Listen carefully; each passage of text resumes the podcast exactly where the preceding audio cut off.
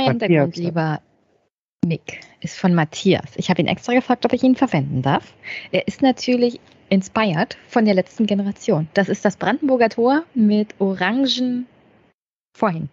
ja, ich habe mich aber gefragt, ob das ist das, äh, ob das auf ein Original zurückgeht, weil das ist doch Christo, oder? Kennst du diese der Künstler, der auch den Reichstag? Ah ja, jetzt, jetzt macht's Klick. Der hat, Der hat der ja hat auch ja den den Reichstag Reichstag, auch in, ähm, in Stoff gehüllt. Genau, in dieses komische Alu-Zeug, aber ähm, er hat danach ganz viel gemacht mit so orangenem Zeug. Ich weiß gar nicht mehr, ich glaube, es war der Komasee oder so, da hatte er so einen langen orangenen Weg auch mit so Tüchern. Ich glaube, davon hat sich Matthias inspirieren lassen. Oder ich würde sagen, wenn es in seiner KI generiert ist, dann ist es eins von den Bildern, die da eingeflossen sind, sind wahrscheinlich diese Bögen von Christo mit den äh, mit dem orangenen Stoff.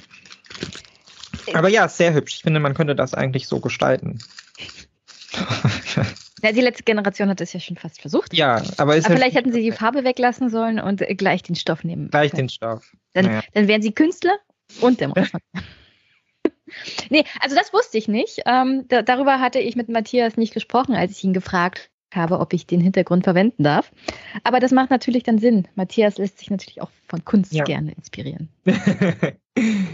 Ach, aber ich dachte, äh, das gefällt dir. Ja, du hattest ja auch Tweets abgesetzt zu dem Thema, zu dieser Demonstration und der Reaktion unter anderem der vor allem konservativen, nenne ich es mal, Blase auf diese Aktion. Und da Ja, dachte ich ich, mir, für mich muss das sein. Macht es ja auch nur noch als Spaßveranstaltung irgendwie.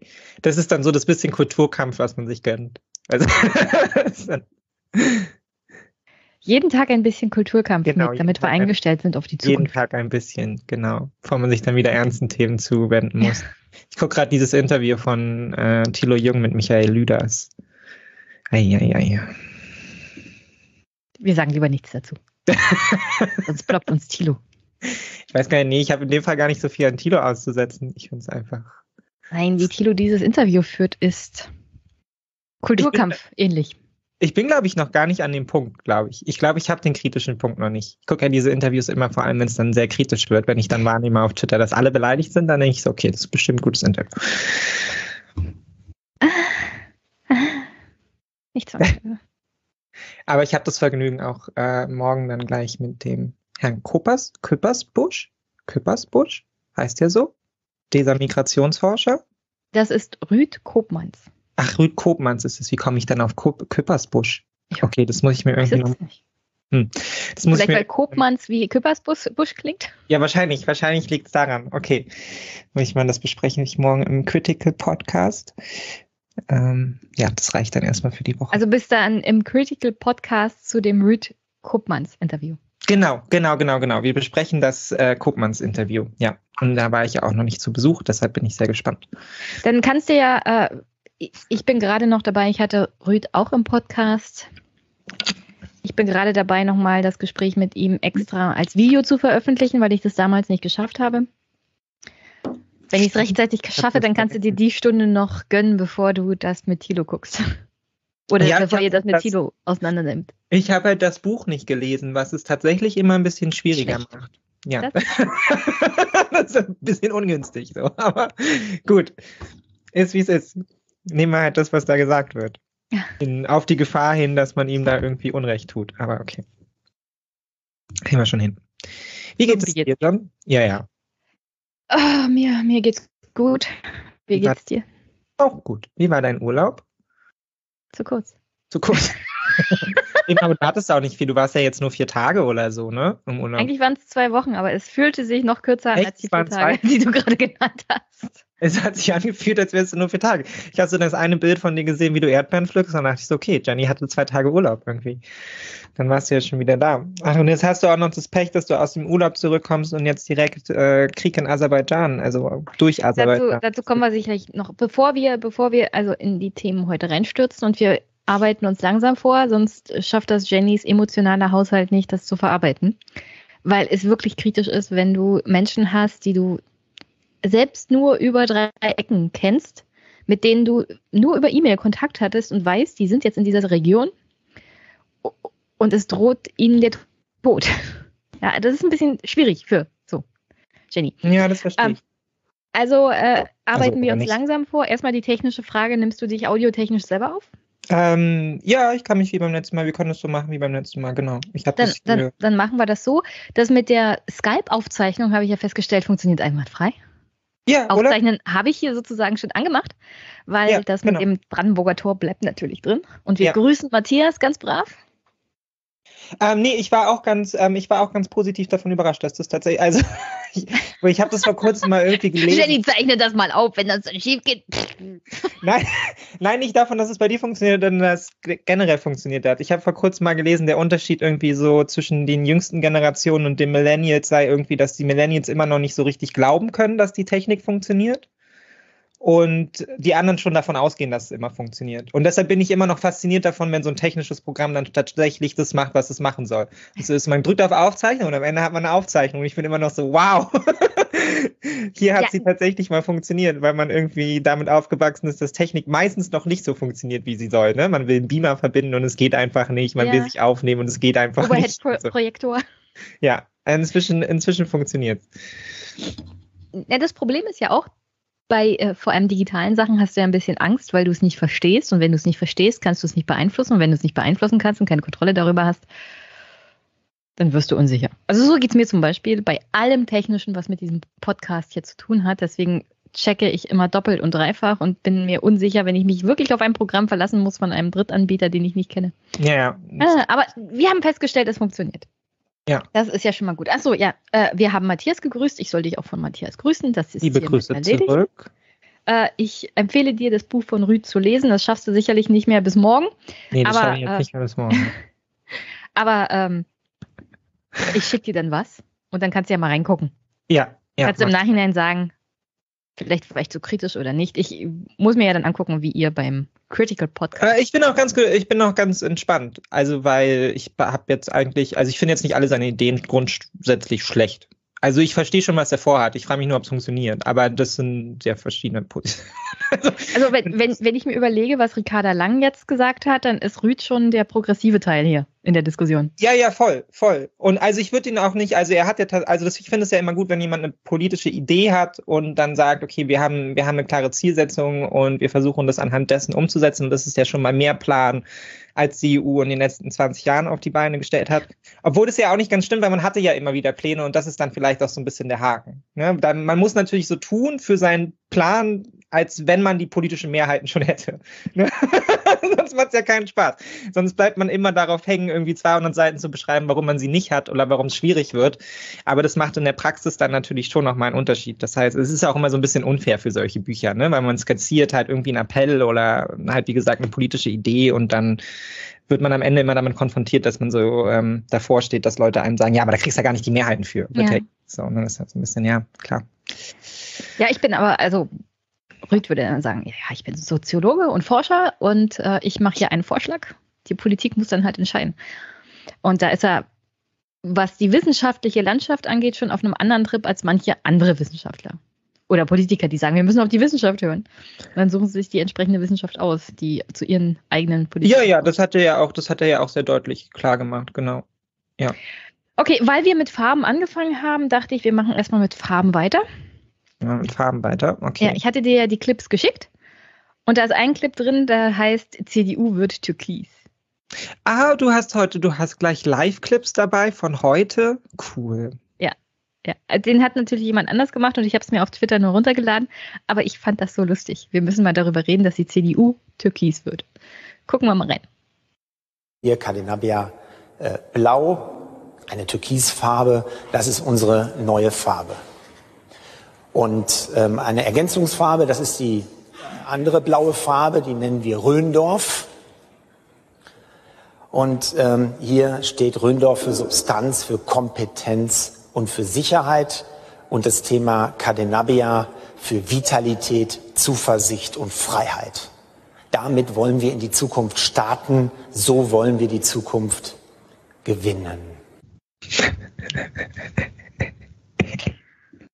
Also Mick, ähm, das Brandenburger Tor war ja orange und da hat die CDU sich gedacht, also mit der Farbe dürfen wir nicht mehr in Verbindung gebracht werden, weil das Orange war, ja mal, war mal die Farbe der CDU. Und dann haben sie sich gedacht, wir, wir machen jetzt Rönsdorf. Ja. Ich, ich weiß gar nicht, was das ist. Rönsdorf. Unsere Farbe ist Rönsdorf. Du weißt es nicht? Du hast es nicht. Du weißt du noch nicht, warum es Röndorf heißt? Nee. Ha, siehst du, das habe ich nämlich heute in Recherchearbeit, habe ich das rausgekriegt. Weil ich habe natürlich auch erstmal googelt, was ist, was ist Röndorf? Dann siehst du ein Dorf, weil der das einzige, also ich dachte, das ist vielleicht tatsächlich irgendeine Farbe oder so. Keine Ahnung, man war im Baumarkt und da gibt's ja auch immer so hübsche Farben, wo es dann irgendwie so Nachtblau und weiß ich nicht, irgendwie rosa wie die Zunge und sowas, was man sich da zusammenstellen kann. Und deshalb dachte ich, das ist vielleicht so ein bestimmter Blauton, den es tatsächlich gibt. Ähm, bin dann aber nur auf das Dorf gestoßen und habe dann von da aus weitergemacht und es stellt sich jetzt heraus, es ist das Dorf, in dem Adenauer wohl seine späteren Jahre verbracht hat, da gelebt hat und dann dort auch gestorben ist, soweit ich das jetzt verstanden habe. Nagelt mich jetzt nicht darauf fest. Könnte auch sein, dass Adenauer da einen Urlaub gemacht hat oder so. Ich weiß es nicht. Geboren wurde er dann nicht. Das habe ich inzwischen raus. Was ist aber, also ich weiß jetzt aber nicht, ob Angela Merkel gerne auf der Insel Cannabala bla oder was auch immer dieses andere Blau war, gerne Urlaub gemacht hat, aber das scheint hier der Bezug zu sein, ähm, was ich dann auch sehr treffend finde, weil wie demonstriert man Aufbruch besser als äh, mit einem Kanzler, der jetzt schon, weiß ich nicht, 50 Jahre tot ist ähm, und offensichtlich in Röndorf gestorben ist. Also es sorgt zumindest bei mir für ein extremes Aufbruchsgefühl. Ich also ich habe jetzt schnell nachgeguckt. Konrad Adenauer ist am 16. April 1967 in Röndorf gestorben. Siehst du? Also, also die CDU sucht sich eine Farbe aus. Ja. Nach einem Ort, in dem ihr erster großer Kanzler gestorben ist. Also besser wird's nicht.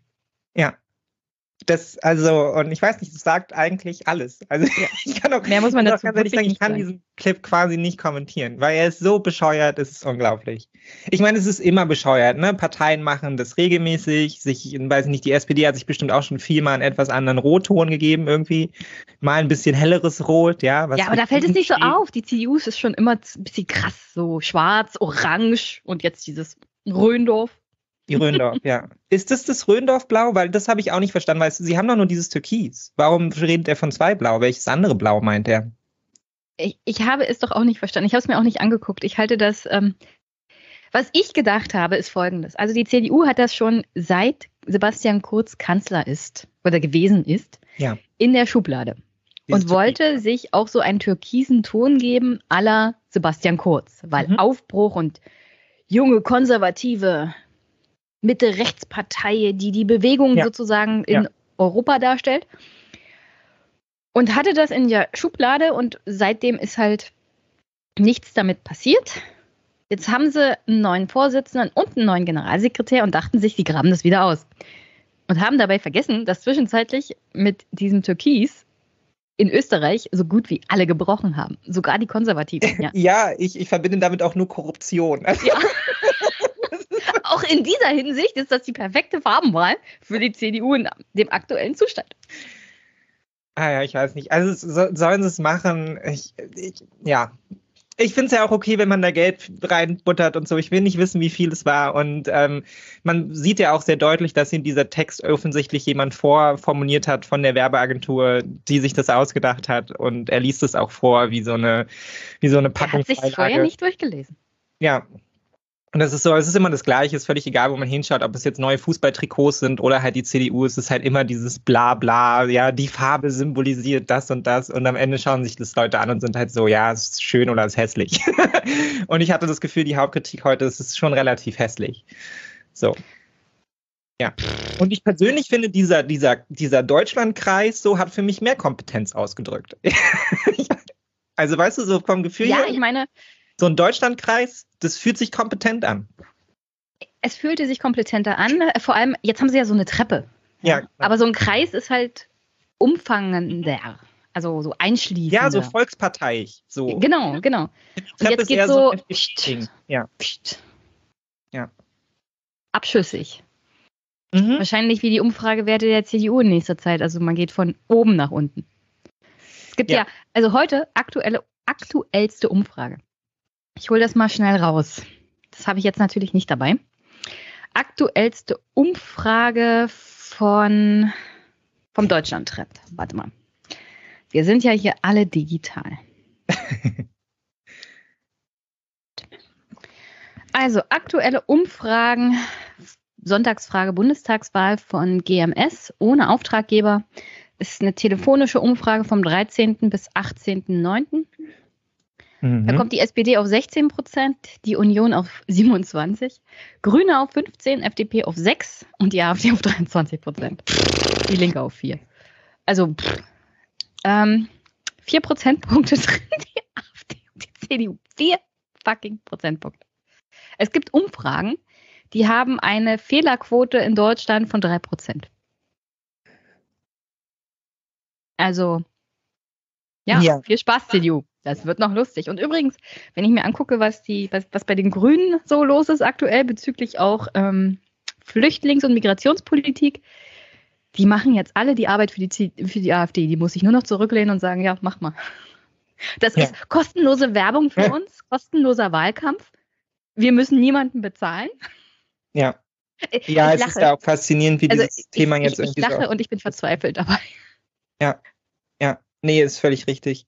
Also es ist aber auch absurd, dass wir dieses, dieses Thema immer noch in dieser Art und Weise behandeln, weil ich meine, wir hatten den großen Abschluss gerade erst vor vier Monaten. Ne? Also ich meine, da sind die alle nach Europa gefahren und da haben die verkündet, so, das ist jetzt der Plan und wir haben es jetzt endlich geschafft und wir sind so nah dran und jetzt beginnt es halt wirklich alles genauso wie vorher gesagt, beginnt alles wieder von vorne, nur noch mal einen ganzen Ticken härter. Ne? Also weil man eben diese Einigung nicht gefunden hat. Und das finde ich, finde ich auch einfach krass in dieser Doppelung, weil es aus meiner Sicht nicht vermittelt wurde in keinster Weise. Also wenn man jetzt einfach in die Nachrichten von vor einem halben Jahr reinschauen würde und das, was jetzt besprochen wird, man würde die Zusammenhänge gar nicht mehr begreifen. Ja, man würde denken, das wird irgendwie versetzt gesendet. Das, hier stimmt irgendwas nicht. Ja, das ist quasi die Krise vor der großen Einigung. Und jetzt befindet man sich schon wieder da drin und wie, ähm, wie sehr man da auch Opfer wird von so einer aufgeheizten Mediengesellschaft. Ne? Also wenn man, also es ist halt Hyperpolitik im, im pursten Sinne des Wortes. Ne? Also man sieht diese Bilder irgendwie aus Moria, 7000 Menschen, die da irgendwie jetzt gerade unmittelbar zusammengefercht sind und man kann sich inzwischen darauf verlassen, dass dieses eine Video eine Debatte auslösen wird, was dann wieder alle voll im Beschlag nimmt für die nächsten, weiß ich nicht, anderthalb Wochen fast oder so. Ja, und wir drehen da die ganze Zeit rum. Also das ist schon, das ist schon übel. Und ich meine, die große Frage ist ja, ob wir das schaffen, das irgendwie ähm, ja zu minimieren vor der Bundestagswahl, weil sonst hast du völlig recht. Ne? Also ich meine, wir können jetzt auf diese Umfragen schauen und man muss ja da auch immer ein bisschen kritisch drauf schauen und sich dann halt fragen, ne, wie viel begünstigt ein Trend wiederum ein Trend, der einen Trend begünstigt mhm. und so weiter und so fort. Ne? Also, also eine Spirale, die sich ja. selbst weiter. Also ich, man kann sich das ja schon vorstellen. Ne? Menschen, die prinzipiell sehr unzufrieden sind, die jetzt halt eben am Telefon gefragt werden, so könnten sie sich vorstellen, AfD zu wählen. Und man denkt sich so, oh, die sind jetzt bei 23 Prozent, so jetzt wische ich dem mit meiner Telefonansage quasi mal ein aus, ja, und dann haben sie noch drei Prozent mehr. Ist dann immer die Frage, wie das dann zu den Landestagswahlen tatsächlich kommuniert und ähm, dann eben auch zur Bundestagswahl, bis der, zu der es halt noch ein bisschen hin ist. Aber der Modus der Politik, in dem wir uns hineingearbeitet haben, relativ erfolgreich. Wenn, und ich sehe da ehrlicherweise große Fragezeichen, ob wir es schaffen, diesen Weg irgendwie zu verlassen, dann ja, wird das ein sehr unangenehmer Wahlkampf, weil dann werden wir auch da wahrscheinlich um dieses Thema drehen. Vor allem glaube ich auch, weil es natürlich der Bundespolitik jetzt vielleicht auch gar nicht so ungelegen kommt. Ja, also es ist ja schon auffällig, dass auch, also entweder man fühlt sich da getrieben ähm, oder man versucht damit tatsächlich quasi eigenen Wahlkampf zu betreiben, weil man merkt, man dringt mit den eigenen Themen irgendwie nicht so durch. Ne? Anders lässt sich das ja von Feser auch nicht so richtig erklären. Sie blinkt irgendwie in alle Richtungen regelmäßig. also es gibt überhaupt keine Linie mehr. Es ist, am einen Tag ist irgendwie alle Ausländer raus, am anderen Tag ist jetzt doch bitte alle wählen dürfen und so. Also es ist völlig wahllos. Ich, ich, habe, ich habe, wenn wir es heute schaffen, auch noch Umfragen. Ich weiß, du hast ja gerade die Kritik daran gebracht. Aber in, ich, in, bestimmten, ja in bestimmten Punkten gibt es ja einen gewissen Hinweis und ich habe einen Hessentrend mitgebracht, der so einiges über die Kandidatin Feser auch sagt und wie sie ankommt. Aber ja, sie ist völlig kopflos. Also da, da schwimmen wirklich alle Fälle davon. Mhm. Und äh, das ist dann, wie gesagt, auch in Verbindung mit, sie ist Ministerin und ja. sie ist gleichzeitig Spitzenkandidatin. Eine absolute Katastrophe. Ja, das ist für das Amt der Ministerin, ja. ja, was sie repräsentieren ja. sollte. Und dann für die Wahlkämpferin, weil sie nichts wirklich vollkommen richtig machen kann. Weil das eine auf der, also wenn sie was Falsches als Ministerin sagt, wirkt sich das auf die Wahlkämpferin aus. Und wenn ja, sie als Wahlkämpferin dumme Sachen sagt, wirkt sich das als auf das Ministeramt aus. Ja, du es kannst aus der Position absolute Katastrophe als Minister Spitzenkandidat zu sein. Ja, Du kannst aus der Position eigentlich keinen Wahlkampf herausmachen. Und ich meine, das stellt sie ja auch jeden Tag fest, weil sie sich ja konstant aktiv im Zweifelsfall gegen Bundespolitik stellen muss, ne, um halt irgendwie eine eigene markante Position zu entwickeln und dann steht man danach halt immer da mit der Frage, die halt alle beschäftigt, aber ich meine, wie passt das jetzt mit deinem Amt zusammen, ja? Also du vertrittst doch da eine Koalition, Koalitionslinie und so. Und das ist, also es ist einfach ein absoluter Horror, was sich die SPD dabei gedacht hat, keine Ahnung, aber gut. Müssen sie haben sich gedacht, sie müssen das gleiche machen wie Röttgen unter Merkel, mhm. weil es ja da schon so gut funktioniert hat. Ja, der war Spitzenkandidat, hat das total an die Wand gefahren und dann hat Merkel ihn entlassen. Also das war die deutlichste Entlassung eines Ministers in 16 Jahren Angela Merkel, die man je gesehen hat. Ja, stimmt, man hat es schon fast vergessen, ja. ja. Also da ist die Tür sozusagen, Norbert. Geh, hau ab. Verschwinde, komm nicht wieder. Okay, jetzt hatten wir ein bisschen Spaß, vielleicht kommen wir auf die CDU zurück. Aber wir müssen über äh, Bergkarabach reden. Aufgrund von den aktuellen Ereignissen, die ich nicht eingeplant hatte, als ich mit dir ausgemacht habe, heute zu reden. Ja, das war nicht absichtlich. Ja, also das also ist alles sehr, sehr, war, sehr tragisch. Mick, du und ich, wir waren ja beim Tag der offenen Tür der, Bundes der Bundesregierung. Und ja. dann waren wir auch im Haus der Bundespressekonferenz. Und am ja. zweiten Tag warst du leider nicht da. Ja. Aber ich habe dann eine Frage gestellt an die Bundesregierung. Aufgrund der Tatsache, weil niemand seit März 2023 mal eine kritische Frage zum Thema Bergkarabach, Armenien, Aserbaidschan gestellt hat. Das hast du sicherlich auf Twitter auch gesehen, aber ich würde das gerne mit dir jetzt mal, auch da kannst du ein bisschen auch konstruktive Kritik an Jennys Art und Weise, wie sie die Frage stellt, üben. Und ich habe das in zwei Clips aufgeteilt, weil das ein sieben Minuten ähm, Geplänkel dann war. Und dann hören wir in die erste Frage rein und dann können wir die Nachfrage uns antun und dann werden wir uns ein wenig mit der aktuellen Lage von Bergkarabach beschäftigen, denn da gibt es laut Aserbaidschan eine Antiterror-Operation. Hm.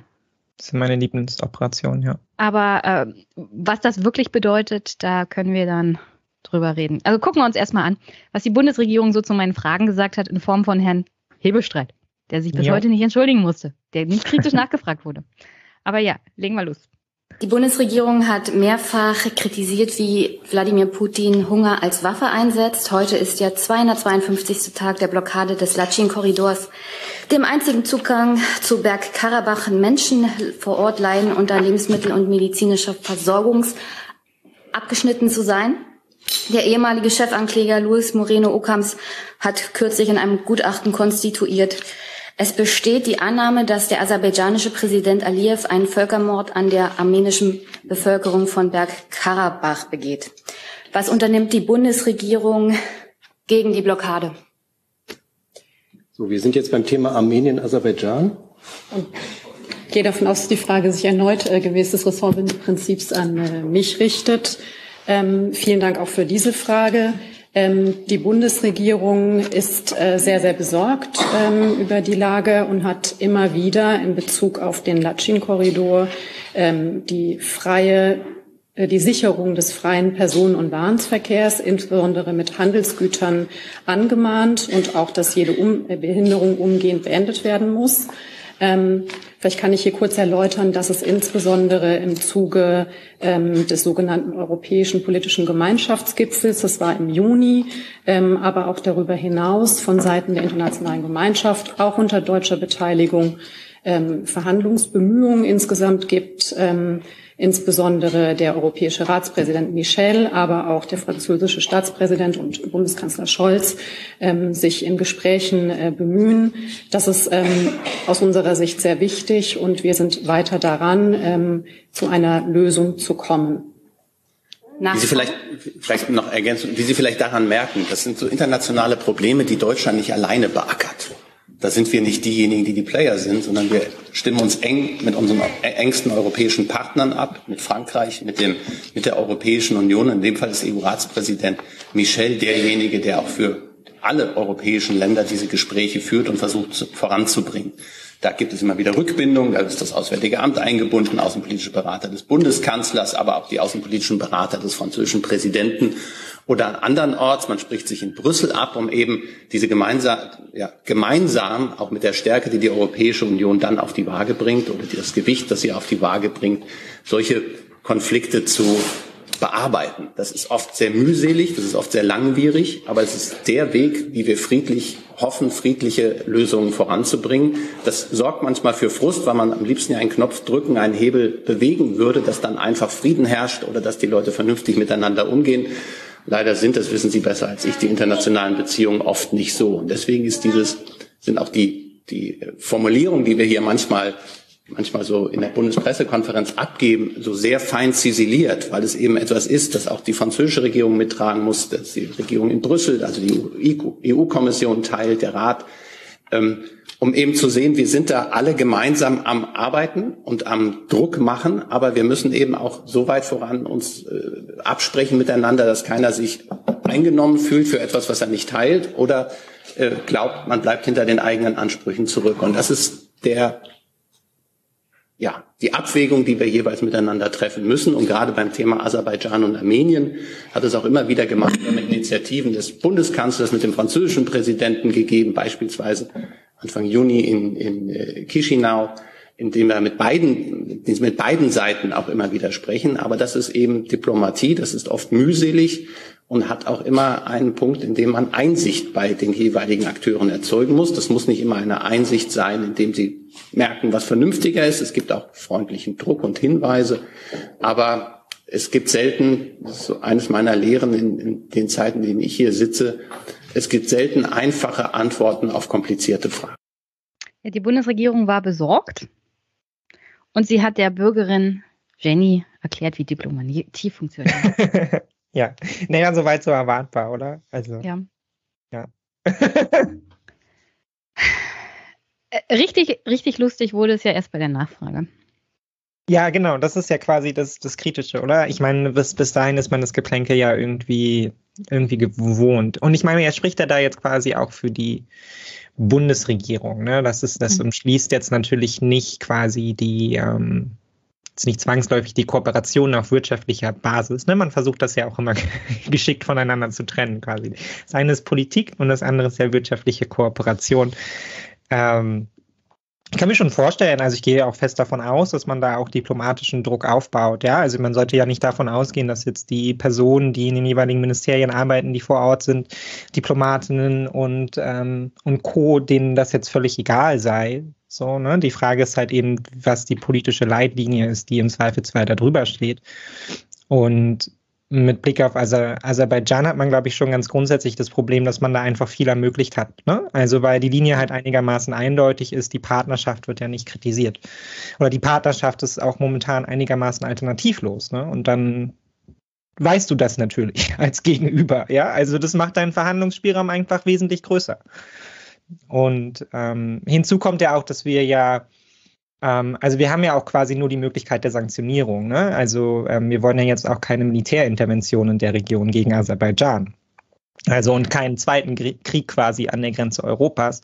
Auch das ist ja irgendwie nachvollziehbar. Es ist halt auch wieder so ein klassischer Fall von, hier hat man eigentlich schon 15 Jahre lang was in den Sand gesetzt ähm, und jetzt sieht man sich mit den Konsequenzen seines ein, eigenen Handelns irgendwie auseinandergesetzt, ja, weil man da eben einem Gegenüber, mit dem man partnerschaftliche Beziehungen haben, wir halt eben keine klaren Grenzen aufgezeigt hat für ein Ende der Kooperation im Zweifelsfall.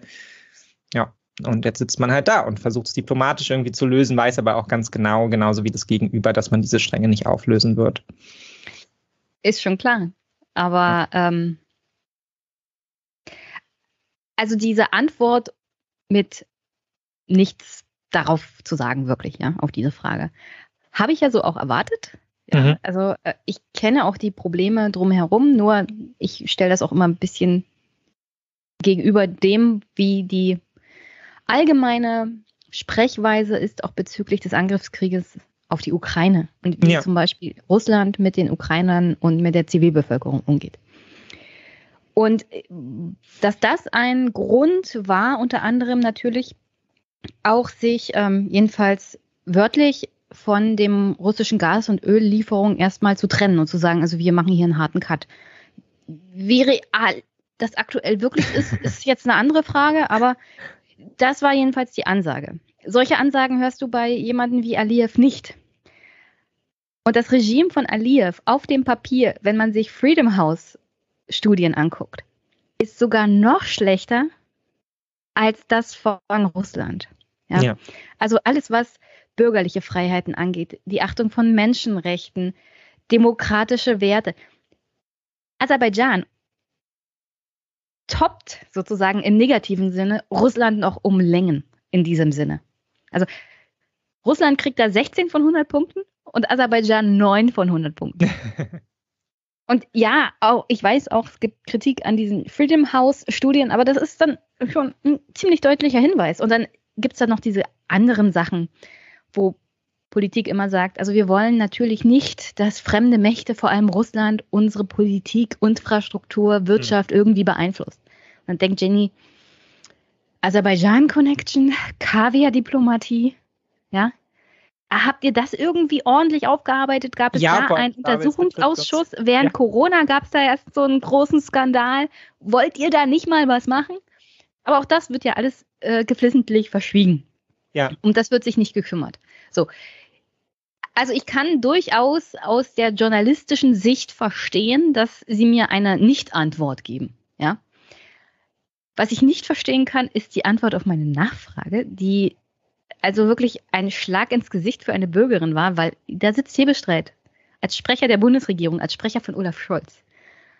Und dann hören wir jetzt mal rein und dann können wir das noch mal ein bisschen auseinandernehmen. Nachfrage? Ähm, jetzt der nächste. Ich kann Sie noch mal auf die Liste setzen, aber das ich hatte wäre keine Nachfrage. Hat, doch, hatten Sie doch jetzt gerade. Nein, oder? ich hatte keine Nachfrage. Nee, ich habe mir das Wort vorher gegriffen. Ach so, dann. Okay. Sorry, aber ich wollte. Ja, ja, Sie können das durchaus so vortragen. So machen es die Kollegen auch. Also insofern. Äh, ich äh, registriere, dass es schwierig ist und dass es natürlich ähm, schön ist, dass die Bundesregierung auch in Form des Auswärtigen Amtes besorgt ist. Nur die Verurteilung und die schnellen Forderungen nach Sanktionen gegen den völkerrechtswidrigen Angriffskrieg bei Russland und bei Putin waren halt klarer.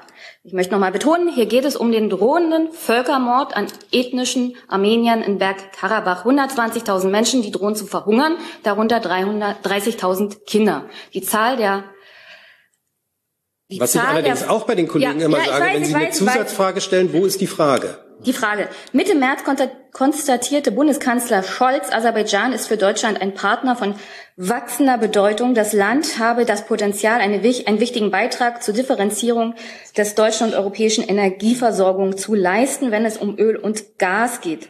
Nimmt die Bundesregierung dafür den Genozid an den ethnischen Armeniern in Kauf?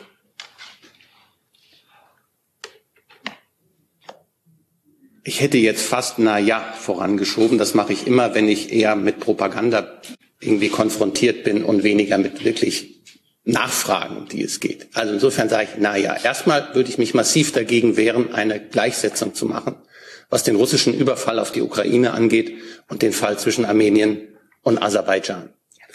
Das ist einfach, das sind unterschiedliche Fälle. Da mögen Sie noch so sehr den Kopf schütteln oder so, aber an der Stelle würde ich doch um eine Differenzierung bitten. Das Zweite ist, und das habe ich Ihnen ja deutlich vorgetragen, wie engagiert wir sind, wie die internationale Gemeinschaft eben nicht wegguckt und wie wir versuchen, mit allen Beteiligten eine Lösung hinzukriegen, die tragfähig ist. Sie haben gesehen, was es in den vergangenen Jahren an kriegerischen Auseinandersetzungen in dem Gebiet gegeben hat. Und deshalb der Vorwurf, man würde einen Genozid ignorieren, weise ich mit, mit wirklich ausdrücklich zurück. Das sind Kampfbegriffe, die auch aus meiner Sicht hier nicht hingehören. So. Und dann habe ich Ihnen dargelegt und die Kolleginnen im Auswärtigen Amt, wie wir das europäisch gemeinsam bearbeiten. Das können Sie gut finden oder nicht. Das ist Ihr gutes Recht. Darüber dürfen Sie urteilen. Aber ich würde mich freuen, wenn Sie doch zur Kenntnis nehmen, was alles getan wird und es nicht in einer Art Propaganda, ähm, ja. Ja, das ist halt einfach frech. Aber ich, ja, ich glaube, das hatte ich schon beim letzten Mal gesagt. Also ich finde es eine, ich finde es eine sehr, sehr freche Begegnung auf deine Frage. Ähm, ich meine, ja, es gab 10.000 Möglichkeiten darauf, wieder mit einer Nicht-Antwort zu antworten. Ja. Und dann ja. sagt er, ich sage nicht naja, aber ich sage naja. Ja, genau. Er hat, eine, er hat eine sehr, sehr kurze, sehr, sehr kurze Zündschnur. Also keine Ahnung, was ihm am Tag irgendwie passiert ist. Ich, für mich wirkt es so ein bisschen so, als hätte ihm am Tag vorher erst jemand gesagt, dass halt morgen irgendwie Tag der offenen Tür ist. Und dann war er so, oh fuck, muss ich Bürgerfragen beantworten. Oh, gar kein I, Bock. Bürger, I. Ja, genau. Oh, ich dachte, ich habe morgen frei. Und dann ist er da schon so angepisst hingegangen, sondern hat dann dieses Premium, äh, Gremium geguckt und so. Ich finde, du merkst es halt auch sehr deutlich, ne? In, er, er macht ja hier quasi die Gleichsetzung oder er unterstellt dir eine Gleichsetzung. Dabei stellst du ja einfach nur zwei Dinge, die passieren parallel gegenüber. Ja, das ist ein Vergleich, aber das ist natürlich keine Gleichsetzung im eigentlichen Sinne, was ja auch ähm, politaktisch inzwischen sehr, sehr gerne so genutzt wird, ja, um dann halt eben kritische Fragen halt irgendwie schnell zu unterbinden. Ähm, ich glaube, es war einigermaßen klar, ne? sobald der Russland-Bezug ähm, da ist, und das passiert einem ja ähm, persönlich auch auf Twitter und Krone, man ist sehr, sehr schnell in einer Kategorisierung angekommen. So, und ich meine, das ist, das haben, das beklagen wir ja hier auch nicht zum, zum ersten Mal und ich finde es ja auch durchaus ähm, verständlich, wie es zu dieser Aufheizung kam, aber sie ist natürlich ähm, zunehmend problematisch. Also vielleicht auch zunehmend, weil man sich eben, weil sich eben auch herausstellt, dass die Abwehrkämpfe, die man da am Anfang geführt hat, jetzt eben doch die Fragen sind, mit denen man sich so langsam aber sicher halt auch auseinandersetzen muss. Ne? Also ja, äh, ob man jetzt will oder nicht, ne? ob man jetzt will oder nicht. Ja. Und ähm, wir versuchen ja auch seit Anfang an eigentlich klar zu machen, dass das bei uns nichts mit einer Positionierung auf irgendeiner Seite zu tun hat, sondern ja im Bestfall damit irgendwie ein kompletteres Bild zu zeichnen oder auch einfach bestimmte kritische Aspekte aufzunehmen. Ja, genauso wie es ja auch politische Stimmen gibt, die ich ja auch einfach nachvollziehbar finde, wie halt eben eben zum Beispiel Mützenich, ja, der einfach da äh, Menschen, die prinzipiell kritisch sind, die sich damit schwer tun, eine Stimme innerhalb des demokratischen Konsens gibt und so, ne? Und das ähm, und dafür wird er ja auch immer heftig kritisiert und ich finde das persönlich unnachvollziehbar, weil ich das eine faire Position finde, genauso wie ich es eine faire Position finde, zu sagen, ähm, wie vergleichen wir das jetzt, ja? Und ähm, da muss man ja sagen, Russland ist ja der Ausnahmefall, sondern das, was wir mit Aserbaidschan machen, ist ja die internationale Regel. Ne? Also Kooperation im Sinne der Interessenpolitik und man macht auch überall ein bisschen Diplomatie und ein bisschen Entwicklungshilfe und so. Man will die Demokratie auch befördern. Das stelle ich auch gar nicht in Frage, aber es steht am Ende natürlich schon ähm, eine Kooperation im Vordergrund, die im Zweifelsfall erstmal die Sachwerte, die man hat, halt eben festmacht. Und das ist eben auch ganz deutlich bei Aserbaidschan. Und ich glaube, wir werden in 10, 15 Jahren wahrscheinlich wahrscheinlich Bücher darüber lesen, ja, wie das eigentlich mit Russland so ins Laufen gekommen ist. Weil jetzt im Rückblick hat man sich daran gewöhnt, aber es war ja wirklich unfassbar. Also man hat richtig so gemerkt, wie auch die westliche internationale Gemeinschaft quasi überrascht war von sich selbst. Ja, man überbot sich dann auch irgendwie so. Und ich glaube schon, dass das eine internationale Zäsur dargestellt hat, die es so schnell nicht nochmal geben wird und dass eher so die Kooperation, wie man sie mit Aserbaidschan anstrebt, weiterhin die Regel sein wird auf der internationalen Bühne. Es sei denn, man hat es eben mit so Systemgegnern zu tun. Ne? Und da sind wir jetzt eben ja auch im Fall von Bergkarabach, Aserbaidschan, wenn es um Armenien und Aserbaidschan geht. Ne? Und ja, das ist, das, ist, halt also das ist ein ganz konkreter Fall von Systemauseinandersetzung. Weil ich, ich meine, was wir hier auch haben, ist weil, weil man es so schön vorgeführt bekommt. Diese Frage der Lücken der Argumentation der westlichen Werte. Ja? Also meine Bundesregierung sagt mir und äh, die westliche Welt sagt mir, wir werden in diesem Jahrhundert eine Systemauseinandersetzung haben zwischen Autokratien und Demokratien. Und wir müssen für die demokratischen westlichen Werte kämpfen, aber gleichzeitig macht sie halt Deals mit Autokratien. Was ich durchaus verstehen kann. Aber diese Systemauseinandersetzung, da muss man sich irgendwann mal wirklich entscheiden, ob sie wirklich so wichtig ist im Kampf zwischen Autokratie ja. gegen und Demokratie. Was wir hier nämlich haben, ist ein weiteres Problem, das die westliche Welt öfters mal hat. Wir haben in Bergkarabach seit Jahrhunderten mehrheitlich bewohnt von ethnischen Armeniern. Eine Bevölkerung, die sich autonom erklärt hat, ihre eigene Regierung hat, ihre eigene Verfassung sich gegeben hat und diese auch demokratisch wählt. Und wir haben in Aserbaidschan eine 1A-Diktatur, Autokratie, unfrei, habe ich vorhin schon erwähnt. Also die Studien von den jeweiligen NGOs muss man sich bloß mal angucken. Wir haben eine Kleptokratie, wir haben einen Aliyev-Clan und einen Ilham, Ilham Aliyev, der seine eigene Frau zur Vize Vizepräsidentin gemacht hat, für den Fall der Fälle, dass er mal das Land verlässt hm. und dass er dann nicht gestürzt wird, sondern dass seine Familie sozusagen die Kontrolle über das Land behält. Und dann ist das ja auch eine Frage von, was was gibt uns hier eigentlich das Völkerrecht und das Menschenrecht an Bewegungsspielraum? Also sollen wir eine Demokratie oder eine Bevölkerung, die lieber in einer Demokratie leben will? Weil das Völkerrecht sagt, Stalin hat 1921 entschieden, dieses Gebiet gehört zu Aserbaidschan. Dass es weiterhin so ist? Also will man ignorieren, dass diese Menschen in einem freien Land leben wollen oder wenigstens ihre Rechte wahrgenommen bekommen? Mhm. Oder will man sie zwingen, in Unfreiheit zu leben oder in einer Diktatur? Übrigens in einem Land, in dem die Armenier auch öfters mal ethnisch gesäubert wurden. Ja. Mhm. Also ja. Diese, diese Gefahr von Gewalt während dieses Krieges jetzt ist, also kommen wir noch zu. Es gibt jetzt schon Meldungen von Toten und Verletzten und auch Kindern, ja. Dass es dazu Vertreibung, ähm, also gewaltsamer Vertreibung und auch ethnischen Säuberungen kommen wird.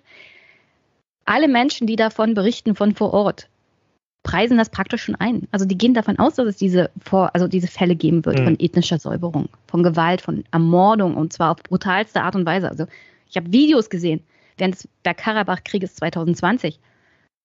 Die verfolgen mich jetzt noch. Mhm. Also was, was man mit Menschen gemacht hat äh, während dieses Krieges von Seiten Aserbaidschans ist ähm, einfach nur unmenschlich. Also dass das natürlich vor dem Hinblick, dass wir den Angriffskrieg auf die Ukraine haben, wo wir ebenfalls Separatisten haben, die sagen, also wir wollen zu Russland gehören, dass das dann schwierig ist zu sagen, aber die Separatisten in Bergkarabach, die unterstützen wir und die Separatisten in äh, der Ukraine sind schwierig. Das ist mir auch ganz klar. Aber man muss halt auch abwägen. Also opfern wir jetzt demokratische Werte wegen der Interessen und wegen der Ukraine, weil es dann besser in die Argumentationslinie passt. Also das, das ist halt alles für mich schwierig, ja. Also ich habe auch keine Antwort darauf, aber ich finde es ungerecht, Menschen dazu zu zwingen, in einer Autokratie zu leben. Nur weil Stalin entschieden hat, das Gebiet gehört zu Aserbaidschan. Ja, ja, die Frage ist natürlich immer, welchen, welchen konkreten Einfluss kann man darauf nehmen, so, ne? Also, ja. und ich meine, ja, wir haben ja das. Noch eine Frage, ja. ja, genau. Also man, man fühlt sich natürlich auch total hilflos, wenn man genau, genau, weiß, man kann nichts tun, ja. Und ich meine, wir haben das Ringen, wir haben das Ringen ja auch gesehen bis zur ähm, Unterstützung der Ukraine, ja. Und ich meine, das ist ja verständlicherweise auch ein Ringen gewesen. Und wir haben viel über die Frage der Waffenlieferung diskutiert und tun das ja auch weiterhin. Und ähm, Unmittelbar muss man aber sagen, naja, wenn man auf die Situation in der, in der Ukraine Impact nehmen wollte, dann war halt Waffen das, was zur Verfügung stand. Ne? Also klar, du kannst natürlich sagen, okay, wir machen solche Sachen wie jeder Ukrainer, der hierher kommen will, der kann hierher kommen. Haben wir, haben wir ja quasi gemacht. Ich meine, wir machen jetzt wieder eine Diskussion auf, was mit den Männern ist und ob man sie zurückschicken sollte und so. Ähm, ich hoffe, dass das eine Diskussion ist, die auf diesem Level bleiben wird, ja, und wir uns da nicht ernsthaft mit auseinandersetzen. Ähm, aber das hätte man machen können. Ne? Man, man hat sich ja auch versucht, für Fluchtkorridore einzusetzen. All diese Sachen. Ich glaube, das ist auch im Hintergrund konstant diplomatisch gelaufen, genauso wie Gefangenenaustausch und sowas. Äh, man hatte auch andere internationale Staaten, die sich auf verschiedenen Ebenen für Getreideabkommen und all so ein Zeug eingesetzt haben, was ja auch relevant ist und was auch wichtig ist. Und das war die, aber die Möglichkeit, auf den Konflikt tatsächlich Impact zu nehmen, den unmittelbaren Konflikt, war ja dann nur über die Frage der Waffen. Na, also darauf wurden wir auch so ein bisschen zurückgeworfen. Ne? Man musste sich damit auseinandersetzen. Oder man hätte es halt nicht getan, oder man hätte es halt nicht getan und hätte dann im Zweifelsfall mit der Konsequenz leben müssen, von der wir jetzt natürlich auch nicht genau wissen, wie sie aussieht. Ne? Also wir konnten das, wir können das ja nicht mehr sagen. Dadurch, dass wir die Ukraine unterstützt haben, wir wissen nicht, ob sie alleine durchgehalten hätte. Ähm, wir wissen nicht, was, wie Russlands Konsequenzen gewesen wären, wenn sie nicht das Gefühl hätten, der Westen wendet sich quasi gegen sie. Ja, ob dieser Krieg in irgendeiner Art und Weise anders abgelaufen wäre. Ähm, das ist alles in so einem vagen Nebel jetzt irgendwie dahin. Das können wir nicht mehr im Nachhinein besprechen. Und ähm, die Frage stellt sich natürlich mit Regionen wie Bergkarabach auch. Ne? Also man hat halt eben Aserbaidschan als Partner auch stark gemacht. Und Aserbaidschan hat natürlich seine Machtmittel in Form des Gases, in Form seiner geopolitischen Lage nicht nur in Richtung Europa ja auch ausgebaut. Ne? Also eine große Frage ist ja da auch die Kooperation mit der Türkei. Und wir wissen, wie sehr wir an der Türkei hängen. Ja, also wir sehen das, wir sehen das in den ähm, konstanten NATO-Verhandlungen, ja, wenn es um Beitritt geht. Ähm, wir sehen es in der Art und Weise, wie wir mit der Türkei umgehen, ja, die quasi im Alleingang ähm, das nordsyrische ähm, kurdische Projekt kaputt gemacht hat. Ja, auch eine Demokratie im Entstehen. Und da muss man ja sagen, dass da ist, die Türkei mit unseren Leopardpanzern rübergerollt. Ne? Also das sind, auch das ist ja, auch das ist ja eine Realität, die, die auch brachial ist, die auch schlimm ist. Ähm, die Türkei ist ein, ähm, rücksichtsloser geopolitischer Player in dem Feld, was es als sein eigenes, als seinen eigenen, eigenen Einflussbereich irgendwie einbezieht. Ähnlich ist es mit Aserbaidschan und dann ist immer die Frage, welche, welchen Druck kann man jetzt darauf dann konkret irgendwie ausüben. Und es wirft einen halt eben zwangsläufig zurück auf, was hat man die letzten 15, 20 Jahre gemacht, ja, weil man hätte natürlich frühzeitig so wie wir uns jetzt darüber beschweren, dass wir uns abhängig gemacht haben vom russischen Öl und Gas, hätte man natürlich auch die Frage stellen können, ja, okay, wenn das nicht mehr funktioniert, wovon sind wir eigentlich dann abhängig? Ähm, ist Aserbaidschan der Partner, den wir hier anstreben sollten oder vielleicht nicht? Ist es vor allem auch ein verlässlicher Partner? Ne? Also das kommt ja auch noch hinzu. Ich meine, mit Russland war man sich zumindest bis zu einem gewissen Punkt sicher, dass das auch ein vergleichsweise verlässlicher Partner ist. Eigentlich ja bis jetzt, ne? Also es, es fließt ja im Zweifel zwei weiterhin.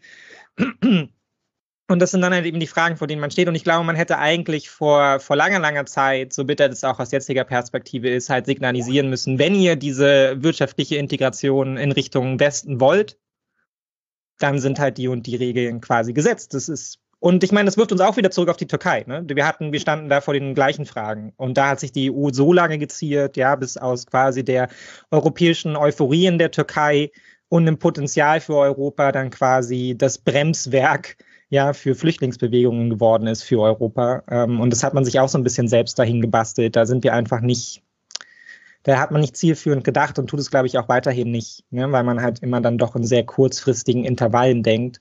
Und ich finde, die Antwort macht das auch so ein bisschen klar, weil man bemüht sich immer, ne? aber man, wenn man sich darauf vorbereiten muss, dass, der, dass da halt sowas wie ein Völkermord passiert, dann werden wir wieder da ratlos davor stehen und uns fragen, ja, okay, und, und nu? Ja, und dann wird man mal sehen, was zu welcher Entscheidung die internationale Gemeinschaft dann da kommt große Zweifel. Naja, jedenfalls, ähm, ich fand ja die Anhörung in den USA ganz gut, weil die Senatoren da tatsächlich mal auch die harten Fragen gestellt haben und eigentlich auch die Feststellung gestellt haben, gemacht haben, die ich mir schon eigentlich lange denke. Also wir opfern für Interessen halt durchaus die ethnische armenische Bevölkerung. Das ist etwas, was wir so in Deutschland von der Politik natürlich nie hören würden. Wir würden auch nicht hören, wir tauschen sozusagen einen Diktator gegen einen anderen aus. Und wir würden auch nicht hören, also wir finanzieren jetzt diesen Diktator bei seinem Krieg. Also so wie mit Russland, ja. Überall. Das hören wir, das hören wir zu, zu Aserbaidschan halt nicht. Und deswegen ähm, habe ich hier zwei Clips aus dieser Anhörung mitgebracht, wo die Mitarbeiterin des State Department mal gefragt wurde. Und äh, im zweiten Clip macht sie mal eine Aussage zu einem Zeitpunkt, als noch nicht feststand, also für alle Außenbeobachter, dass es zu diesem Angriff kommt, der heute passiert ist, ähm, der aber wirklich die Leute, die dort leben und sich wirklich längerfristig mit der Situation seit Dezember 22 beschäftigt haben, niemanden überrascht. Deswegen war das vielleicht auch eine Warnung an Baku, aber ähm, die hat leider nicht viel. Um, the, the, the main task here is to enable our friends, partners, allies to break free of the stranglehold that Russian energy has had on them over the last few uh, generations. I, listen, I, I, I, right, but our alternative is turning from dependence on one dictatorship to a different dictatorship. And the question now becomes, are we uh, funding Azerbaijan's efforts uh, to impose a brutal blockade on the Armenian people? Um, jo, ähm, ja, die Antwort darauf lassen wir mal so im Raum stehen. Ich glaube, wir wissen sie alle.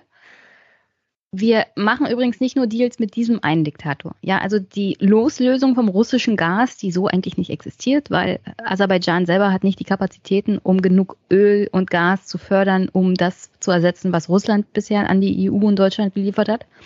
Und sie haben sogar teilweise, um äh, die bestehenden Verträge einlösen zu müssen, dazu gibt es entsprechende Berichte, Gas und Öl aus Russland kaufen müssen für den heimischen Bedarf und haben dann sozusagen weitergeliefert, das eigene geförderte. Ja. Im Prinzip ja.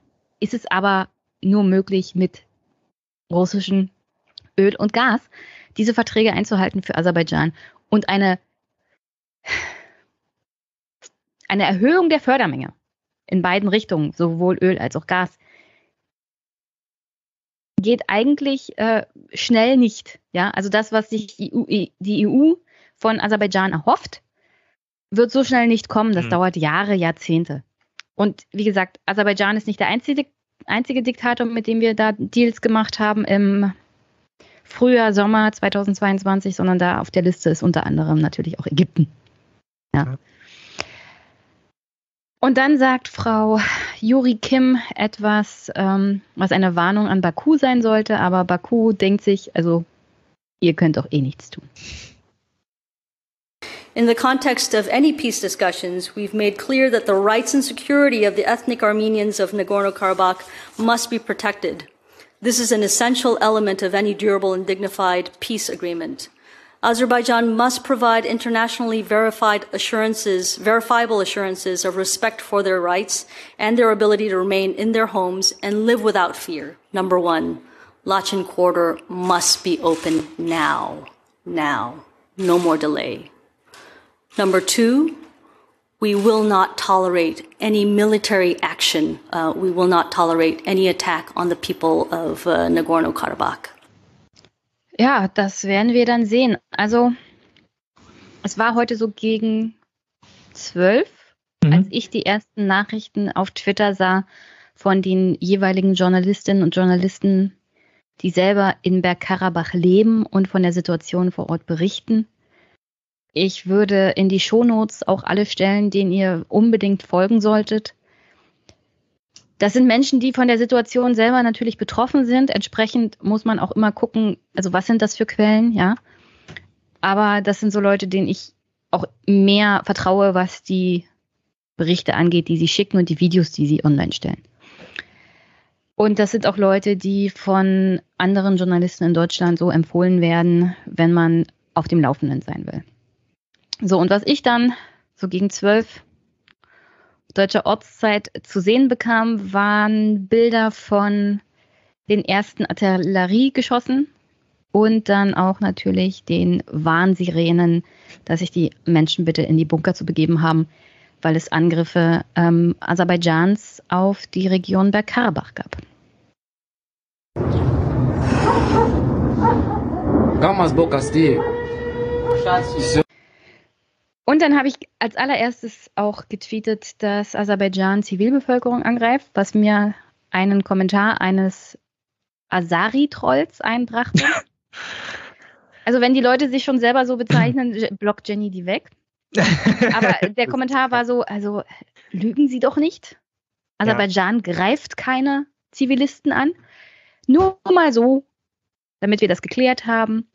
Als nächstes ein Video von einer nicht militärischen Stellung, sondern einem Wohnhaus in Stepanakert. Das ist die Hauptstadt von Bergkarabach.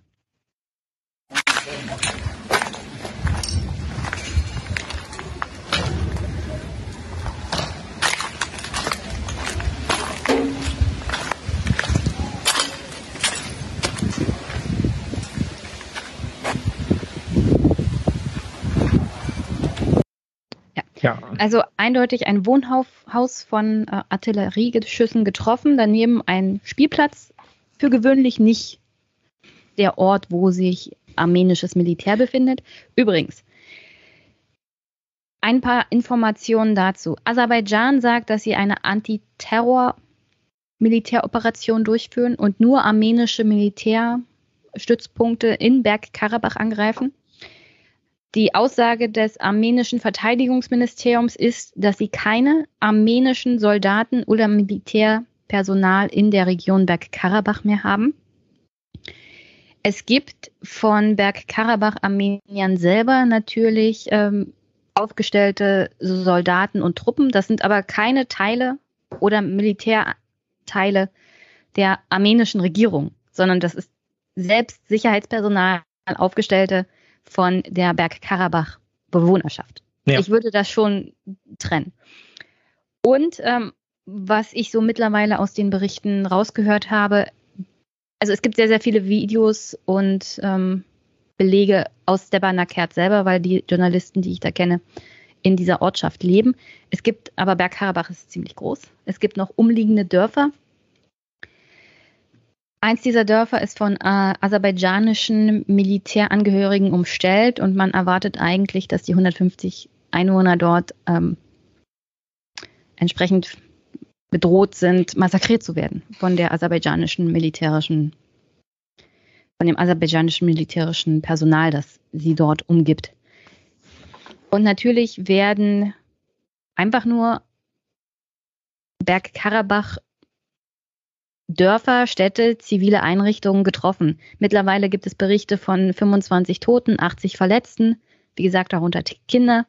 Diese Zahlen werden sicherlich noch steigen, weil das ein, eine sehr, ein sehr großes Gebiet ist und manche Gebiete sich gar nicht zurückmelden können. Also wir wissen gar nicht, was innerhalb der letzten Stunden alles an Tod und Verletzung passiert ist. Man hat überhaupt keinen Überblick. Hm. Es gab mittlerweile aber auch Reaktionen unserer Außenministerin und unseres Bundeskanzlers. Beide verurteilen den Angriff auf Bergkarabach und fordern natürlich Aserbaidschan und, Aser und Armenien zur Deeskalation auf und man möge doch bitte an den Verhandlungstisch zurückkehren. Sowas sagt unsere Bundeskanzlerin, äh, unsere, unsere Bundeskanzlerin, unsere Außenministerin. Bundeskanzlerin der Herzen. Genau. Und ähm, Olaf Scholz ungefähr im gleichen Ton. Ja, ja der Tonus also, ist bekannt, ja. Man hat ja eigentlich nur darauf gewartet. Ja. Äh, Frankreich hat mittlerweile bei der UN eine Sondersitzung beantragt zur Situation in Bergkarabach. Also Frankreich mit mehr Eiern als unsere Bundesregierung. Äh, das, äh, Merle Spellerberg, das ist eine grüne Bundestagsabgeordnete, hat angekündigt, dass die Eskalation durch Aserbaidschan in Bergkarabach zu verurteilen ist und hat angekündigt, dass in der nächsten Sitzung des Auswärtigen Ausschusses die Lage auch Thema sein wird. Ich versuche noch herauszufinden, ob das eine öffentliche Sitzung ist, damit ich das im Podcast bearbeiten kann. Ja, also das, das ist die Situation aktuell im Bergkarabach. Es ist alles sehr, sehr im Fluss. Aserbaidschan hat gesagt, das ist eine Antiterror-Sache, also, aber dann haben sie auch Folgendes bekannt gegeben, nämlich, dass sich bitte alle Bergkarabach-Armenier der aserbaidschanischen Regierung ergeben sollen. Ja, okay. Und dass man sich zu entwaffnen hat und dass die, das autonome Regierungssystem abzuschaffen sei, dass alle Posten sozusagen zurückzutreten sei.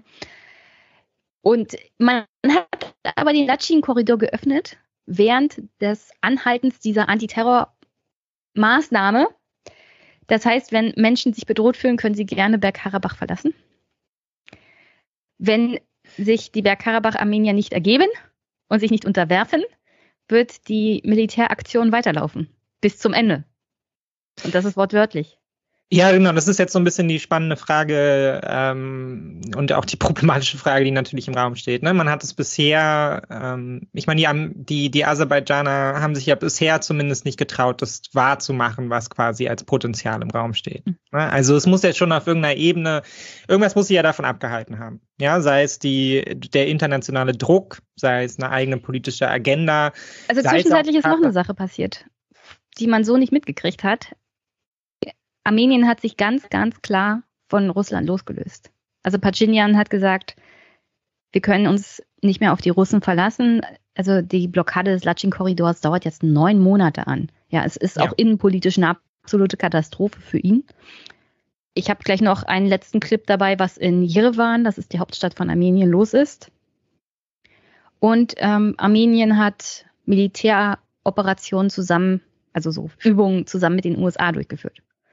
Ähm, ja, naja, weil sie Russland ja auch im was, was sicherlich dazu führt, dass Russland noch weniger Ambitionen hat, Armenien irgendwie zu helfen oder im Bergkarabach ja. irgendwas an Friedensmissionen genau, durchzuführen. Ja, ja, aber das ist ja schon eine Weile klar, dass sie äh, Russland da im Zweifelsfall im Stich lässt. Ne? Ja. Also das war ja auch die Erkenntnis, zu der sie gekommen sind. Ich meine, man hat sich ja nicht für die Partnerschaft mit Russland entschieden, weil man aus Perspektive der Armenier jetzt irgendwie Russland so geil fand, sondern es war ja quasi das Schutzversprechen. Ne? Das ist halt der, der große Bruder, an dem man sich da gewandt hat, in der Hoffnung, dass ähm, der irgendwie genug Eindruck macht auf Aserbaidschan, dass sie sich mehr nicht zutrauen. Und dann wurde aber ja relativ schnell klar, Russland wird die Versprechungen im Zweifelsfall nicht umsetzen, ne? Mhm. weil sie inzwischen ja auch einigermaßen gut anbandeln mit Aserbaidschan, ja, die es ja auch schaffen, einigermaßen, ähm, einigermaßen durch ruhiges Gewässer da zu segeln zwischen der westlichen und der östlichen Position, ja. Also das muss man ihnen ja zugestehen, das machen sie ganz geschickt.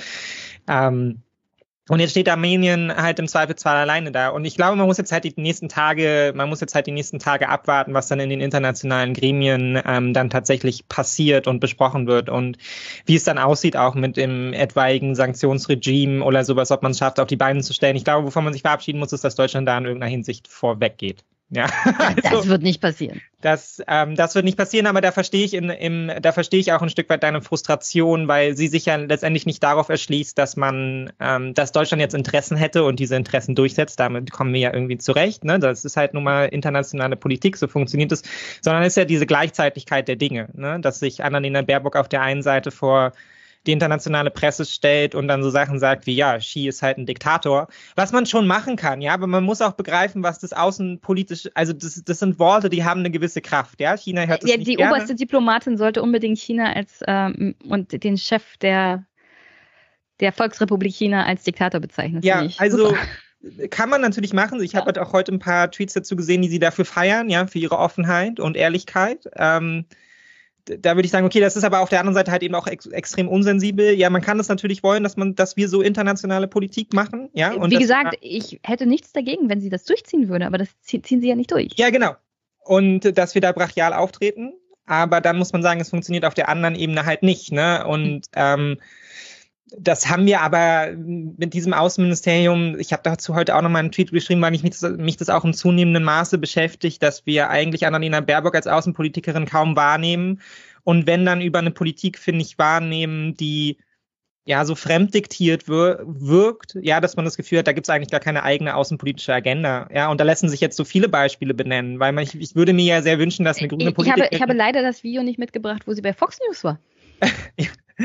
Man würde sich ja sehr wünschen, dass eine deutsche Politikerin, die mit diesem, ähm, mit einer quasi humanistischen Idee angetreten ist, mit einer feministischen Idee angetreten ist, dann zumindest mal die Problematiken reflektiert, die sie im internationalen Handeln hat. Ne? Also wenn wir jetzt zum Beispiel sagen, okay, wir sind aus Afghanistan abgezogen, ähm, jetzt haben wir halt das Problem, dass da halt jetzt eben ähm, die Taliban machen, was sie wollen, ja, und dieses, dieses Land quasi untereinander aufteilen und eine Terrorherrschaft etablieren.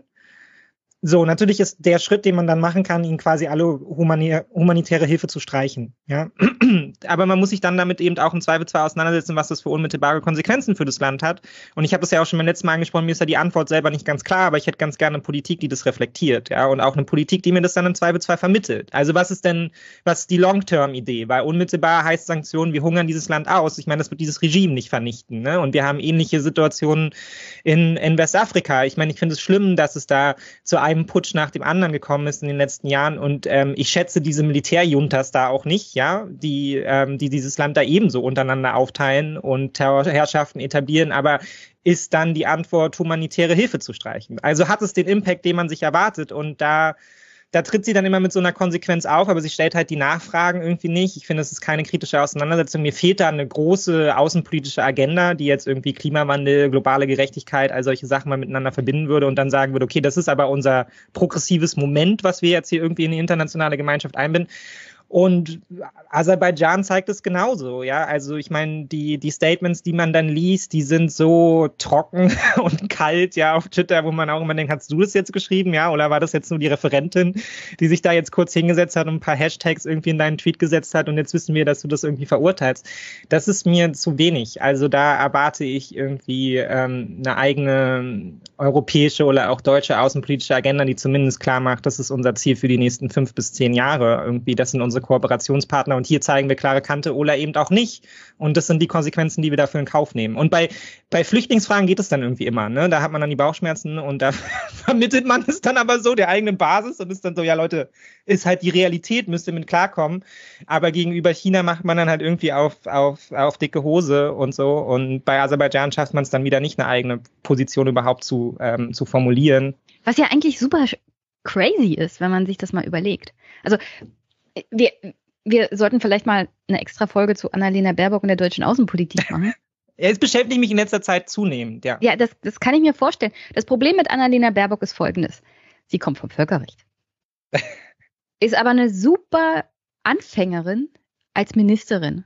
Ich habe nicht das Gefühl, dass sie einen eigenen Wertekompass hat, der über woke, progressive Talking Points hinausgeht oder eine Orientierung oder irgendwie so eine Ahnung von der Welt außerhalb von Berlin, sondern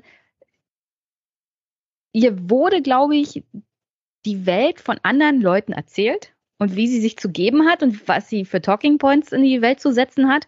Meistens wahrscheinlich von irgendeiner Atlantikbrückenorganisation, ja. ja.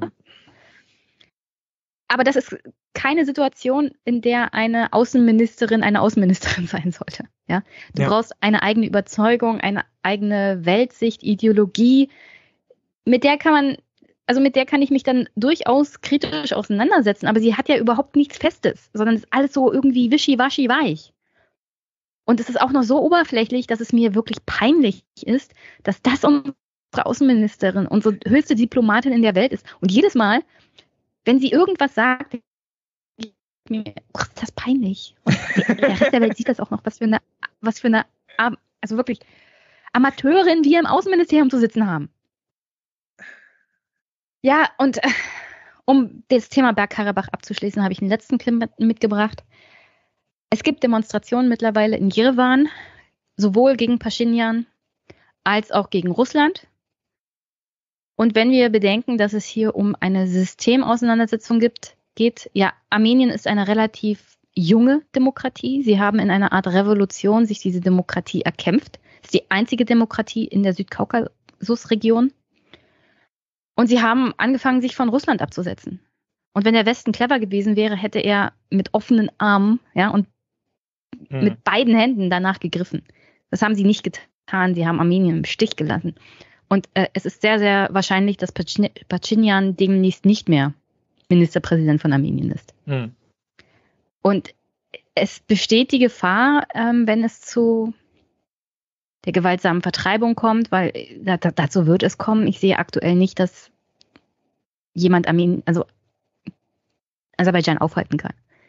Wir werden jetzt einfach ähm, Fakten schaffen, weil sie es können und sie niemand aufhält. Ich meine, man muss mit Blick auf Russland ja auch sagen, wir wissen ja auch nicht, ob es generell geht. Ne? Ich meine, wir haben, die Hoffnung war ja, Russland quasi in seinen Aktionen einzudämmen und wir sehen, dass Russland ist im Zweifel zwar bereit, jeden Preis zu zahlen, um das da irgendwie durchzuziehen. Ja, und, und, und die ja, Sache ist, die ne? Sache ist auch, wir sind wieder in der Zeit, in der Phase, in der der Stärkere gewinnt und Grenzen verschiebt. Das ist etwas, was sie, als der Angriffskrieg auf die Ukraine losging, gesagt haben, also das wollen wir nicht mehr. Oder das lehnen wir ab aber die Realität ist eine andere.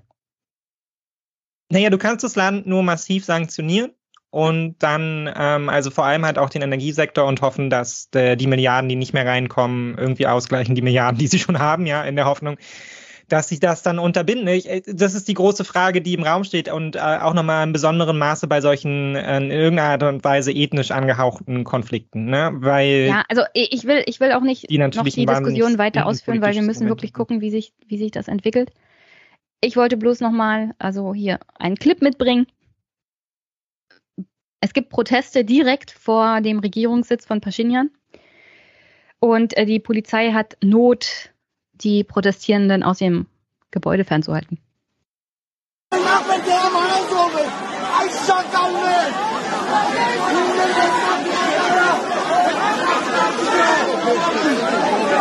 Nee, ähm, übrigens, ich habe mir sagen lassen, da wird gerufen, Pacinian ist ein Verräter. Mhm. Also die 120.000 vertriebenen Bergkarabach-Armenier muss Armenien dann auch selber erstmal aufnehmen können. Hm. Also das wird zu Unruhen in diesem Land führen. Und wenn wir dann nochmal an den Anfang denken, der Auseinandersetzung zwischen Demokratien und Autokratien, besteht die Gefahr, dass diese Demokratie im Südkaukasus wieder kippt und sich dann vielleicht wieder Richtung Russland entwickelt. Ja. Ja. Ich, ich würde nur noch anschließen, was ja ganz offensichtlich ist und was vielleicht auch das ganz grundlegende Problem ist, ist, dass wir haben ja hier ein Aufklärungsdefizit. Also ganz eindeutig, ja. Ich, hab, ich glaube, die Zeit, ähm, die Zeit hat vor zwei Wochen oder so mal einen relativ großen Artikel über Bergkarabach äh, irgendwie gehabt. Aber, ähm, und ich kann mich noch daran erinnern, dass meine Mama dann zu mir kam und so meinte, so, ich habe da gerade was gelesen über Bergkarabach, was für eine krasse Situation. Ähm, und es ist jetzt auch keine Ich, ich glaube, Sie haben sogar erwähnt, dass der Regierungssprecher Propaganda gesagt hat. Ja. also die ganzen Artikel, die meine, meine Frage erwähnt haben, haben meinen Namen natürlich nicht erwähnt in meinem Podcast, aber toll seid, dass ihr darüber ja. geschrieben habt. Es kommt jetzt so ein bisschen, also man hat es dann im, im Zuge dessen vielleicht auch ausgelöst durch deine Frage auch nochmal und jetzt natürlich der auch sich dramatisierenden Situation beschäftigt man sich schon damit, aber was natürlich sehr auffällig ist, ist, dass natürlich die Deutschen, die Deutschen haben wesentlich weniger Assoziationen zu Aserbaidschan und Armenien als jetzt halt zu Russland und der Ukraine. So, ja. ne? Und das, das setzt schon mal einen anderen Modus und Und ich glaube, man muss schon feststellen, dass wir eine Medienlandschaft haben, die sich mit diesem Konflikt nicht sonderlich stark auseinandergesetzt hat. Ja, und dafür kann man jetzt diverse. Ich glaube, es war Ihnen ein wenig peinlich, dass eine Bürgerin mal eine Frage dazu gestellt hat und Sie monatelang nichts dazu gemacht haben. Naja, eigentlich ja auch zu Recht. Ja, ähm, muss man jetzt auch nicht komplett wieder aufrollen, dass da die Logiken ja. des Mediensystems sind, dass halt eben solche Nachrichten eben nicht so oft vorkommen. Wir haben eine ähnliche Situation mit dem Jemen, ja. Also das sind, da kumuliert natürlich auch immer viel. Du hast wenig Zugriff, du hast wenig Leute, die davon in deiner eigenen Redaktion eine Ahnung haben, du kriegst die Leute da nicht hin. Ähm, du hast auch nicht unbedingt ein interessiertes Publikum, das sich damit gerne beschäftigt. Ja, du hast wahrscheinlich nicht mal ein Publikum, das weiß, wo diese Regionen sind. Also ich glaube, wenn du bei Aserbaidschan Leuten sagst, auf so einer Europakarte so TV totalmäßig, zeigen sie mir mal, wo Aserbaidschan ist, ja, dann bist du, sind die meisten meilenweit daneben.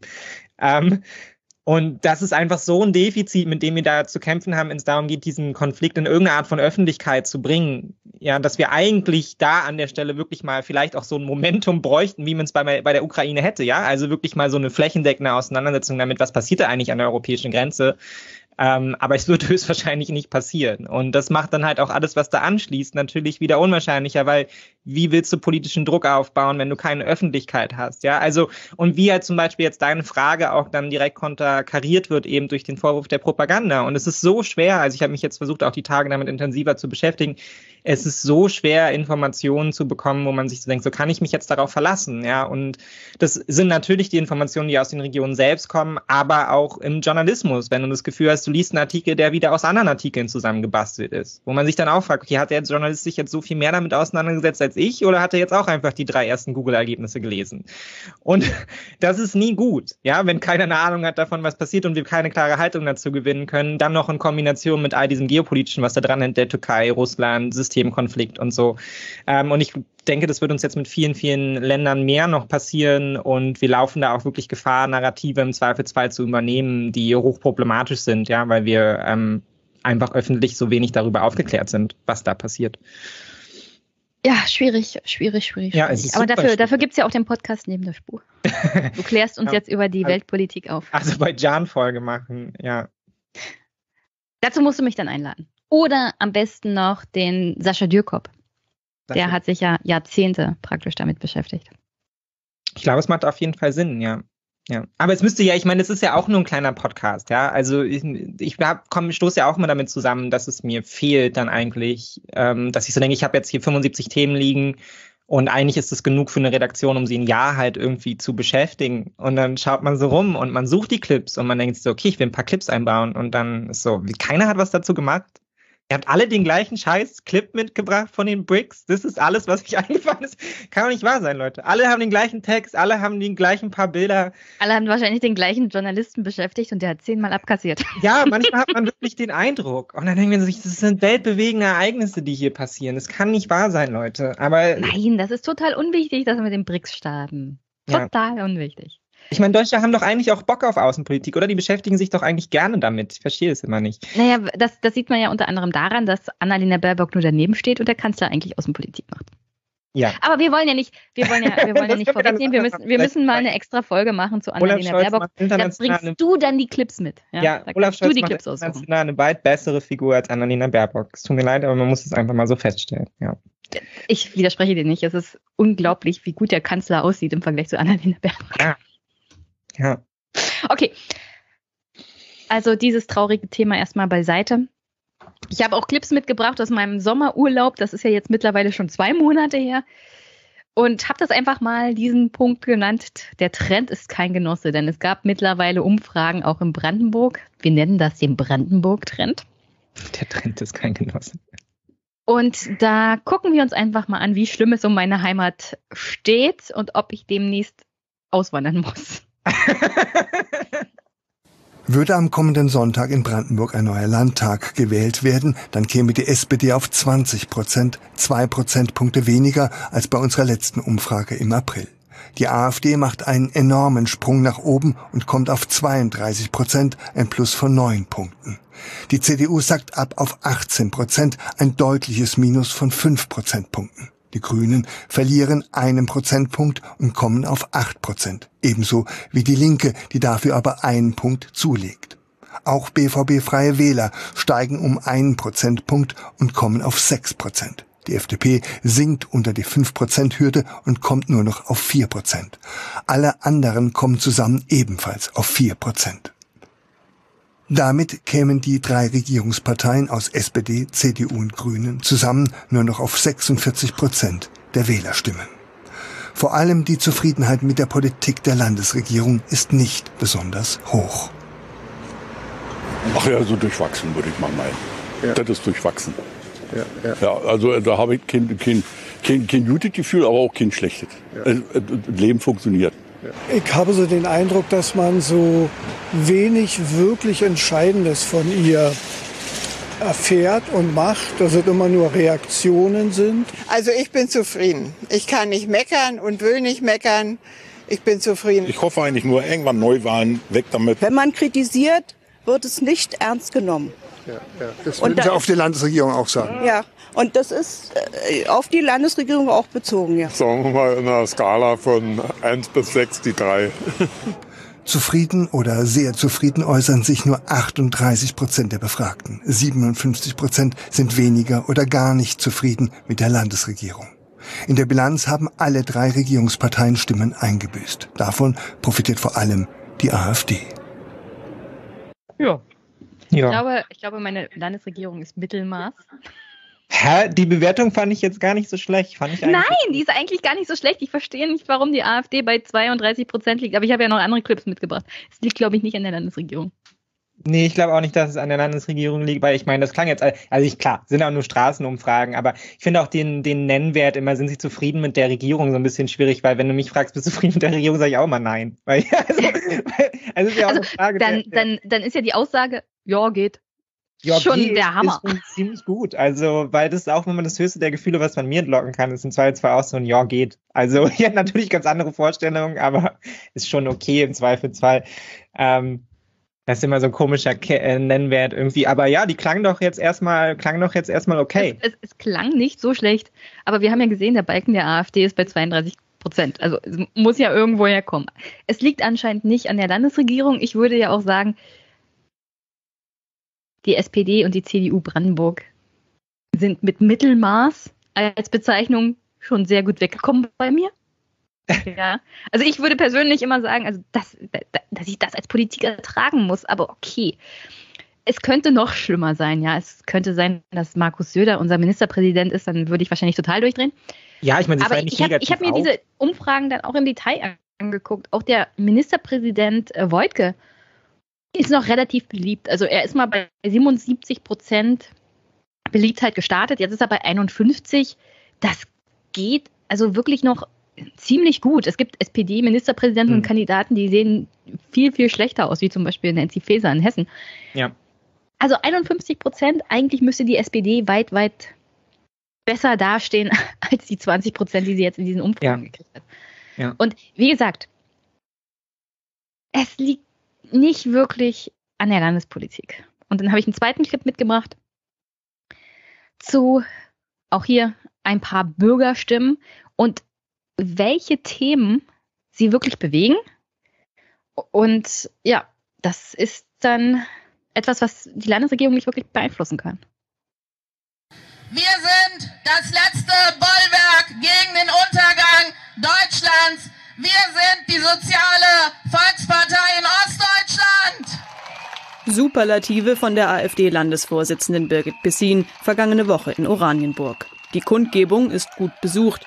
Parteistargast Björn Höcke zieht. Die Partei ist im Aufwind.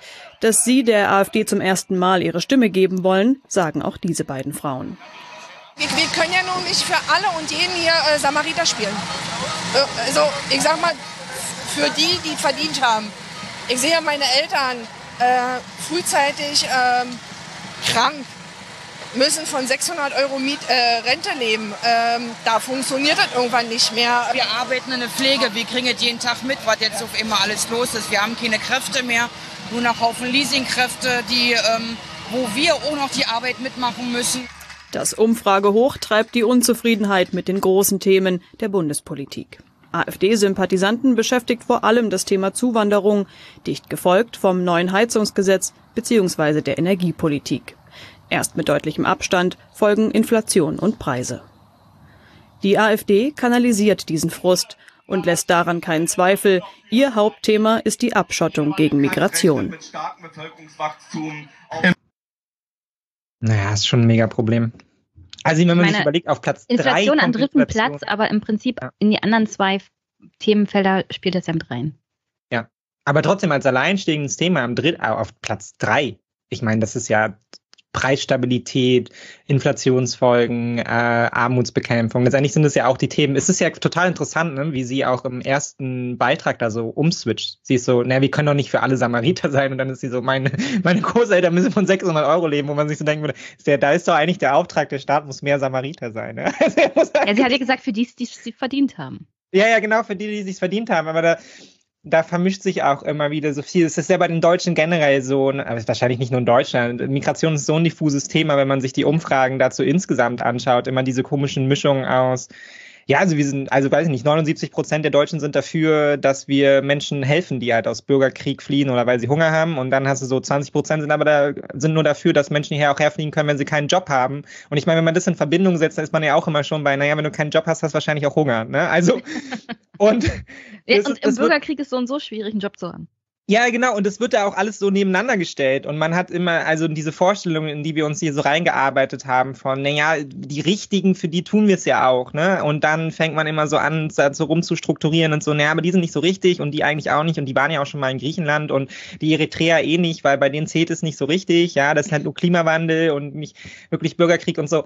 Ähm, also die, die, diese Diffusität, die da rausspricht und auch einfach die, ähm, man merkt hier halt sehr, sehr deutlich einfach den politischen Kurs, auf dem wir uns bewegen, ne? in dem uns eigentlich ein Thema dominiert, was ähm, natürlich ein politisches Gewicht hat, insofern, als dass wir wahnsinnig viele UkrainerInnen hier aufgenommen haben, äh, indem man auch sicherlich sagen muss, wir haben halt keine geregelte europäische gemeinschaftliche Migrationspolitik. Ja, also das ist halt einfach Stückwerk, jeder macht so ein bisschen, was er will.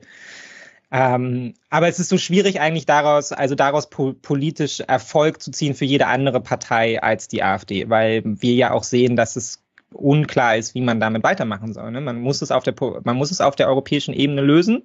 Sonst gibt es nur die Lösung, ähm, halt eben zu sagen, man nimmt halt eben mehr auf und versucht bessere Bedingungen zu stellen. Ne? Oder man sagt halt eben, okay, alles dicht, das ist der Zugang der Kontrolle, den wir haben, und dann halt irgendwie mit Schießbefehl an der Grenze. Aber das beschäftigt diese Menschen ja eigentlich auch in ihrem alltäglichen Leben nicht. Ne? Also ich, ich habe ich habe noch ich habe so viele Themen hier, ich weiß nicht, ob wir das heute schaffen. Aber ich habe einen Teil, da geht es um die Kommunen und ihren finanziellen Limits und wie das die Demokratie gefährdet. Und da sind so viele Clips drin von Kommunen, die aktuell die Aufgabe stemmen müssen, Integration Flüchtlinge unterzubringen und einfach nicht genug finanzielle Mittel zur Verfügung ja. bekommen, was für Frustration auch der Bürgerinnen und Bürger vor Ort sorgt, die sich Gedanken machen. Also da kommen jetzt so viele junge Männer, keine vernünftige Betreuung, die sind hier irgendwo abgestellt, mitten in der Pampa und die dadurch Konflikt erwarten. Ja, ja. und zwar zu Recht, dass sie Konflikt erwarten. Und das heißt ja nicht, dass diese Leute rassistisch sind oder Migration ablehnen, so grundsätzlich, sondern die wollen halt sehen, dass Politik sich um diese Probleme kümmert. Und das scheitert meistens am Geld. Und im Prinzip ja. ist es das Gleiche, was die Bürgerin hier gesagt hat. Ja, also meine, meine Mitbürgerin sozusagen. also, äh, es ist ein zutiefst ungerechtes System. Man hat das Leben lang gearbeitet. Und jetzt ist der Staat nicht für einen da, obwohl das Versprechen da war. Also auch ja, hier ist es ein, ein Geldproblem. Ja, ja? Also im Prinzip ist es alles ein Geldproblem. Ja.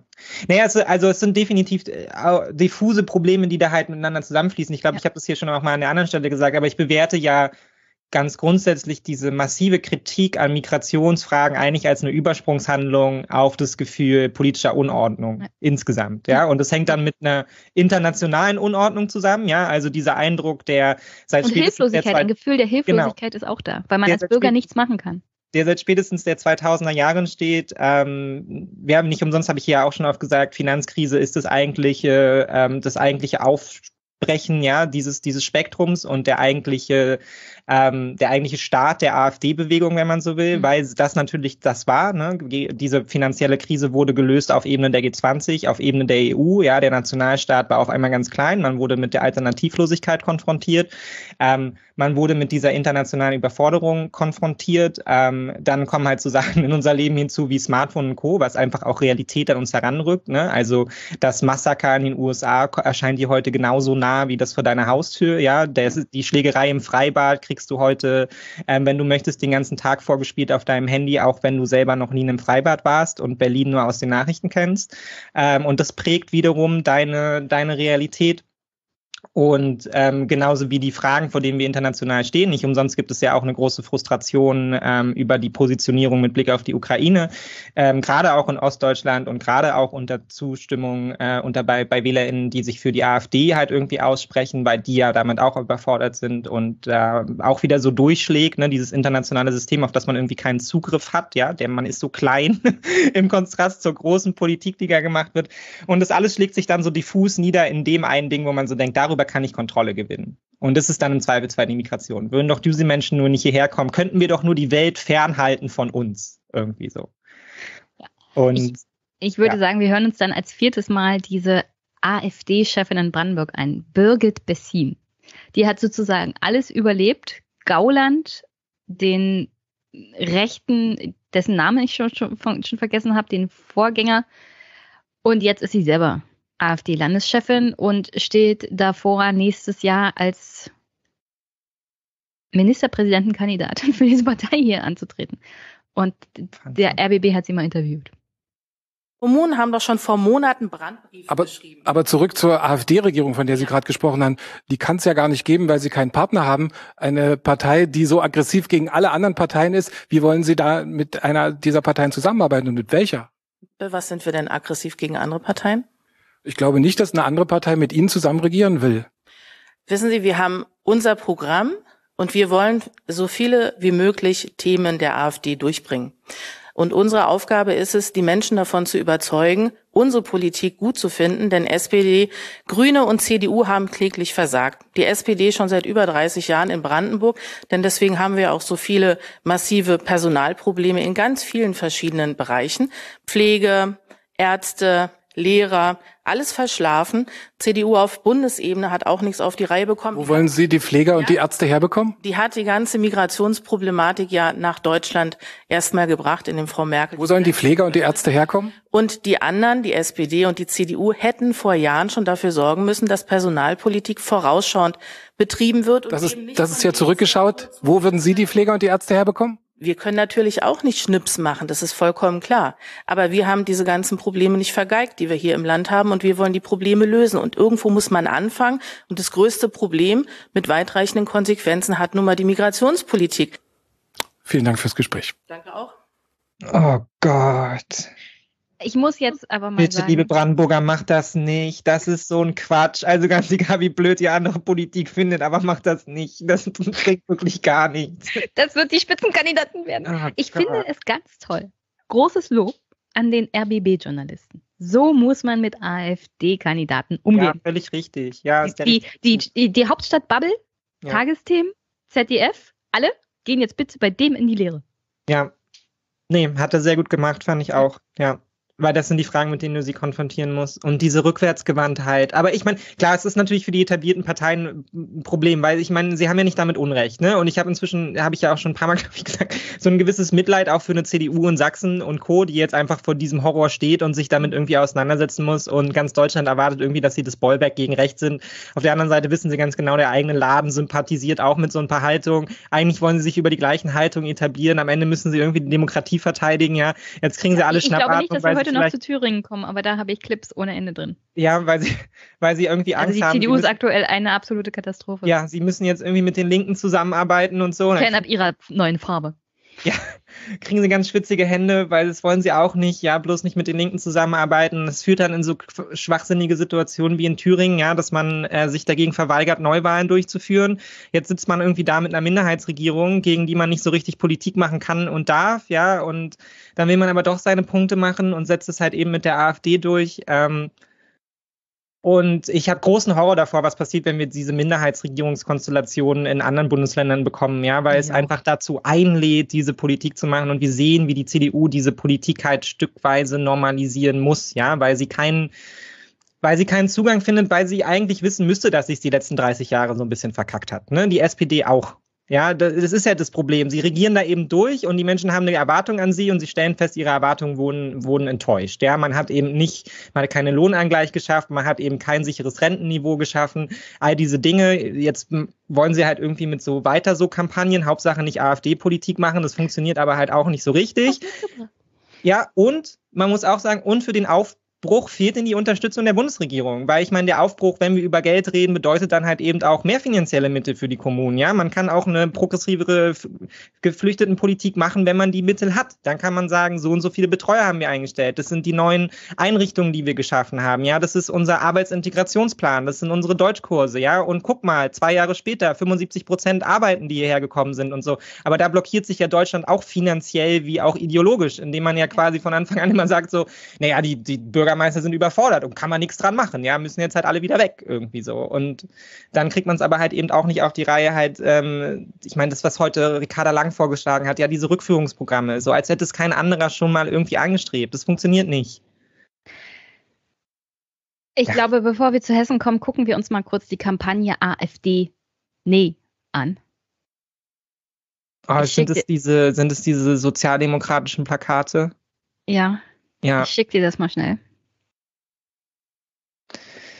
Ja, das fanden sie irgendwie ganz toll. Du hattest, du hattest es ja gerade angesprochen. Ja, ich habe mich damit. Dass die SPD äh, hier wirklich aus guten Gründen abkackt. Ich meine, seit 30 Jahren regiert die SPD in Brandenburg durch. Mit verschiedenen Ministerpräsidenten. Ja. Also, die waren auch sympathisch und erfolgreich und die Sympathiewerte, wie gesagt, von Voigtke sind halt immer noch relativ gut. Und das sind jetzt nur Umfragen, aber in zwölf Monaten ist hier Landtagswahl und ich erwarte bei dem aktuellen Stand keinen großen Einbruch. Wenn ich mir die aktuellen Wirtschaftsberichte und Zahlen angucke, dann wird mir Angst und Bange. Ja, also wirklich, ich, da kriege ich Angst, was da noch passiert, wenn die AfD jetzt schon bei 32 Prozent steht. Und ich von der Bundesregierung nicht das Gefühl habe, dass sie wirklich den Ernst der Lage verstanden haben und alles tun werden, um der Katastrophe zu begegnen. Und äh, da, die SPD kommt dann mit so einer AfD-Nee-Kampagne. Ja. ja. Hast du die Bilder gekriegt? Ähm, ja, ich habe die Bilder gekriegt. Ähm, ich weiß gar nicht, ob ich sie mir unbedingt angucken muss. Ähm. Also ich, ich lese mal kurz vor. Ja. Hier zum Beispiel eins in weiß dann und das andere ist dann blau. Also das sind auch die schönen AfD-Farben, ja. Die machen das sozusagen in AfD-Farbe. Ich wollte nur mal jemanden, der auf den Tisch haut. Jetzt zahlen die Reichen weniger Steuern und ich immer noch so viel. Karl Poschardt, Kraftfahrer, November 2025. Also das ist ein Blick in die Zukunft. Das ist eine SPD-Kampagne. Äh, übrigens, was ist der Unterschied zu aktuell? Ja, das ist ja auch, das war ja auch so ein bisschen meine große Ich mache mal weiter und dann können wir darüber reden. Hier, nächstes Plakat. Nur die da oben, also Jetzt sehe ich das nicht richtig. Achso. Mir waren nur die da oben zu weltfremd. Jetzt wird jedes Jahr meine Miete noch stärker erhöht. Thomas Berl, Landschaftsgärtner 2025. So, das nächste. Also die sind alle wirklich so. Ich wollte nur, dass weniger Ausländer ins Land kommen. Jetzt finde ich keine Azubis mehr. Michael Becker, Handwerkermeister, Oktober 2027. Ja, er findet da jetzt schon keine Azubis. Äh, also, gleich, ja. gleich Mick. Ja.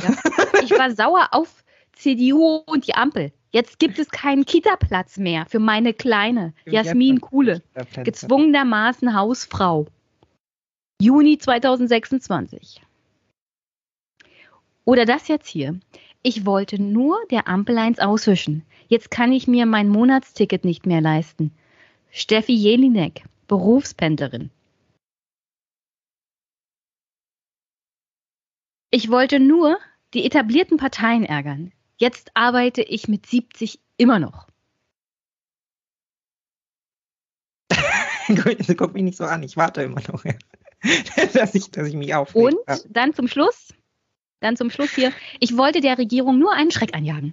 Heute wurde statt mir wieder ein Typ befördert. Sabrina Möller, Industriekauffrau, August 2025.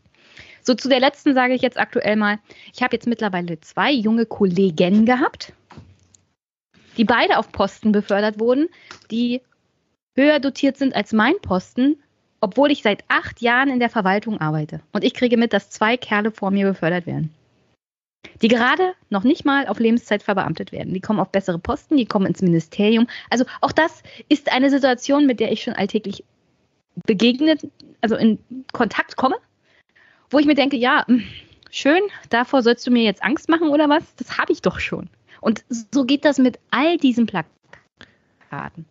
Also frage ich mich, wer hat sich das ausgedacht? Ist das ein heimliches U-Boot gewesen bei der SPD? Ist es eine SPD-Kampagne? Für, für den Wahlkampf in Hessen. Ähm, die, kennen, die kennen die Realität der Leute nicht, oder wie muss ich mir das vorstellen? Oder war das jemand, der eigentlich Wahlkampf für die AfD machen wollte und das aber von der SPD bezahlen ließ? Naja, ist beides nicht so richtig. Ne? Es ist halt keine Positivkampagne, weil sie sagt ja nichts darüber, was man selber macht, sondern ja. es ist dann halt so eine Status Quo, ist, Status Quo ist schon okay.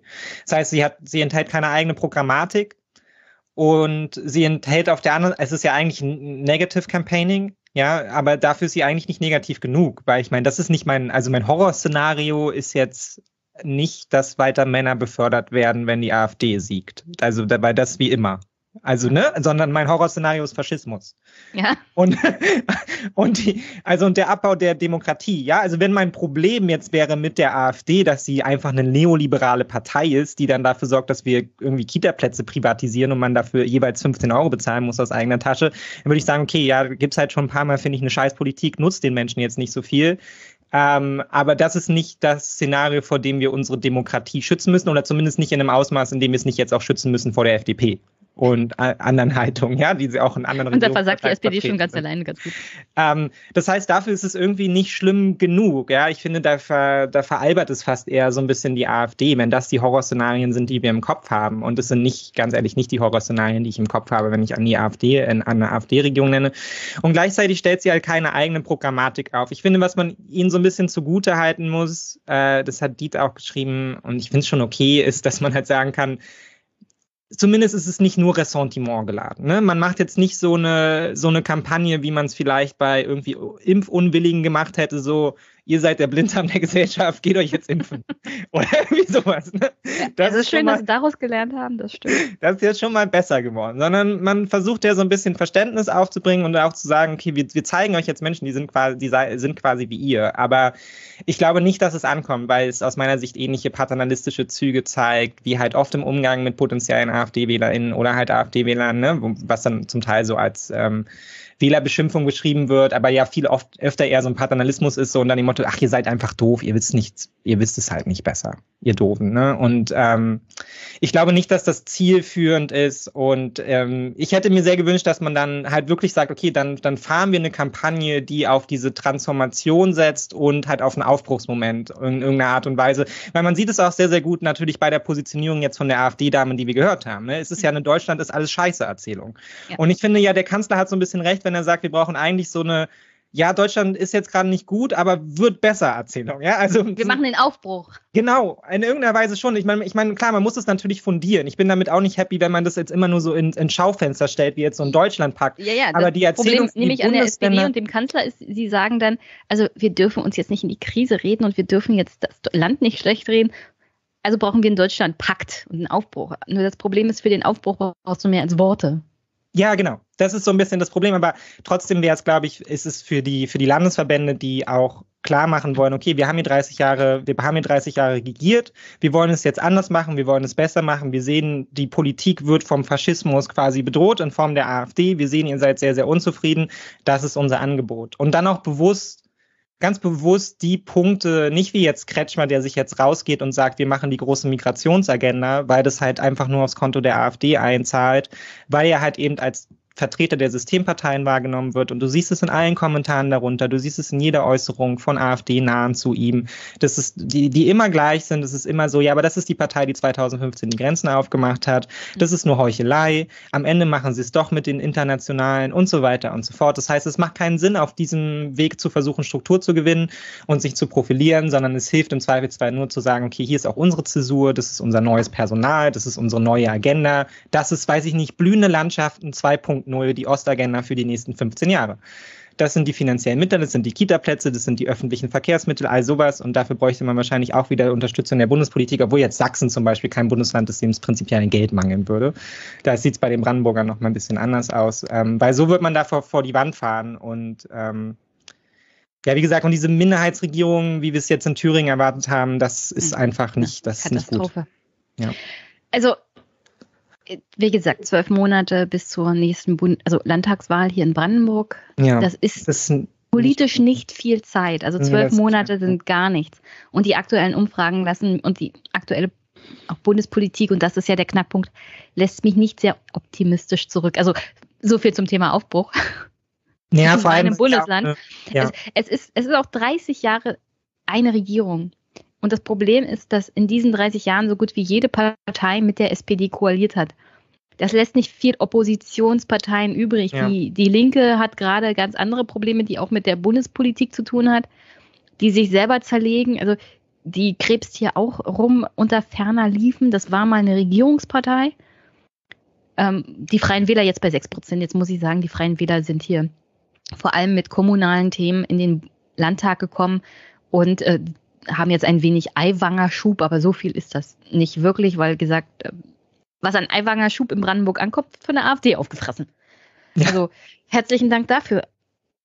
Und ja, ich erwarte äh, nach 30 Jahren SPD hier wirklich den großen Knall. Weil dieser, dieser ja. Knall nach 30 Jahren durchregieren irgendwann halt kommt. Das kommt aktuell in Hessen nicht ganz, aber das hat andere Gründe. Aber ja, ähm, ich bin nicht sehr optimistisch für das nächste Jahr.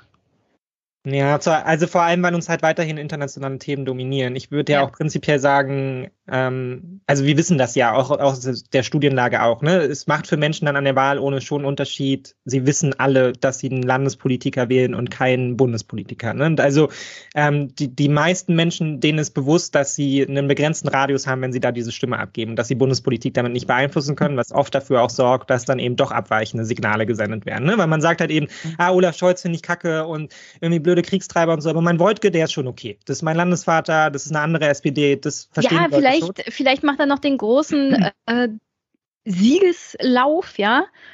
Sechs Wochen vor der, vor der Wahl, das hatten wir hier in Brandenburg bei der SPD durchaus schon öfters. Also, naja, dass sie ja, schlecht gestanden halt sagen, haben und dann wirklich nochmal durchgestartet sind. Ja, aber ich würde halt sagen, das Problem ist, dass die internationalen Themen halt inzwischen bis auf die kommunale Ebene letztendlich durchschlagen. Ne? Migration ist das beste Beispiel dafür. Ja, es ist ein internationales Thema, was sich im Zweifelsfall in deiner Kommune widerschlägt, wenn dein Bürgermeister halt irgendwie Alarm schlägt, weil man das nicht mehr auf die Reihe bekommt. Energiepreise, genau das Gleiche. Ja, international Demografie, da geht es um internationale Fachkräfte. Das ähm, Krieg wenn diese Themen noch da sein werden, dann werden sie in diesem Wahlkampf wahrscheinlich einschlagen. Und das ist, dann hast du halt einfach ein Problem, weil dann musst du als Landespolitiker letztendlich eine Bundespolitik verantworten, mit der du nichts zu tun hast und auch eine internationale Lage, mit der du nichts zu tun hast. Und wenn das Gegenangebot ist, auch das Gegenangebot der übrigens von Sarah Wagenknecht, so nach dem Motto, ja, scheiß auf das, was da draußen ist, so, ne? Also, wir, mach, wir machen halt einfach wieder unser Deutschland-Ding, ja, und diese Fragen gar nicht aufwerfen, ähm, und man sich in dieser Sicherheit eben wähnt ähm, durch eben eine Beteiligung der AfD oder durch eine starke AfD, dann, ähm, dann ist es ein Problem, ja, weil dann wird es durchschlagen und dann haben wir im Zweifelsfall diese Wahlergebnisse am Ende auch von, sagen wir mal, zumindest höheren zweistelligen Werten. Ich glaube, davon können wir inzwischen ausgehen, wenn sich da nicht noch viel verändern sollte. Ja. Sehr gut. Also weil wir gerade dabei sind, dass der Trend kein Genosse ist.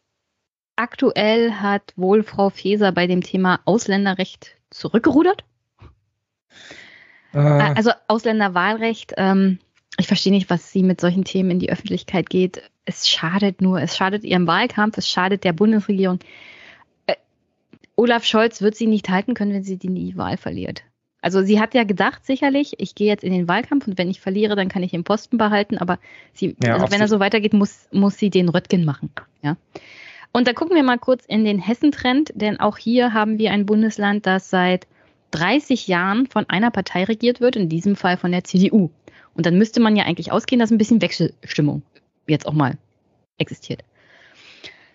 Nach aktuellen Umfragen kommt die CDU auf 31 Prozent, die Grünen mhm. auf 17, die SPD auf 18, die AfD in Hessen auf 17 Prozent. Also die nächsten Parteien zur CDU sind alle ungefähr auf gleicher Höhe. Die FDP auf 5, Linke unter, also bei 3 Prozent, Freie Wähler bei 3 Prozent und dann kommen noch die anderen. Mhm. Das ist die aktuelle Umfrage. So, und dann haben wir die Frage nach der Politikerzufriedenheit. Und da wird es ganz interessant, denn der aktuelle Ministerpräsident ist Boris Rhein. Mit dem sind sehr zufrieden, zufrieden 39 Prozent. Das sind jetzt nicht die besten Werte für so einen Spitzenpolitiker und Spitzenkandidaten auf Landesebene. Aber geht noch, ja. Tarek Al-Wazir von den Grünen ist der beliebteste ist der beliebteste Politiker in Hessen mit 44 Prozent Zufriedenheit. Nancy Faeser von der SPD. Mit der sind genau 28 Prozent zufrieden und 54 Prozent unzufrieden. Und es kann nicht an ihrer Landespolitik liegen. Nee. So, und auch ganz, ganz katastrophale Zahlen zu der Frage, also wen würden Sie denn direkt wählen, wenn Sie die Möglichkeit hätten, den Ministerpräsidenten direkt zu wählen? Da kommt Boris Rhein auf 33 Prozent und Nancy Faeser auf 17. Also für eine Spitzenkandidatin, die die regierende Partei ablösen möchte, eine absolute Katastrophenzahl, ja? Und die haben hier übrigens die Parteianhänger gefragt. Ja. Also immerhin sagt die SPD zu 57 Prozent der Parteianhänger, dass sie ihre Kandidatin wählen würden. Ja, das ist jetzt nicht so schlecht, aber so insgesamt, pff, also. Ja, sie wird es nicht gewinnen. Also. Nein, sie wird es nicht gewinnen. Aber auch interessant, in den Umfragen die SPD gerade bei 18 Prozent. Und wenn man die Parteianhänger fragt, welche Partei sollte die Landesregierung führen, dann kommt die SPD auf insgesamt 25 Prozent. Also mhm. die Umfrage lässt mich ein bisschen frag, Fragen zurück, weil hier immer die Parteianhänger zitiert werden. Also ich weiß nicht ganz genau, was die Hessen denken.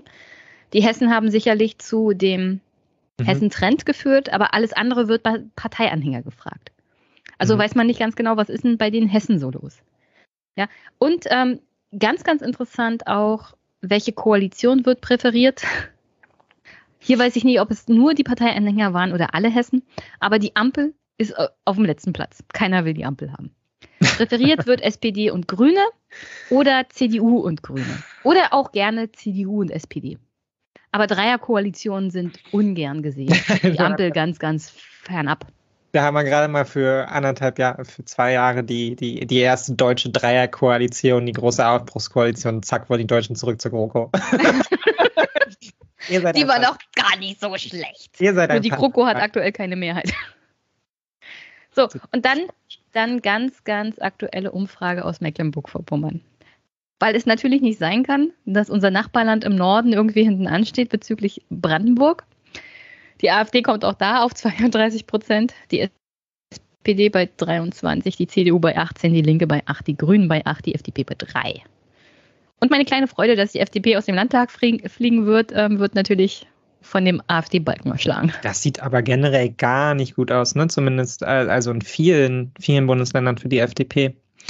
Ja. Gut. Das, ja, ich, prinzipiell gut, was ja aber auch nur bedeutet, dass die FDP, also das, was wir ja auch schon immer sagen, dass die FDP ihren Proteststatus aufgefressen hat in dieser Koalition. Ne? Das war ja relativ klar, sobald sie mit koalieren, sind sie ja dem keine Protest-Antisystempartei äh, mehr, da können sie sich noch so viel Mühe geben. Ja, und ähm, jetzt kriegen sie dafür die Packung und die Wählerschaft, die sie da zu Höchstwerten animiert hat, ähm, die zieht jetzt wieder ab zur AfD, da wo sie eigentlich hingehören.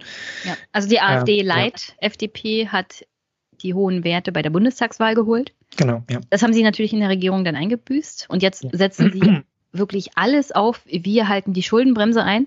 Das heißt, das bedeutet gerade mal so sechs Prozent in Umfragen für die Bundestagswahl. Vielleicht retten sie ihren Status.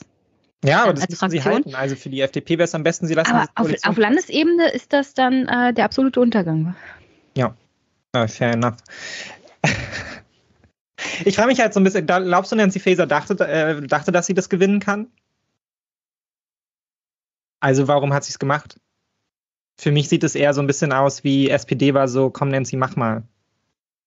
Darfst ich meine, ich habe, mir, ich habe mir die Umfrageergebnisse der letzten vier Jahre angeguckt für die ganzen Parteien in Hessen und habe praktisch 2021 eine Umfrage gehabt, in der die SPD mal von der, vor der CDU lag. Seitdem kon kontinuierlich die CDU vor der SPD. Vielleicht ja. war das der Wechsel des Ministerpräsidenten, wo die CDU dann zurückgefallen ist, weil sie ja ihren bekannten Ministerpräsidenten verloren hatten. Und jetzt kam der neue und da sind die Bürger immer nicht ganz sicher und so. Aber seitdem hat sich der neue eingearbeitet. Hm? Und seitdem ist die SPD wirklich hinten an.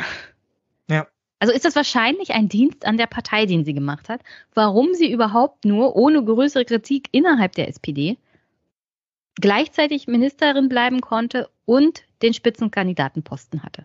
Naja, weil sie dann halt eben, weil von Anfang an klar war, dass sie das verlieren ja. und Nancy ihren Posten nicht aufgeben wollte. Sie wollte danach ja. halt nicht abgesägt werden. Oder sich halt genau. halt selbst im Vorhinein absägen, dann verlieren und dann so, ja, okay, das war jetzt eine politische Karriere bei Nancy. So, das, das, das kann ich durchaus als nachvollziehen und das Problem der SPD ist, darüber wird ja auch wenig medial geredet. Das gleiche Problem wie alle anderen etablierten Parteien, sie haben einfach kein Personal mehr auf Landesebene. Da ähm, ist wirklich nichts mehr. Ja, und man kann ja auch sehr deutlich sehen, worauf die SPD gesetzt hat. Hier Hessen-Trend, Politikzufriedenheit mit den einzelnen PolitikerInnen und dann ja. einfach mal auf die Bekanntheit setzen. Ne?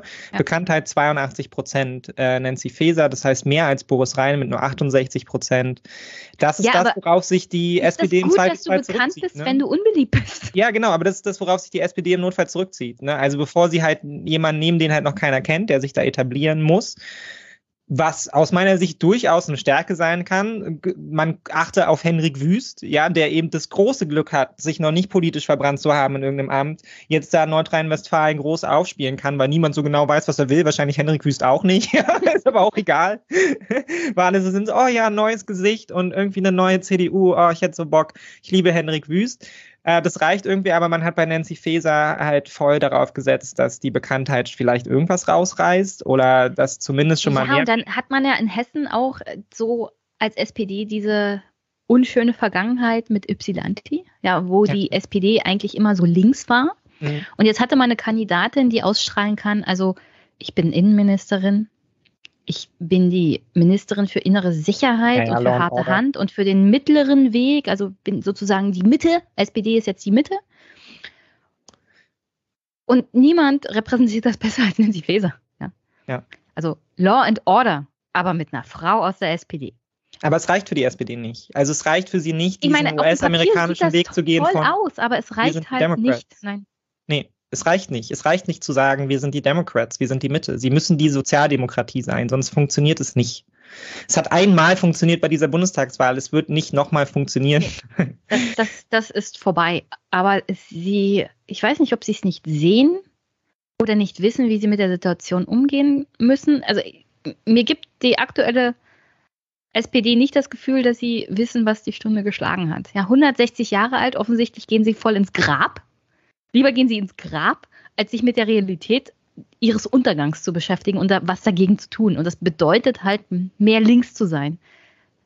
Das bedeutet auch, dem Finanzminister mal Schranken aufzuweisen und zu sagen, also wenn du hier weitermachst, fährst du das Land gegen die Wand. Ja, also ich meine, schaut euch, äh, schaut euch die Umfragen im Zweifelsfall an, ja. Also was passiert, wenn man anfängt, die paar Prozentpunkte, die die Linke noch hat, zur SPD dazu zu rechnen? Sieht gar nicht so schlecht aus dann auf einmal, ne? Das sind so fünf, sechs Prozentpunkte, die können einen Unterschied machen. Man rutscht sehr nah an die CDU ran, man rutscht sehr nah an die AfD ran, man überflügelt vielleicht sogar zum Teil die eine oder die andere Partei ähm, und ich meine, so leid es mir tut, aber das ist jetzt halt gerade im Zweifelsfall die Chance. Diese Partei ist tot, auch in den ostdeutschen Bundesländern schwer angeschlagen. Ja, sie befinden sich in einem, in einem Trennungsgeschehen. Ja, also sie ist absolut mit. Die Scheidung ist immer schlecht. Ja, sie ist Und wenn sie öffentlich ausgetragen wird, dieser Rosenkrieg, ist es auch noch abstoßend. Ja, und wenn man selber schon mal Linke gewählt hat, dann ähm, kann man dieses Dilemma, in dem sich die Wählerschaft da befinden muss, sehr, sehr gut nachvollziehen. Und man macht sich ja auch selber schon mit Blick auf die Bundestagswahl Gedanken. Und es würde einem auch persönlich leichter fallen, sein Kreuzchen bei der SPD zu machen, wenn man, wenn sie sagen, okay, unser großes Programm ist ein 15 Euro Mindestlohn oder so. Und damit gehen wir in die Wahl rein und das setzen wir dann durch. Das ist unser Ding. Und dann sagt man, okay, gut, das ist jetzt die, die eine Reform, hinter der ich stehe. Dafür wähle ich jetzt irgendwie vier Jahre SPD oder fünf Jahre SPD, wenn es um Länder geht, ja zum Teil. Ja, ich habe nicht das Gefühl, dass sie solche Ideen noch irgendwie haben. Nee, ich meine es ja auch, also dieser Wahlkampf in Hessen war ja aufgegeben, bevor er so richtig angefangen hat. Also ich Nancy Faeser war ja auf der Bundespressekonferenz, glaube ich, als Teil ihres Wahlkampfs zum Beispiel. Ne? Diese Auftritte mhm. nimmt sie dann mit. Aber man hat nicht das Gefühl, dass sie jetzt gerade Wahlkampf für Hessen macht. Also mir geht es auch so, ich sehe auf Twitter diese Meldung zu, was sie jetzt gerade wieder vorschlägt. Und ich weiß aber nicht, ist das jetzt die Innenministerin? Ist das jetzt die Wahlkämpferin? Ist das jetzt ein Projekt für Hessen? Ist das ein Projekt für Deutschland? Also wird jetzt ein Gesetz aufgesetzt oder machst du gerade nur Schaumschlägerei, weil du ein paar Wähler gewinnen willst? Ne? Und das verwirrt. Ja, vor allem, welche Wähler will sie denn damit gewinnen? Also wenn, wenn wir uns angucken, sie macht das als Dienst für die Partei. Sie ist die Kandidatin für Mitte und Law and Order. Also die Wähler, die du ansprechen möchtest mit dieser Art von Kandidatur, wirst du doch mit so einem Vorschlag total abschrecken. Ja, also ich glaube, sie versucht da im Zweifelsfall halt die Wählerschaft von, von der CDU abzugrasen, so, ne? Aber why? Ja, das kann sie ja total vergessen. Welcher CDUler wäre davon ja. begeistert zu sagen, also hier Wahlrecht für Asylbewerber und äh, für Flüchtlinge? Wel welchen CDU-Wähler sprichst du denn damit an in der aktuellen naja, es, es, es, naja, und es begeistert halt auch nicht die eigene, die eigene Wählerschaft, egal in welche Richtung. Also weder Wähler. Und das ist sie auch noch zurückgerudert, ja. ja. Also das innerhalb von wenigen Stunden. Weder lockt sie die einen damit raus, noch die anderen. Es mobilisiert vor allem halt einfach nicht die eigene Basis, so, weil sozialdemokratische WählerInnen wollen sozialdemokratische Politik. Das heißt, du, denen musst du mit innenpolitischen äh, Entscheidungen kommen, die im Geldbeutel einen Unterschied machen. Ähm, und das tut sie nicht. Und ja dann ist halt Larifari. Also Hessen sieht düster aus und äh, sie muss aufpassen, dass sie ihren Job nicht verliert. Also für Olaf Scholz wird das wirklich eng, sie dann nach dem Wahlabend in Hessen wirklich zu halten. Bei dem, also bei der Figur, die sie aktuell abgeht. Ist sie eine absolute Belastung für diese Koalition und für die SPD selber. Und wenn er ein bisschen politisches Gespür wie Angela Merkel hat, äh, schneidet er diese, diese Wunde schnell ab. Ja, mal schauen, ob er jetzt vielleicht sogar so ein bisschen getriggert ist, dadurch, dass Boris Pistorius so ein Mega-Win war. Ja. Dann kann das er sozusagen er, einen neuen Posten besetzen. Das hat ja mega gut funktioniert. Setzt einfach irgendjemanden ein, der so eine, der so eine Kanzlerstimme hat.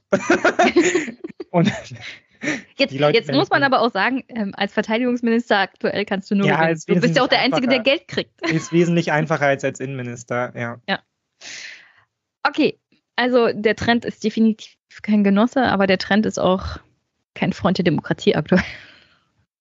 Es ist sehr, sehr tragisch. So, dann ähm, arbeiten wir uns mal ein bisschen vor zu dem sinkenden Vertrauen in den Staat und den, Demokra den Kommunen in finanziellen Schieflagen und was es als Gefahr für die Demokratie so bedeutet. Ich habe zum Vertrauen in den Staat genau vier Clips mitgebracht. Also das dürfte schnell gehen. Und wir fangen mal mit Haiti als Beispiel für ein Failed State an. Ich will nicht sagen, dass es in Deutschland schon so weit ist. Ich will euch nur mal zeigen, was passiert, wenn der Staat völlig kollabiert. Äh, Haiti ist unsere Zukunft. Nein, sag ich nicht. okay.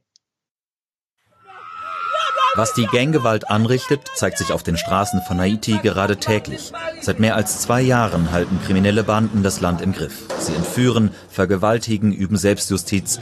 Auf den Straßen gilt das Recht des Stärkeren. Gegen diese Herrschaft des Verbrechens gibt es immer wieder Proteste. Das Volk verlangt Schutz. Viele verlassen ihre Häuser und wenn sich die Lage verschlimmert, werden wir Unglücklichen die Opfer sein. Wir haben niemanden, wir kämpfen allein. Diese Unzufriedenheit tragen sie auf die Straßen gegen den Staat, der keine Autorität mehr hat. Die Polizei ist unterbesetzt und überfordert. In dieses Vakuum sind mit Macht die Gangs gestoßen. Die Banden zu entwaffnen und endlich Frieden herzustellen, das fordert UN-Generalsekretär Guterres mit einem internationalen Einsatz. Ich rufe die internationale Gemeinschaft auf, dem von mir gewünschten Beschluss des UN-Sicherheitsrates endlich Folge zu leisten. Jetzt ist nicht die Zeit, Haiti zu vergessen.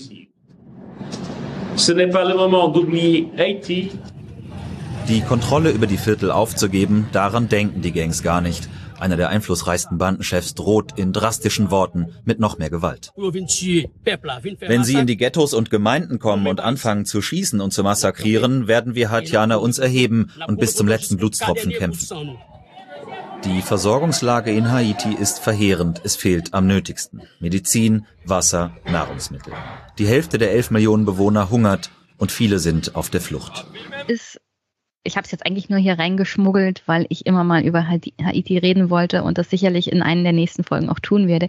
Aber Haiti ist wirklich so ein Beispiel, da konnte man live zugucken, wie der Staat immer mehr versagt und in sich kollabiert ja. ist. Ja? Und nach dem Mord an dem ehemaligen Präsidenten ist dieses Land im völligen Chaos versunken. Also kein, keine staatliche Institution hat hier noch Kontrolle über irgendwas. Und das hängt auch mit bisschen mit dem Thema zusammen, weil schon Jahre davor, bevor das alles kollabiert ist, ein sinkendes Vertrauen in die Fähigkeit des Staates natürlich hier auch in der Bevölkerung war. Also ja. keiner vertraut mehr in die Fähigkeit des Staates. Und damit die Überleitung zu aktuellen Zahlen über das Vertrauen in die Leistungsfähigkeit des deutschen Staates, denn der Deutsche Beamtenbund macht da regelmäßig Umfragen und veröffentlicht Studien zum Vertrauen in den deutschen Staat. Und sagen wir es mal so, während Corona war das Vertrauen ziemlich hoch. Und jetzt erreicht das Misstrauen neue Höhen. Die Enttäuschung über den Staat ist groß in Deutschland, allerdings aus unterschiedlichen Gründen. Während manche die Bundesrepublik vor allem bei der Asylpolitik versagen sehen, nennen andere Bildung, Klimaschutz oder Gesundheitsversorgung als Felder, in denen der Staat seine Aufgaben nicht erfülle. Und laut Beamtenbund verfestigt sich die Enttäuschung. Das ist aus unserer Sicht ja auch alarmierend, weil die Zahlen ja nicht eine Momentaufnahme sind, sondern über Jahre hinweg immer wieder in eine gleiche Richtung gehen. Wir hatten ein kleines Break nach der Corona-Phase, wo die Menschen wieder mehr Vertrauen in den Staat entwickelt haben. Das hat aber danach wieder dramatisch abgebaut. Tatsächlich zeigen die DBB-Umfragen der vergangenen Jahre durchaus Schwankungen. Stimmten 2019 noch 61 Prozent der Befragten der Aussage, der Staat ist überfordert zu, waren es während der Corona-Zeit deutlich weniger. Danach steigen die Zahlen wieder an, bis auf aktuell 69 Prozent einen neuen Höchstwert. Der Soziologe Manfred Göhner, der die Umfrage für den DBB durchgeführt hat, erklärt den jüngsten Anstieg so. Heute hat man das Gefühl, man kümmert sich nicht um das, was die Menschen jeden Tag äh, bedrängt. Das sind ökonomische Fragen, das ist die Preisentwicklung, es ist die Frage, ist die Energieversorgung sicher, wie kann ich sie, sie bezahlen? Und die, die Politik kümmert sich nach Meinung vieler Bürgerinnen und Bürger doch eher um Randthemen und um Randgruppen. Besonders groß ist die Enttäuschung im Osten. Hier sagen sogar 77 Prozent, dass der Staat überfordert ist. Ja. Ja. Hast du gesagt, während wir uns das angeguckt haben, ja. Es ist, es, also dieser Kontrast von 2020 auf jetzt, das ist gerade mal drei Jahre her, ist ja auch so erheblich. Naja, 20 Prozent Schwankung ist ja wirklich groß. Ja.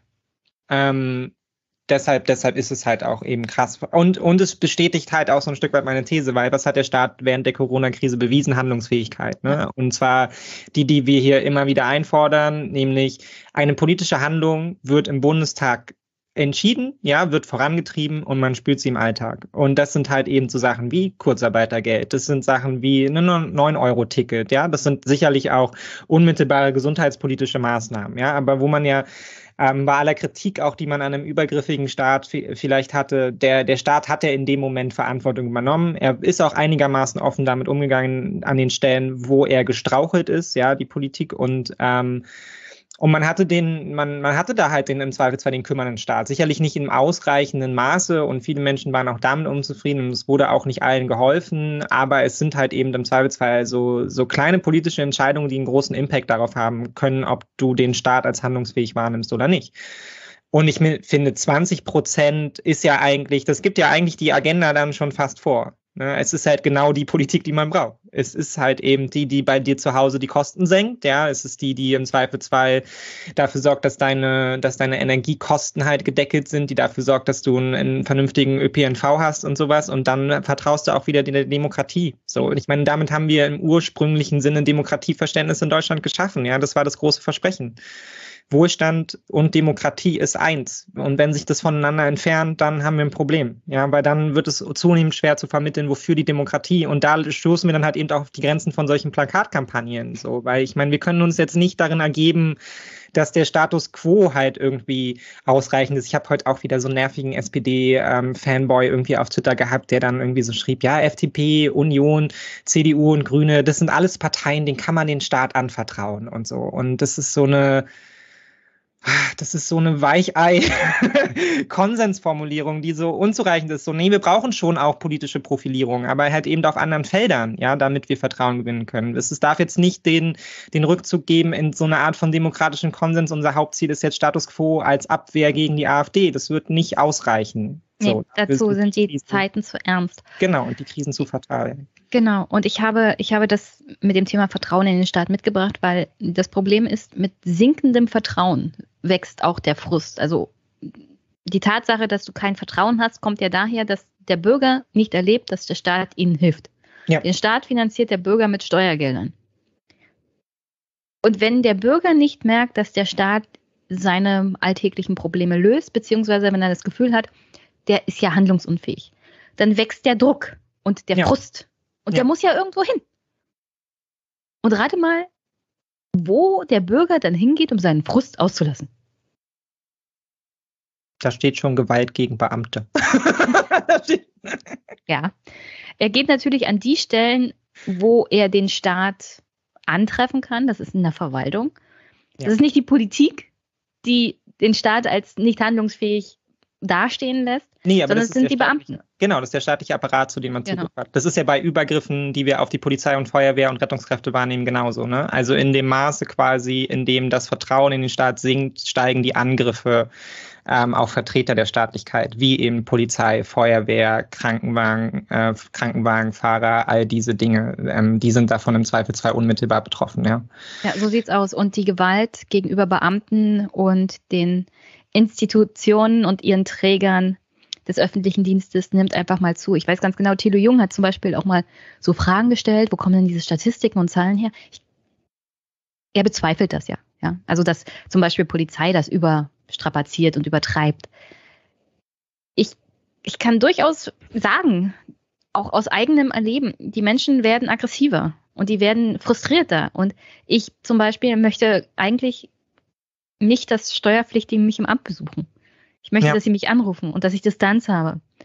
Nicht, weil ich nicht gerne mit Menschen ähm, kommuniziere oder weil ich meiner Pflicht gegenüber dem Bürger nicht nachkommen will, sondern das ist, das ist, weil es während meiner Ausbildung noch schon Fälle gab, da kam ein Steuerpflichtiger ins Amt und hat den Bearbeiter und den Sachgebietsleiter abgestochen. Und ja. die sind gestorben. Ja. ja. Also ich möchte bitte Distanz zum Bürger, weil ich echt Angst haben muss. Und das, das nimmt zu. Jedenfalls gucken wir uns mal den Clip an. Erst vor einigen Tagen Fahrzeugkontrolle an diesem Kölner Flüchtlingsheim. Mehrere Bewohner attackieren die Beamten. Ein Polizist erleidet einen Jochbeinbruch. Mehr als die Hälfte der Mitarbeiter des öffentlichen Dienstes haben Gewalt oder Beleidigungen erlebt, so die Studie des Beamtenbundes. Bei Polizistinnen und Polizisten sind es 64 Prozent, bei Feuerwehrleuten, die Leben retten, noch 41 Prozent, bei Lehrerinnen und Lehrern 37. Was tun? Die Bundesinnenministerin reagiert heute ausweichend, will mehr Strafanzeigen. Dafür brauche ich aber Vorgesetzte, die das mit unterstützen, äh, weil diese Grenze darf nicht verschoben werden. Die Menschen dürfen nicht merken, wenn sie sich übel verhandelten gegenüber Beamten, dass das einfach so durchgeht, sondern das muss auch Konsequenzen haben. Doch gibt es die. Ein Feuerlöscher fliegt in der Silvesternacht auf die Windschutzscheibe eines Rettungswagens gezielt geworfen. Gerade bei solchen Massendelikten ermittelt die Polizei nur selten einzelne Täter. Und selbst Rettungskräfte erleben regelmäßig Angriffe. Da kann schnell mal passieren, dass eine Flasche fliegt. Das gehört fast zum Alltag dazu, das kommt vor. Ähm, dass natürlich beschimpft wird, dass auch mal gegen das Fahrzeug quasi getreten, gehämmert wird während der Behandlung, dass Türen aufgerissen werden. Ja, ähm, an der Stelle Grüße an Frau Feser, die es für ganz wichtig hält, dass Vorgesetzte sich vor ihre Beamten stellen. Dann, da sage ich einfach nur Schönbogen. Ja, ja, stimmt, wie passend, ja. Ähm, ja, es wird am Ende auch nicht reichen, weil es halt die strukturellen Probleme nicht angeht. Also das ist, das ist halt eben die, ähm, die Politik, die man macht, wenn man halt auch so auf so einen Medienzyklus eingestellt ist, ne? Weil man muss halt einfach darüber hinausgehen. Wir sind über den Punkt hinaus, wo man, oder wahrscheinlich ist es auch generell nicht zielführend, ja, sowas zu versuchen, über das Strafrecht dann am Ende zu lösen. Da ist dann, da ist dann schon zu spät. Ja, ja, sondern was du ja eigentlich nicht willst, ist, dass es zu solchen Übergriffen kommt und ähm, die, die Ansage muss da immer die gleiche sein, so, weil das wissen wir aus der Soziologie und Psychotherapie. Menschen, Menschen begehen keine Straftaten, weil sie solche Angst, also begehen nicht nicht Straftaten, weil sie so wahnsinnige Angst davor haben, was ihnen dann passiert. Deshalb machen, also, sondern sie begehen keine Straftaten, weil sie davon überzeugt sind, dass sie moralisch falsch sind. Das ist das, das ist der Antrieb, ja. Wir sperren Menschen auch nicht ein, damit wir sie am Ende davon überzeugen können, dass das, was sie getan haben, falsch ist, sondern, ja, sondern um halt sie eben davon, davon aus der Gesellschaft rauszuholen, weil sie halt einen anderen Wertekontext im Zweifelsfall haben und solche Sachen. Ne? Und ähm, das ist immer zu kurz gedacht, wenn man glaubt, dass man durch Repression ähm, auf der Gegenseite so eine Einsicht erzeugen kann. Das ist letztendlich auch das Hoffen da auf so eine Vernunft, dass Menschen dann denken, ja, okay, jetzt, wo ich hier mit meinen 30 Freunden stehe, werfe ich den Feuerlöscher mal nicht, ne? weil dann könnte ja die Polizei ermitteln und dann gehe ich jetzt nicht mehr für fünf Jahre ins Gefängnis, sondern für 15 Jahre ins Gefängnis. Das macht am Ende keinen Unterschied.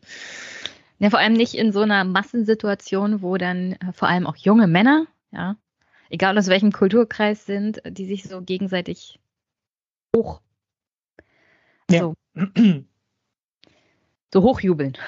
Ja, aber man kann es ja in Verbindung setzen. Ich meine, wir haben ja am Tag der offenen Tür auch darüber gesprochen, wie viele Programme eingestellt werden, ähm, wie viele Kommunen sich darüber ähm, beschweren, dass sie ähm, nicht genug Geld haben für Sozialarbeiter, dass sie nicht genug Geld haben für Jugendeinrichtungen und so. Und das klingt immer wie so Lappalien und Details, aber da wird halt dann wirklich an der Basis die Arbeit gemacht und da nimmt man im Zweifelsfall eben auch den Staat wahr, ja, und, ähm, und es wird einem geholfen, es, es wird unterstützt und es trifft ja inzwischen nicht mehr nur auch prekäre ähm, prekäre soziale Milieus, sondern eher zunehmend auch eben eine erweiterte Mitte, die sich diese Frage stellt. Ja, wenn wir eben von solchen Zahlen da sprechen, dann sprechen wir ja nicht nur ähm, jetzt von Randgruppen in Anführungsstrichen in den sozialen Brennpunkten, sondern das sind Erfahrungen, die im Zweifelsfall jeder von uns tagtäglich macht, wenn er mit dem medizinischen, mit dem medizinischen Alltag zum Beispiel konfrontiert ist. Ja, versucht man Arzttermin zu der, bekommen. Der Typ, der die Kollegen abgestochen hat, das war ein FDP-Kommunalpolitiker.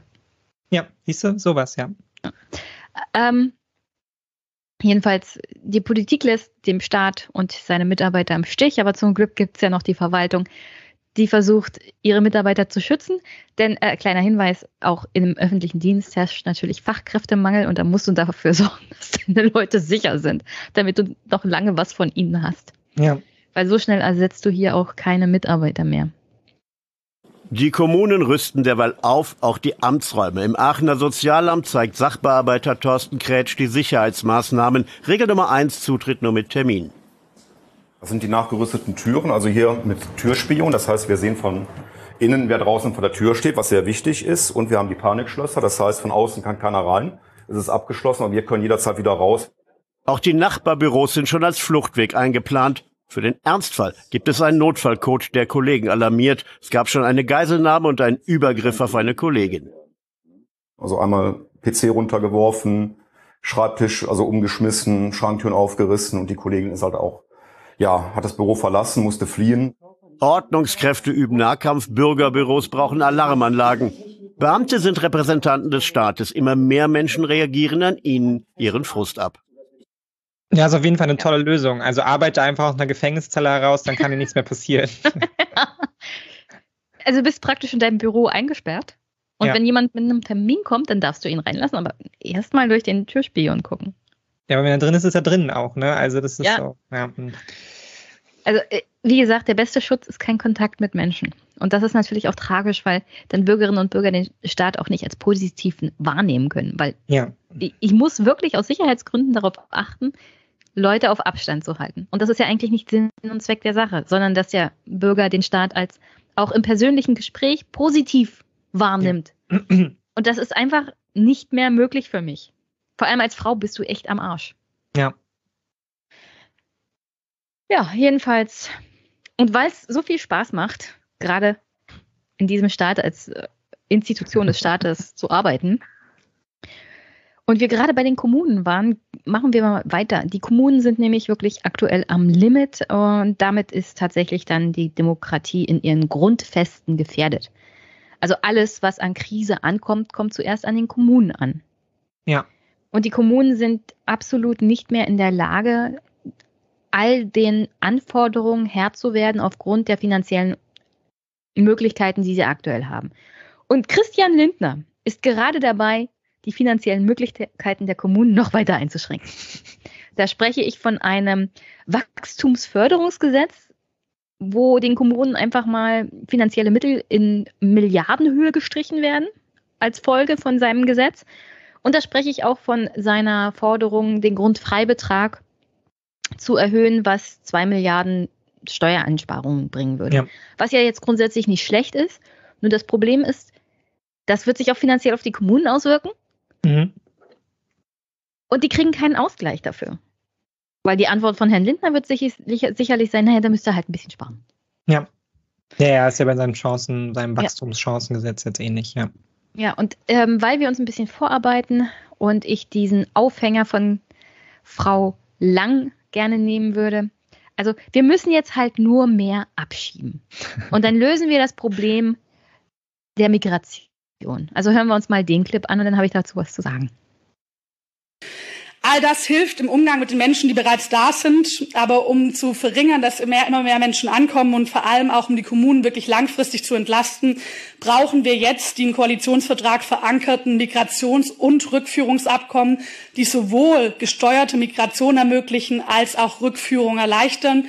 Hier ist Joachim Stamp als Migrationsbeauftragter zuständig. Wir erwarten, dass es hier von Nancy Faeser und von Joachim Stamp endlich Fortschritte gibt, was das Thema Rückführungsabkommen angeht. SPD, FDP, schiebt doch mal ab. Ähm, ja, kannst du, mir den, kannst du mir den Kontext erklären, aus dem das heute kam? Dürr hat es ja auch geäußert. Warum, warum standen die heute bei Phoenix und haben sich dazu geäußert? Gab es eine Debatte oder was war das Ding? Nee, ähm, die Fraktionen und die Parteichefs haben doch regelmäßig Pressekonferenzen. Achso, es war einfach das. Und das war das jetzt war einfach das und das, das war, war ähm, Teil dieser lag, Pressekonferenz. Oder? Also ich, ich verstehe auch nicht, warum sie das so. Ich, ne, ich nehme an, der Kontext ist Lampedusa und das Zehn-Punkte-Programm auf europäischer Ebene. Also ist es einfach wirklich genau das. Okay, alles ja. klar. Ja.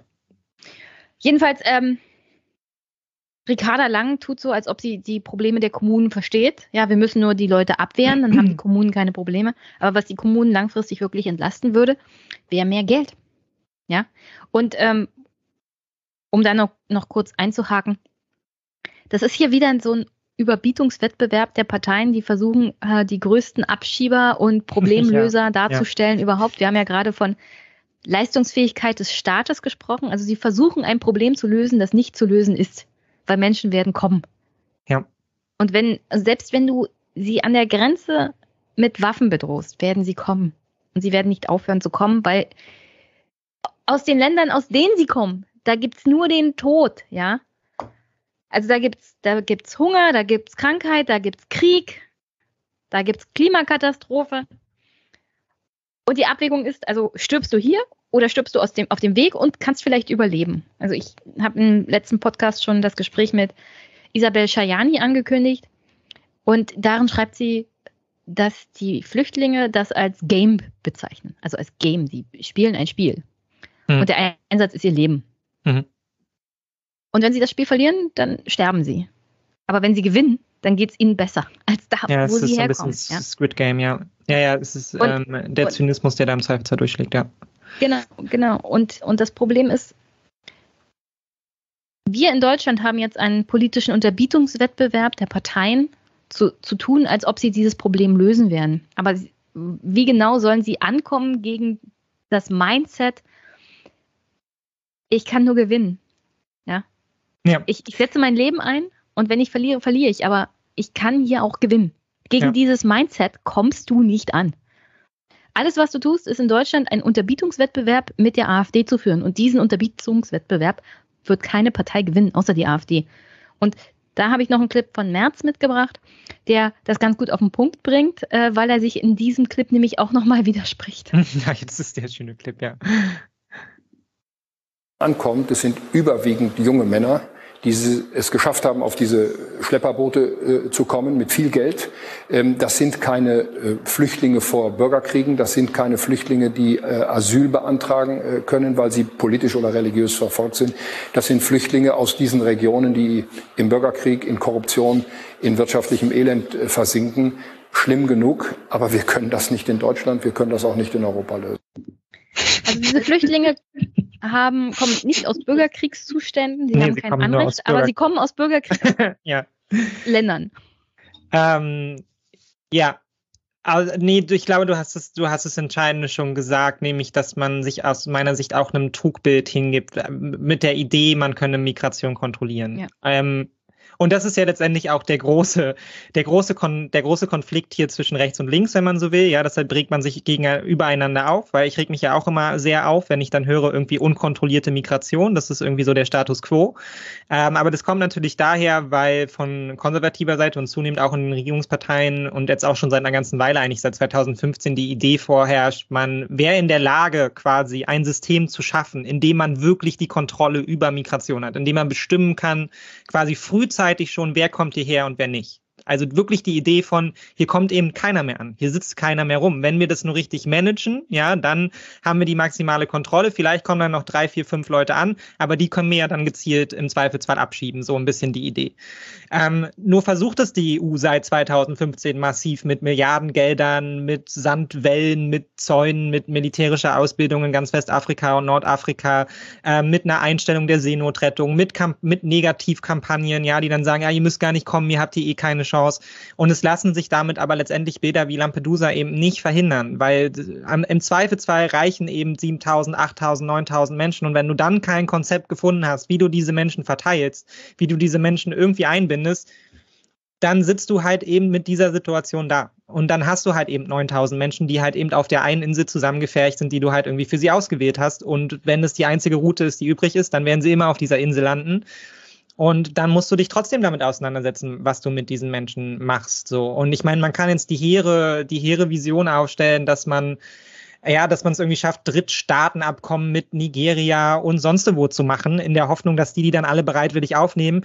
Aber das kostet erstens hunderte Millionen von Euro und es ist nicht gesagt, dass angesichts der zunehmenden Konfliktlage ähm, und der, der Klimaentwicklung und so weiter und so fort, dass Länder sind, die wir die das stabil managen können. Also ich meine, das ist ja auch immer das, was man sich darunter vorstellt. Das sind so, naja, die ganzen Eritreer und so, die können ja dann in Tunesien glücklich sein und dafür kriegt Tunesien dann 100 Millionen Euro.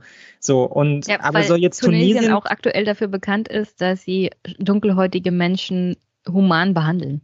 Ja, Tunesien hat ein massives Rassismusproblem. Ja. In Tunesien ist eine massive soziale Unzufriedenheit bis tief in die Gesellschaft, weil die sich das halt, also weil die ja das Gefühl haben, sie sind dieser Brennklotz für Europa. Ja, in Niger hat sich darüber auch viel Frustration entladen. In ganz Westafrika lädt sich darüber Frustration, dass man auf der einen Seite die eigenen, äh, die eigenen Migrationsrouten, Arbeitsrouten etc. nicht mehr nutzen kann, ja, weil sie kriminalisiert werden. Und auf der anderen Seite aber viele Länder da halt jetzt zum Anlaufhafen werden für die Menschen, die halt aus Krisenregionen kommen, zum Teil aus Krisenregionen, wo Europa erheblich zur Krise beigetragen hat über Jahrzehnte und Jahrhunderte und dann da halt irgendwie sitzen, aber auch nicht integriert werden in irgendeiner Art und Weise. Ja, ich meine, es wäre Tunesien, als wären Algerien, Libyen etc. keine Länder, die erstens eh mit einer so hohen Jugendarbeitslosigkeit zu kämpfen haben, die mit wirtschaftlichen Schieflagen zu kämpfen haben, die massiv unter den Krisen der letzten Jahre gelitten haben und die Im wir Fall jetzt von Libyen sogar gerade eine Klimakatastrophe. Ja, eine Klimakatastrophe vor der Haustür und das können ja nicht, also das können ja nicht die Länder sein, wo wir jetzt sagen, okay, hier pass auf 50,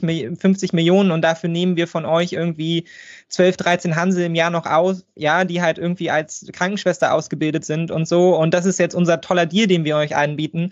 Das heißt, am Ende steht man immer mit dieser Situation da, mit der man eben schon beim letzten Gipfel dastand. Nämlich, es gibt keine europäische Einigung, es gibt keinen europäischen Verteilungsschlüssel und es wird ihn auch nicht geben.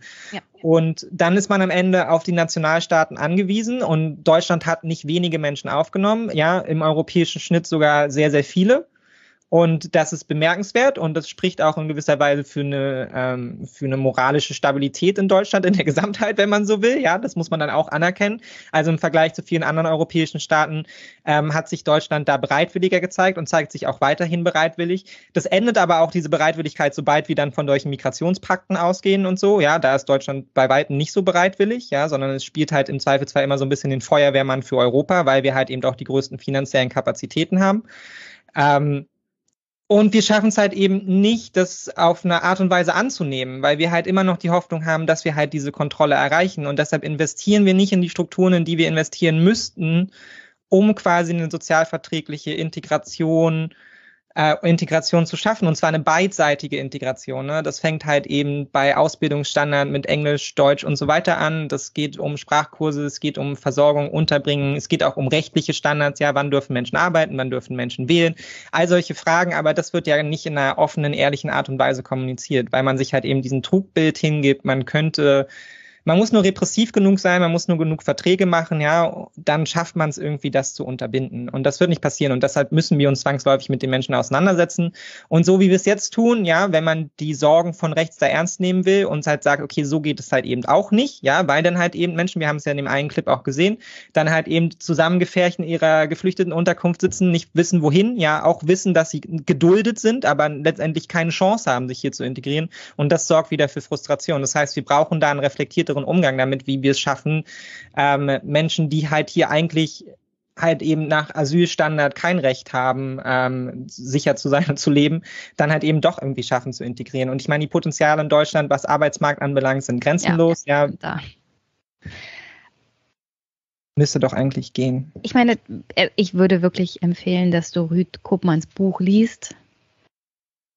Ich bleibe nach der Lektüre von seinem Buch auch ein bisschen ratlos zurück, wie die EU seine Vorschläge halt wirklich schaffen will, weil auch der Ansturm der Menschen nicht aufhören wird mit seinen Vorschlägen, weil die katastrophale Krisensituation halt nicht aufhören wird.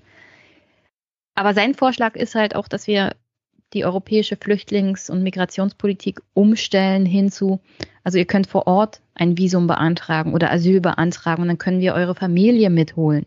Was übrigens in Deutschland und in der Europäischen Union, wer noch Flüchtlinge aufnimmt, zu weniger Konflikten mit der zivilen Bevölkerung führen würde, weil Menschen auf Familien anders reagieren auf, als auf 70 junge Männer, die dann zusammengefercht irgendwo in der Pampa abgeladen werden. Und dazu habe ich hier noch Clips mitgebracht, ja.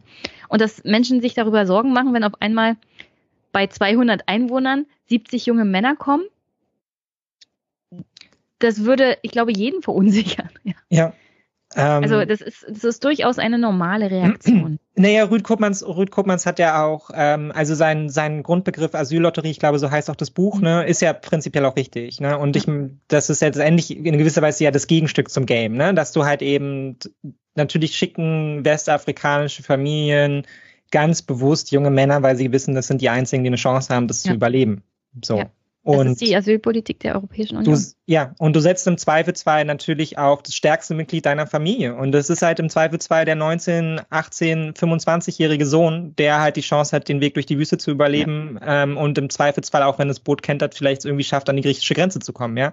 Ähm, das sind die Hoffnungen, die damit verbunden sind. Und natürlich ist es eine Lotterie. Ja, weil klar, wenn du deine siebenjährige Tochter schickst, die wird es nicht überleben. So, davon ja. kannst du ausgehen. Ja, und wenn du das als schwangere Frau machst, wirst du das auch nicht überleben, genauso wenig wie du das überleben wirst als 85-jähriger Mann. Und damit hat er ja durchaus recht, dass unser System da insofern auch einfach sehr, sehr unfair gemanagt ist. Ich frage mich halt bei solchen Vorschlägen, ob dieser Deal, den er da versucht, quasi zur Befriedung zu machen, am Ende aufgeht. Weil ich meine, wir sehen ja, wie aufgeheizt dieses Thema einfach ist. Und es ähm, die Debatte darüber ist so grundsätzlich, ja, und reicht ja auch in alle politischen Spektren irgendwie hinein, weil sie halt eben ganz essentielle Fragen daran stellt, wie stellt man sich irgendwie die eigene Heimat vor, ja, Fragen der Überfremdung, auch nur der wahrgenommenen Überfremdung, ja. Ähm, nicht umsonst ist es uns leichter gefallen, die ähm, UkrainerInnen in irgendeiner Art und Weise zu akzeptieren. Ja, es ist halt nun mal am Ende so bitter, aber wir haben damit tief verankerten Rassismen zu tun, genauso wie wir mit einer aufgejazzten politischen Debatte zu tun hat, die halt eben in dieser Unterbietung mündet. Und wenn wir halt sagen, okay, also ich habe große Zweifel daran, dass wenn man, äh, dass es so eine neue Aufstellung, wie es jetzt Ruth Koopmann vorschlägt, ähm, praktikabel ist, aber ich glaube, selbst wenn sie praktikabel ist, löst sie nicht die unmittelbaren ähm, Probleme an der Grenze. Das heißt, das Problem existiert weiter, aber du machst ja damit seinen Deal, den er damit macht, das ist ja quasi das individuelle, individuelle Recht auf Asyl halt eben abzusägen. Ne? Also zumindest für Menschen, die halt eben nicht aus unmittelbaren Nachbarländern zu uns kommen. Und dann halt zu sagen, okay, die, die gehen halt zurück. Und da bin ich mir sehr, sehr unsicher, ob dieser Deal am Ende aufgeht, weil ich glaube, wir riskieren da so ein bisschen ähm, den Spatz in der Hand für die Taube auf dem Dach. So, das ist so ein bisschen meine Sorge damit, ja, weil wir sehen, wie sich diese Diskussion entwickelt und ähm, ich habe da kein Vertrauen in irgendeine der politischen Parteien. Ja, also ähm, es ist halt auch mal ein anderer Ansatz in der Debatte. Ich finde auch den Ansatz. Und ich finde ich finde seine grundsätzliche Kritik gut. an dem System, was wir jetzt haben, halt richtig. Ist auch solid. Finde ich auch ja. okay. Ich finde es auch okay, dass man solche Ansätze macht. Ja, ähm, die, die Mehrheitsgewinnung für diese Ansätze ist dann halt am Ende eine, eine andere Frage und natürlich auch eine Frage, wie weit man dem politischen Spektrum da vertraut. Ja, also ich, ich kann dir sagen, in das aktuelle politische Spektrum habe ich auch wenig Vertrauen, denn ich sehe ja, dass die Schuldenbremse vor diesen Integrationsmaßnahmen steht. Und wir haben ja die Haushaltsdebatte jetzt. Ja. Ja. Also der Haushalt ist ja in der Mache aktuell im Bundestag und wird sicherlich irgendwann in Richtung November verabschiedet. Und die Pläne der Bundesregierung bezüglich Einsparmaßnahmen für Integration lassen mich auch da ratlos zurück. Also jedes Mal, wenn unsere Bundesminister davon reden, dass wir neue Fachkräfte brauchen und das Fachkräfteeinwanderungsgesetz ja dabei so toll ist und dabei helfen wird, dann denke ich mir, na, warum streicht ihr dann die Integrationsmittel, um ja. die Leute, die hier sind, auch zu Fachkräften zu machen? Ja. Ja, und da habe ich mal einen Clip mitgebracht, denn die Einsparungen sind echt fernab von Gut und Böse. Viele Menschen, die in Deutschland Asyl suchen, haben auf dem Weg hierher Schlimmes erlebt. Sozialverbände wie das Rote Kreuz bieten ihnen psychologische und ganz praktische Unterstützung an. Nun will die Bundesregierung aber genau da sparen. So sollen die Mittel für Migrationsberatung im kommenden Jahr um ein Drittel, die für psychosoziale Zentren um knapp zwei Drittel geringer ausfallen. Das werde sich negativ auf die Integration von Zuwanderern auswirken, kritisiert das DRK. Ja, und das ist einfach Schwachsinn. Und das ist dann mein Problem mit den Vorschlägen, die man hat, weil man, weil man voraussetzt, dass es quasi eine politische, eine politische Schwungmasse gibt, die noch den Anspruch hat, was zu erreichen in irgendeiner Art und Weise, ja. Und das sehe ich einfach in der Politik nicht, die man macht, weil sie, weil sie eigentlich schon aufgegeben hat, bevor man es überhaupt versucht. Und wir ja. sehen es an so vielen Stellen. Ich meine, wir in, in Berlin zum Beispiel haben wir ja regelmäßig eine Debatte über irgendwelche Clankriminalität. Ja, das ist ja unser, eins unserer großen Themen. Ich weiß, in NRW. Na, ihr seid doch der Hort der kriminellen Banden in Deutschland. Genau, wir sind der Hort der kriminellen Banden, die klauen einem hier Angst, alle Goldmünzen und so, ist wirklich ganz schlimm. Und, und guck, guck, doch mal meinen Hintergrund an. Eine kriminelle Bande hat gerade erst das genau, Brandenburger Tor verunstaltet. Kein Familienclan, aber auf jeden Fall eine kriminelle Bande. Ähm, und und ich meine, da haben wir, wir ja. Wir lachen, liebe Zuschauer, äh, bitte keine Shitstorm, ja? Ja, genau. Und da, da, haben wir ja eine berechtigte Debatte, da haben wir ja eine prinzipiell berechtigte Debatte darum, wie kann, warum sind es diese Strukturen, auf die die Menschen zurückfallen, ja? Also warum haben wir quasi ähm, eine große Gruppe von Menschen, denen ähm, nichts anderes übrig blieb, als in die Kriminalität hineinzugehen und damit bis heute ihr Metier zu haben ähm, und das auch auch weiterhin eben so leben, ja. Und es gibt da eigentlich keine Möglichkeit, da rauszukommen. Und es liegt halt auch daran, dass man halt eben in den Jahren, als die, als halt viele Libanesen nach Berlin kamen, es halt verpennt hat, integrative Maßnahmen zu, zu ergreifen. Ne? Es gab halt kein Arbeitsrecht, es gab keine Deutschkurse, kein gar nichts. Das heißt, diese Menschen blieben halt in den Parallelstrukturen, die wir sonst immer so bemangeln. Und wir, ich weiß es jetzt Hat sich eine Parallelgesellschaft ausgebildet. Ja, wir haben an den Schulen jetzt eben immer noch sehr, sehr ähnliche Probleme. Ja, die Willkommensklassen sind voll, wie auch nicht. Es sind wahnsinnig viele ukrainische Kinder hier gekommen, ja. Die sitzen jetzt in Willkommensklassen, die bis um das Dach gefüllt sind, mit einer Lehrkraft, die Deutsch kann, im Bestfall noch Englisch, wo dann ab und zu ein bisschen Deutschunterricht irgendwie durchführt, aber die macht auch Deutschunterricht im Zweifelsfall eben auf Deutsch und muss dann mit dem Handy in 15 verschiedene Sprachen übersetzen, ja, von einer Klasse von irgendwie 15 bis 35 Kindern, die aus verschiedensten Kulturkreisen kommen, die keinerlei Erfahrung damit haben, wie Leben in Deutschland aussieht, die nicht die Sprache sprechen. Und an genau an der Stelle setzt es ja schon an, ja, wenn wir Menschen, wenn wir Menschen erfolgreich in den Arbeitsmarkt integrieren wollen, das ist genauso wie wenn wir Deutsche, ja, die Bio-Deutsche sind erfolgreich in den Arbeitsmarkt integrieren wollen, die aus bildungsfernen Haushalten kommen, dann müssen wir die finanziell mit in die Hand nehmen und dann braucht es halt von früh bis halt eben Einstieg ins Berufsleben massive Unterstützung, sonst geht es nicht.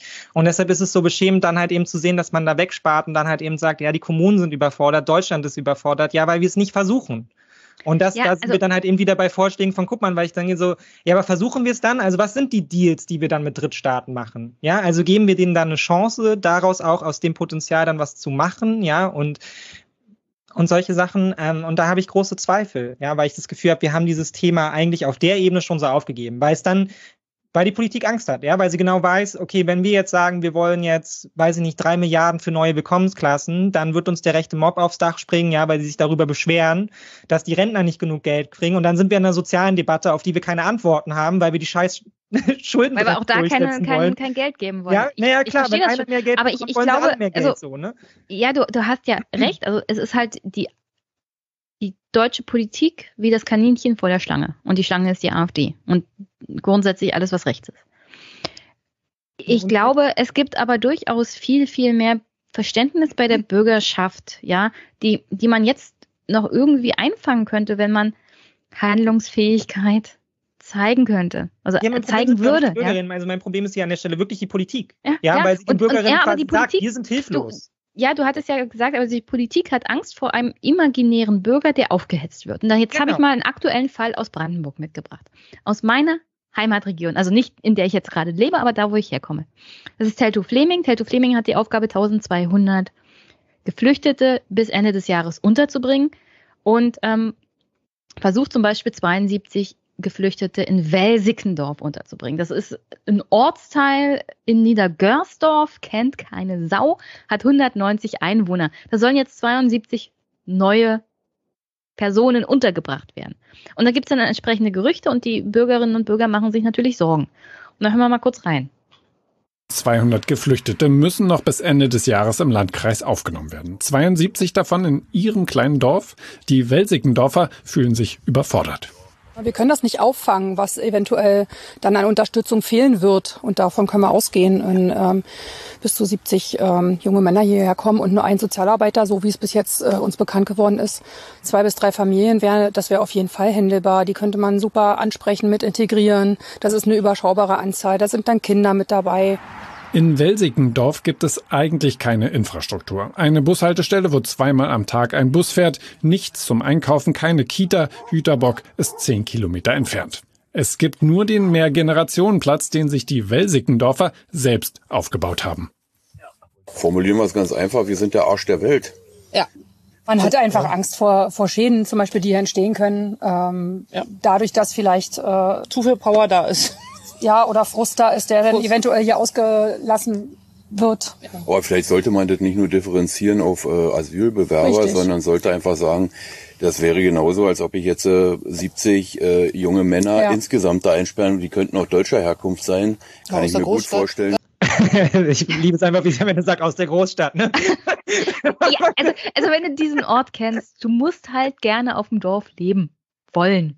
Ja. Zehn Kilometer bis nach Jüterbock ist jetzt nicht so viel. Ja. Das überbrückst du zur Not auch mal mit dem Fahrrad. Aber, aber diese Leute werden dann einfach, also die 72 Flüchtlinge werden da einfach irgendwo in der Pampa wirklich abgestellt. Und da ja, ist aber nicht das ich auch noch nie begriffen. Also wie das in Deutschland sein kann, dass man, also es ist ja auch nochmal was anderes, wenn man sagt, man braucht quasi so eine ich meine, Arbeit. Welsickendorf ist ein tolles Örtchen, da lebt man Aber- gerne, aber da muss man sich auch für entscheiden, da, da leben zu wollen, ja. Ja. Naja, genau. Also sind wir ganz, kein 17-Jähriger denkt sich so, ey, ich hab mega Bock nach Welsig zu ziehen. Egal, wo er herkommt. Das einfach Keiner nicht würde auf die Idee kommen, nicht mal wenn du in 17-jährige Welsickendorf lebst und 17 bist, willst du in Welsickendorf nicht bleiben. Basic. Also, ähm, genau, aber da sind wir ja bei den grundsätzlichen Fragen. Also da muss man halt dann eben auch die Frage stellen, okay, ist es, ist es zielführend, hier jetzt 72 junge Männer hinzubringen, die, ich meine, das wird ja in dem Beitrag gut geschildert, die da ja unmittelbar keinerlei Perspektive haben. Also ein Sozialarbeiter, dann sollen die sich den ganzen Tag mit sich selbst beschäftigen. Also was habt ihr als junge Männer gemacht mit 17, 18, 19, wenn ihr den ganzen Tag nichts zu tun hattet? Ja, und, und halt eben im Zweifelsfall auch noch in einer, in einer sozial unklaren Situation seid. Ich meine, das darf man ja auch nie vergessen. Das sind ja nicht nur einfach junge Männer, sondern das sind ja Menschen, die da auch alleine sind. Das ist ein fremdes Land, sie sind da komplett alleine, sie sind auch mit anderen Menschen zusammen, die sie nicht kennen. Ne? Also nur weil man aus dem, aus dem gleichen Land geflohen ist, hat man ja mit den Leuten nicht zwangsläufig was zu tun. Wenn Nicht- du, wenn du ja auch 72 Einzel- Leute hast, die alle irgendwie aus demselben Land geflohen sind, das ist ja auch nicht sichergestellt.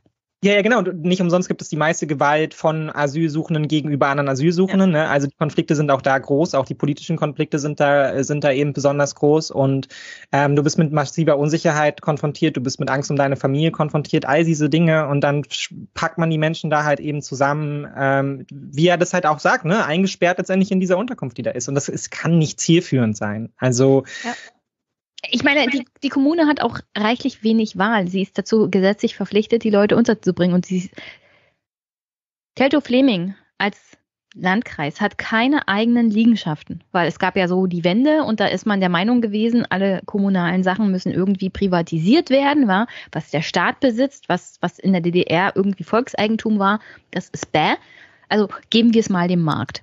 Was dazu geführt hat, dass der Landkreis keine, keine eigenen Liegenschaften hat. Also ist man ja. darauf angewiesen, irgendwo was zu suchen, was einem privaten Investor gehört was gemietet werden kann. Und da machen die Leute natürlich in Welsikendorf einen riesen Reibach, sonst würden sie nicht eine, ein, ein Wohnblock mit 72 Leuten füllen können. Ja. ja? Es, es ist schwierig, da Mieter zu finden in Welsikendorf in, der, in dem Ausmaß. Also, also auch das ist ein Problem, das uns äh, wegen Fehlern von vor 30 Jahren jetzt echt auf die Füße fällt.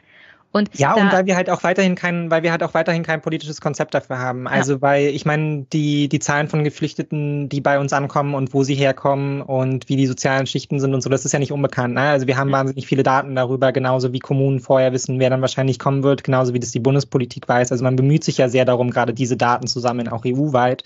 Ähm, wir haben aber keine politische Agenda, die wir aus diesen Daten machen, weil eigentlich finde ich, muss klar sein, für jeden Menschen, der hier bleibt, und auch wenn, ja, auch im Rahmen des jetzt angewendeten Asylsystems, wenn man sagt, okay, die Person ist hier nur geduldet, ja, das, das kann aber kein Dauerzustand sein für, für die Person, auch nicht im Sinne Deutschlands, sondern da muss es, es muss quasi einen Weg geben, erstens in eine Normalisierung des eigenen Hierseins in irgendeiner Art und Weise, ja, auch als Geduldeter, dass man eben übergeht in, okay, machst jetzt im Zweifelsfall zwei Jahre Schule, lernst Deutsch, wenn es gut läuft, hier ist dein, hier ist quasi der Weiterweg in Ausbildung und Co., da wirst du auch im Zweifelsfall in die Hand genommen. Genauso wie man das auch für Menschen braucht, die hierher geflüchtet sind, ja, und die in Zukunft nicht zurückkehren werden, sondern. Also es, es gibt in Jüterburg und Umgebung durchaus Möglichkeiten ja. Jobs zu finden. Aber da musst du halt auch in die Gesellschaft und in den Arbeitsmarkt integriert werden können. Und dazu fehlt es den Kommunen halt an allen Ecken und Enden. Da reicht auch nee, ein Sozialarbeiter ja irgendwo in Welsikendorf ja. nicht. Und man macht es den Menschen auch schwer. Ich meine, wir haben jetzt schon vielfach Berichte gehört von ähm, Betrieben, die sich sehr viel Mühe gegeben haben, Menschen zu integrieren in ihren Arbeitsplatz. Ähm, und im Zweifelsfall da sehr viel Leistung privat übernommen haben, wenn es um Anmeldungen ging, wenn es um Deutschkenntnisse ging und so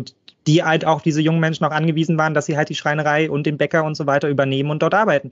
Und dann hast du die Situation, dass die Leute, die ja nach anderthalb Jahren Ausbildung und Tausenden von Euro, die du investiert hast, ähm, halt unter den Fingern wegrinnen, ja, weil der deutsche Staat sie dann halt eben im Zweifelsfall doch abschiebt. Also da baut man sich auch mit, mit, mit Absicht zu Hürden hinein, ja, dass diese Integration auch auf privater Seite nicht erfolgt, weil ich meine, das mache ich als Betrieb vielleicht einmal oder zweimal und danach denke ich mir so, nee, das Risiko ist mir zu hoch, ja, und dann stehe ich halt wieder da, habe keine Fachkräfte, aber da traue ich mich auch nicht nochmal ran. Und ähm, ja, ich verstehe es nicht. Also weil die Jobs sind da und es kann mir keiner erklären, dass ähm, junge Menschen nicht in der Lage sind, das anzunehmen und daran auch Interesse haben. Also daran kann es irgendwie nicht liegen.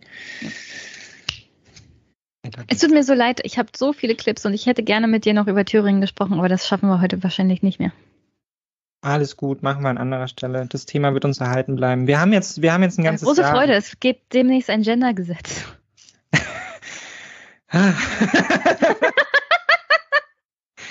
Ja. Vielleicht bringe ich dann das nächste Mal auch Gauk unter, damit du wieder getriggert wirst. Ich finde es ganz geil. Das sind immer so Gesetze, da werde ich dann so richtig trotzig wie so ein AfD-Wähler. Das sind immer so Momente, wo ich so denke, okay, jetzt werde ich Lehrer in Thüringen und dann bin ich den ganzen Tag am Gendern. und dann mal gucken, was passiert. Einfach nur dann kriegst du wahrscheinlich weitere 28 Seiten. 28 Seiten Essay dazu. Ja, das habe ich natürlich alles gelesen. ich finde es eine Beleidigung, zu sagen, man Ostdeutschelt zu sehr mein Ostdeutsch mhm. zu sehr. Vor allem, ja, ich dachte auch, ich spreche ähm, lupenreines Hochdeutsch. Ich habe auch noch nichts von dir gehört, was nicht irgendwie, also absolut Hochdeutsch ist. Ich fand ja auch diese, diese Herangehensweise von Stefan, mir vorzuwerfen, ich sage ja elf. Ja. Äh, total bescheuert. Also warum sollte man sich mit der Sprache so sehr anpassen? Ich sechsle nicht. Also wenn ich elf sage, dann ist das wirklich ein unterschwelliges Problem, das, mit dem ich mich nicht beschäftigen sollte. Jedenfalls, gehen wir mal zurück. Ja. Also die Kommunen, der Landkreis in Teltow-Fleming weiß ganz genau, vor welchem Problem er steht. Die Landrätin war selber in Welsickendorf, die ist übrigens von der Linken, Wiebke Wlan. Und die ist da schon sehr lange jetzt mittlerweile Landrätin und kümmert sich auch, also die besucht halt dann die Orte, wo es Probleme gibt, redet mit den Menschen, ist da transparent und offensiv. Also die Art von Politik, die du in dieser aktuellen Krisenzeit wirklich brauchst. Etwas, was wir bei vielen Politikern leider nicht mehr haben. mhm. was dazu führt, dass ähm, eine große, große Lücke entsteht und die AfD da reinspringen kann. Frau Wehlan äh, versucht, das abzuwenden. Sie war dann in Welsickendorf, hat mit den Bürgerinnen und Bürgern gesprochen und hat dann klare Worte gefunden bezüglich der Situation der Kommunen und welche Rolle da Bund und Land eigentlich spielen müssten. Landrätin Cornelia Wehlan sucht das Gespräch mit den Welsickendorfern und versichert noch einmal, dass noch nichts feststeht. Die Bedenken und Herausforderungen kennt sie aus vielen Kommunen. Sie sieht Bund und Land in größerer Verantwortung.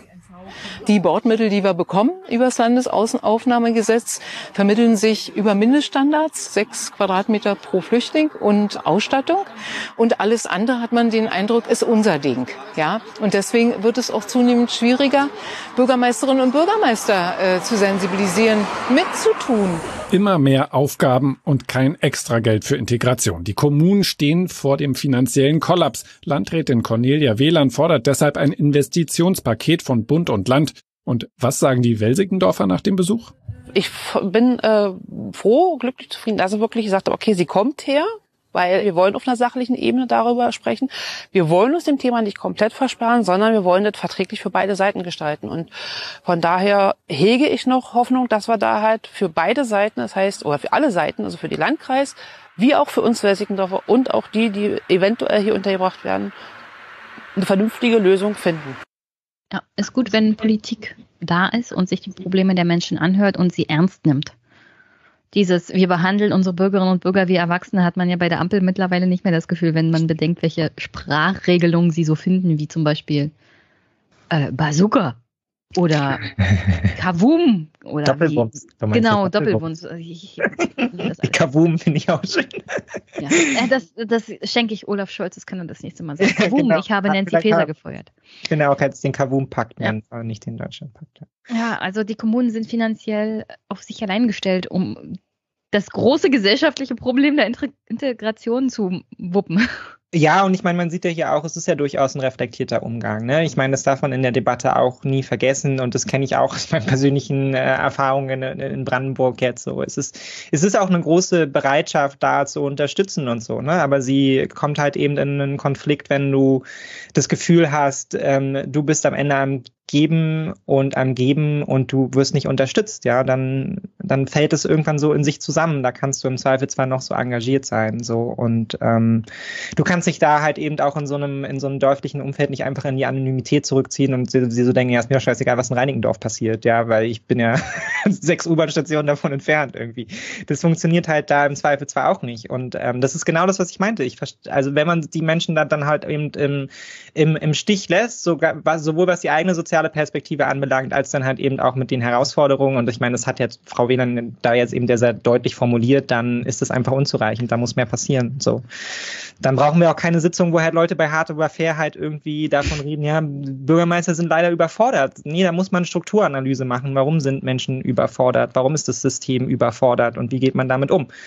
Aber dafür muss man dann eben auch als Bundespolitik so ehrlich sein und zu sagen, Leute, das Ding ist, wir werden jedes Jahr Migranten ankommen. Nicht alle davon sind nach unseren Asylstandards geflüchtet. Wir brauchen einen Umgang damit. Ähm, das ist unser finanzieller Plan und das ist unser Plan zur Integration und ähm, das ist unser Arbeitsmarktplan und so weiter und so fort. Und es geht. Ich bin davon fest überzeugt, dass das geht. Ja klar, ja. aber nicht mit den Politikern, die wir aktuell haben und nicht mit der FDP und Herrn Lindner. Denn nee. der hat nur einen Plan, die Kommunen noch ärmer zu machen.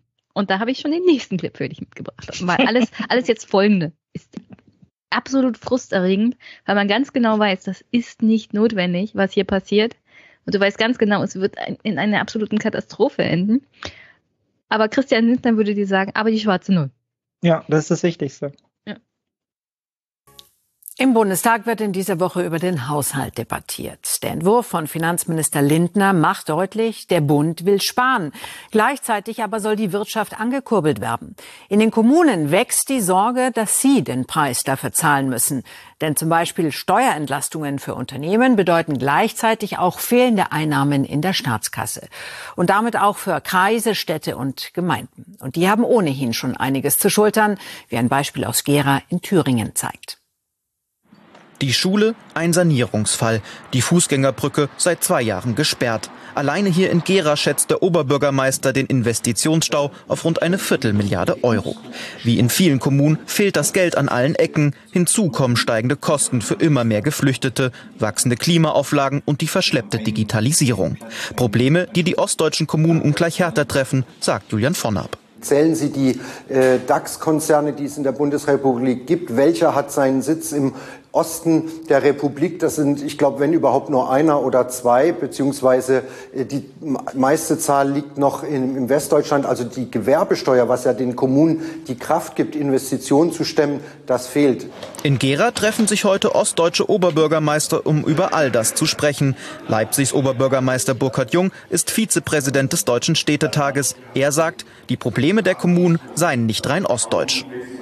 Wir müssen ganz konkret die Hilfspakete schnüren im Hinblick auf Klima, im Hinblick auf Wärmeplanung, im Hinblick auf äh, die Energieversorgung überhaupt.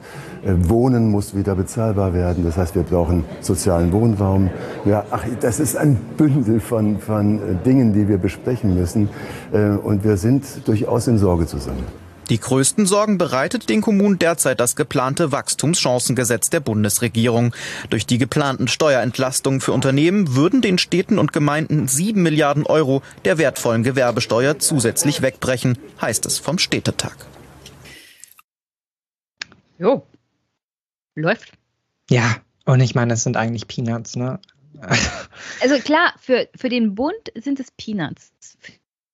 Ja, ja, genau. Für den Bund ist es Peanuts, für die Kommunen halt eben nicht. Das ist halt die große Diskrepanz. Ne? Für die Kommunen ist es ja. halt eben entscheidend und für den Bund ist es prinzipiell Peanuts. Und ich meine, diese Diskrepanz. Und, und für, die, für die Wirtschaft ankurbeln reicht es auch nicht auf, aus, also auf Bundesebene.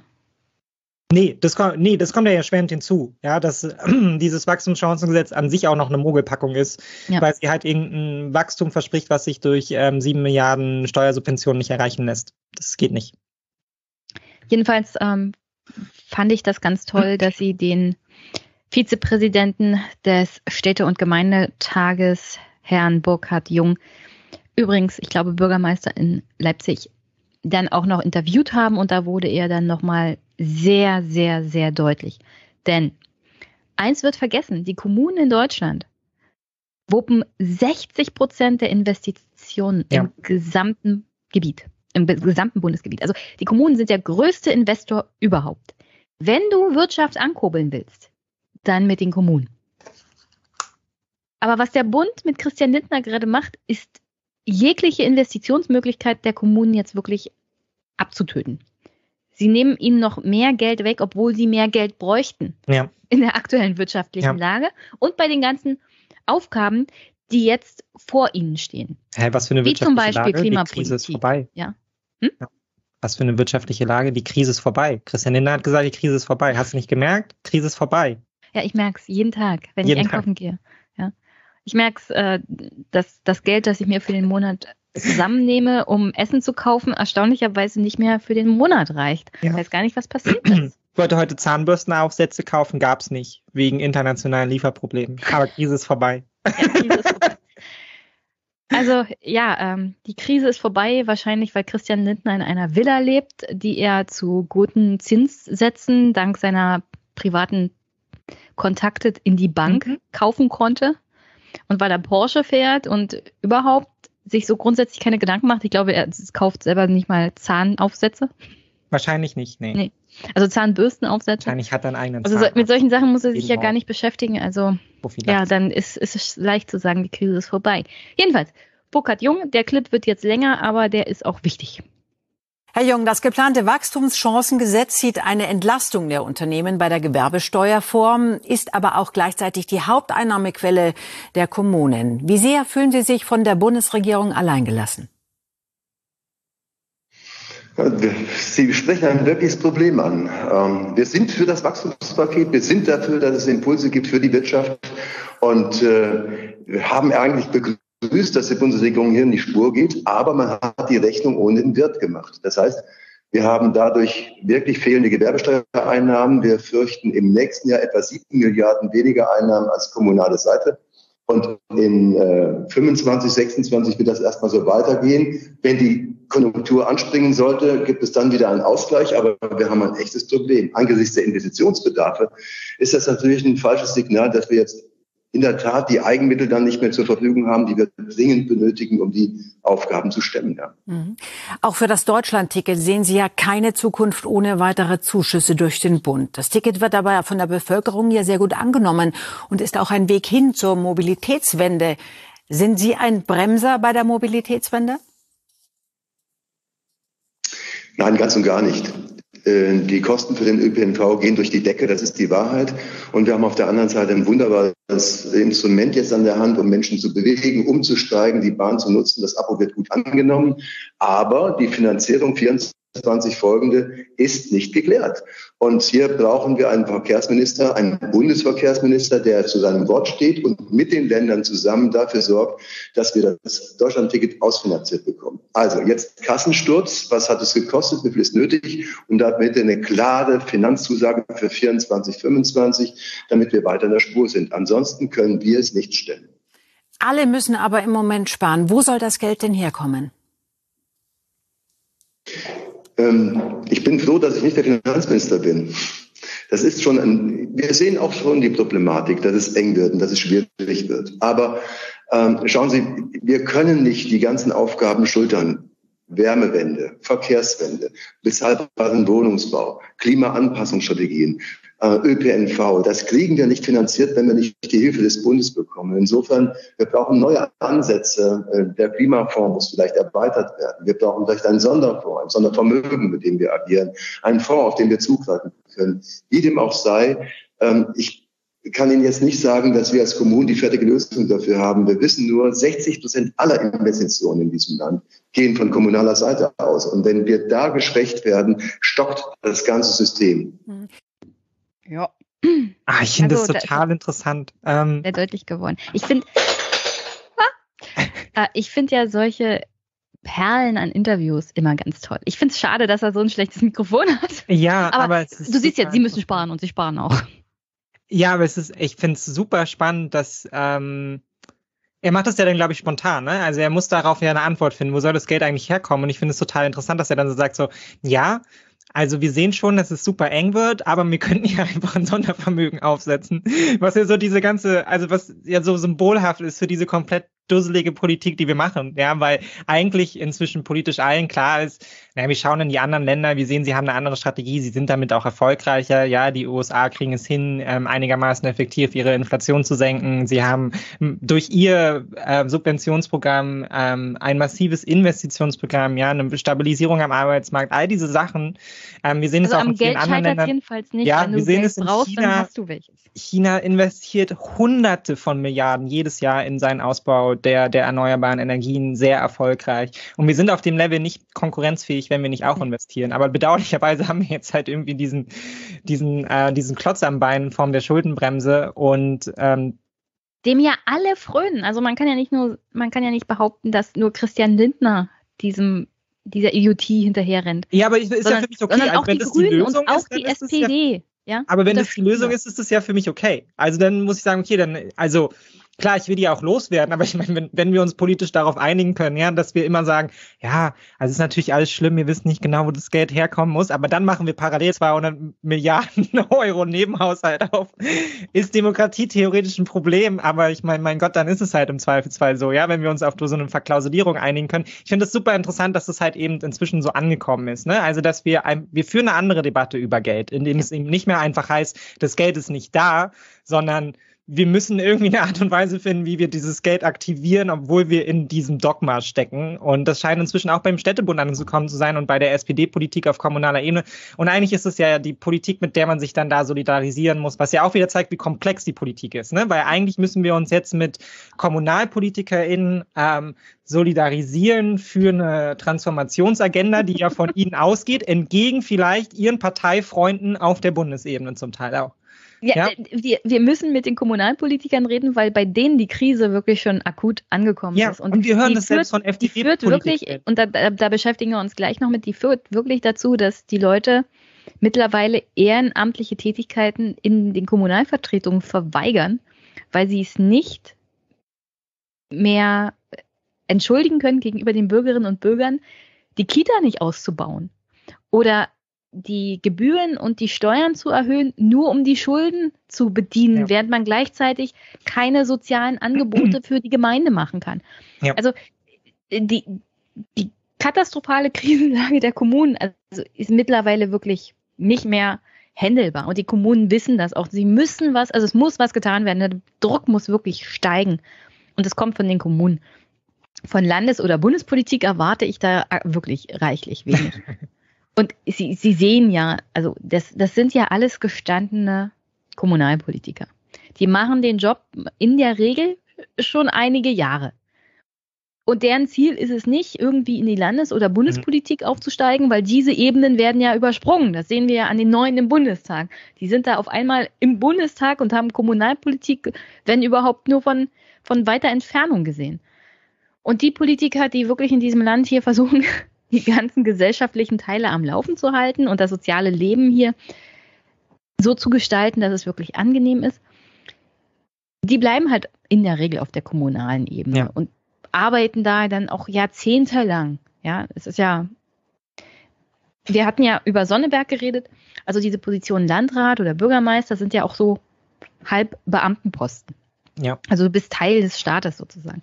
Ganz, ganz wichtige, integrale Teile unseres demokratischen Lebens. Und äh, die haben in den letzten Jahrzehnten wirklich immer mehr Aufgaben bekommen. Und das sind aber keine Pflichtaufgaben. Also man hat nicht die Gesetze ja. angepasst und gesagt, okay, das gehört zu dem, was ihr machen müsst, sondern sie haben gesagt, also das müsst ihr machen, aber es sind keine Pflichtaufgaben. Was bedeutet, dass alles das, was man da an Schulden für aufnimmt oder machen muss, ähm, zusätzliche Ausgaben sind, wo dann jederzeit die Kommunalaufsicht kommen ja. kann und sagen kann, also wir machen euch jetzt hier den Haushalt dicht und wir setzen euch über unter Zwangsverwaltung und dann erhöhen wir eure Steuern, eure Abgaben und überhaupt. Und dann klettern dir die Bürgerinnen und Bürger aufs Dach und als nächstes hast du dann einen AfD-Landrat. Ja, also solche ja, Sachen ist ein passieren. total perfides Modell, ja. Ja. Und äh, ja, die Kommunen wissen ganz genau, was Sache ist und wie schlimm es ist. Ich habe heute erst einen Beitrag gesehen über Pleitewellen in Baugewerbe. Mhm. Ja, also dass Bürgerinnen und Bürger dann ihre Investitionen verlieren, beziehungsweise die Wohnungen nicht zu Ende gebaut werden und das führt dann in größeren Städten dazu, dass da Bauruinen sind, ja, ja. anstatt Wohnungen, die man braucht. Und das, das ist natürlich eine große, große Belastung dann auch für den Wohnungsmarkt. Also da kommt das nächste Problem auf uns zu. Und wenn, wenn man will, dass diese Wohnungen dann ausgebaut werden, man könnte ja sagen, gut, dann übernimmt halt die Kommune dann jeweils diese Bauruine. Äh, die Bürgerinnen und Bürger werden sicherlich nicht die entsprechenden finanziellen Mittel zurückbekommen, die sie geleistet haben. Aber man kann als Kommune wenigstens die Bauruine übernehmen, das weiter ausbauen und dann sozialen Wohnungsraum ja. draus machen. Aber dafür fehlen die finanziellen Mittel. Ja. Jedenfalls. Ja, das, das, das Bauen ist das also ganz der, Die Katze beißt sich hier ja. in den Schwanz und das Problem ist wirklich Geld. Und es, an Geld kann es nicht scheitern, weil die Investitionen der Kommunen, wie er gerade gesagt hat, 60 Prozent davon kommen von Kommunen, sind Investitionen in Infrastruktur. Das wird nicht schlecht. Ja. Das geht nicht weg. Das ist eine Investition in die Zukunft und in Vermögen dieser Gesellschaft und des Staates. Und die Tatsache, dass Christian Lindner und die FDP dastehen und sagen, also wir müssen ja nur den Markt ankurbeln. Und damit meint er private Investitionen. 60 Prozent der Investitionen kommen von den Kommunen. Das ist staatlich. Das ist nicht ja. der Markt. Das ist nicht privat. Das muss er ankurbeln. Ja? Naja, und der das Markt Private halt wird das niemals ersetzen können. nee, naja, und es gibt ganze Politikfelder, da ist der Markt momentan einfach tot. Also da ja, passiert gar nichts. Also bauen ist das beste Beispiel. In Deutschland ja. wird nicht gebaut. Nee, das müssen, das müssen jetzt die Kommunen machen, damit der Markt wieder, wieder angeguckt Ja, es gibt wird. da keinen Das ist Markt. der tot. Also, ja, der ist tot und dann steht er nicht wieder auf. Ja. Jedenfalls, ähm, dann habe ich noch Clips mitgebracht, was mich wirklich mitgenommen hat während meiner Sommerpause, dass ein ehrenamtlicher Bürgermeister samt der gesamten Gemeindevertretung zurückgetreten ist. Ja, das geschlossen. Ja, geschlossen zurückgetreten, weil sie den Druck der Kommunalaufsicht aufgrund ihrer finanziellen Lage als Kommune nicht mehr mittragen konnten. Ja. So großes Interesse an der Sitzung eines Gemeinderats, das hat Seltenheitswert. Und was hier passiert, ist wohl auch einzigartig. Alle 16 Ratsmitglieder und der Ortsbürgermeister der Gemeinde Freisbach erklären ihren Rücktritt. Wir hören auf, weil wir unser Mandat, das uns die Bürgerinnen und Bürger verliehen haben, nicht mehr zum Wohle unserer Bürgerinnen ausüben können. Ein Rücktritt, für den es Applaus gibt. Ein Rücktritt mit Ansage. In der kleinen Gemeinde in der Pfalz hat sich viel Frust angestaut bei den ehrenamtlichen Kommunalpolitikern. Also mich ärgert, dass wir seit vielen Jahren unterfinanziert sind vom Land, sprich die Aufgaben, die das Land uns überträgt, reichen die Mittel nicht aus.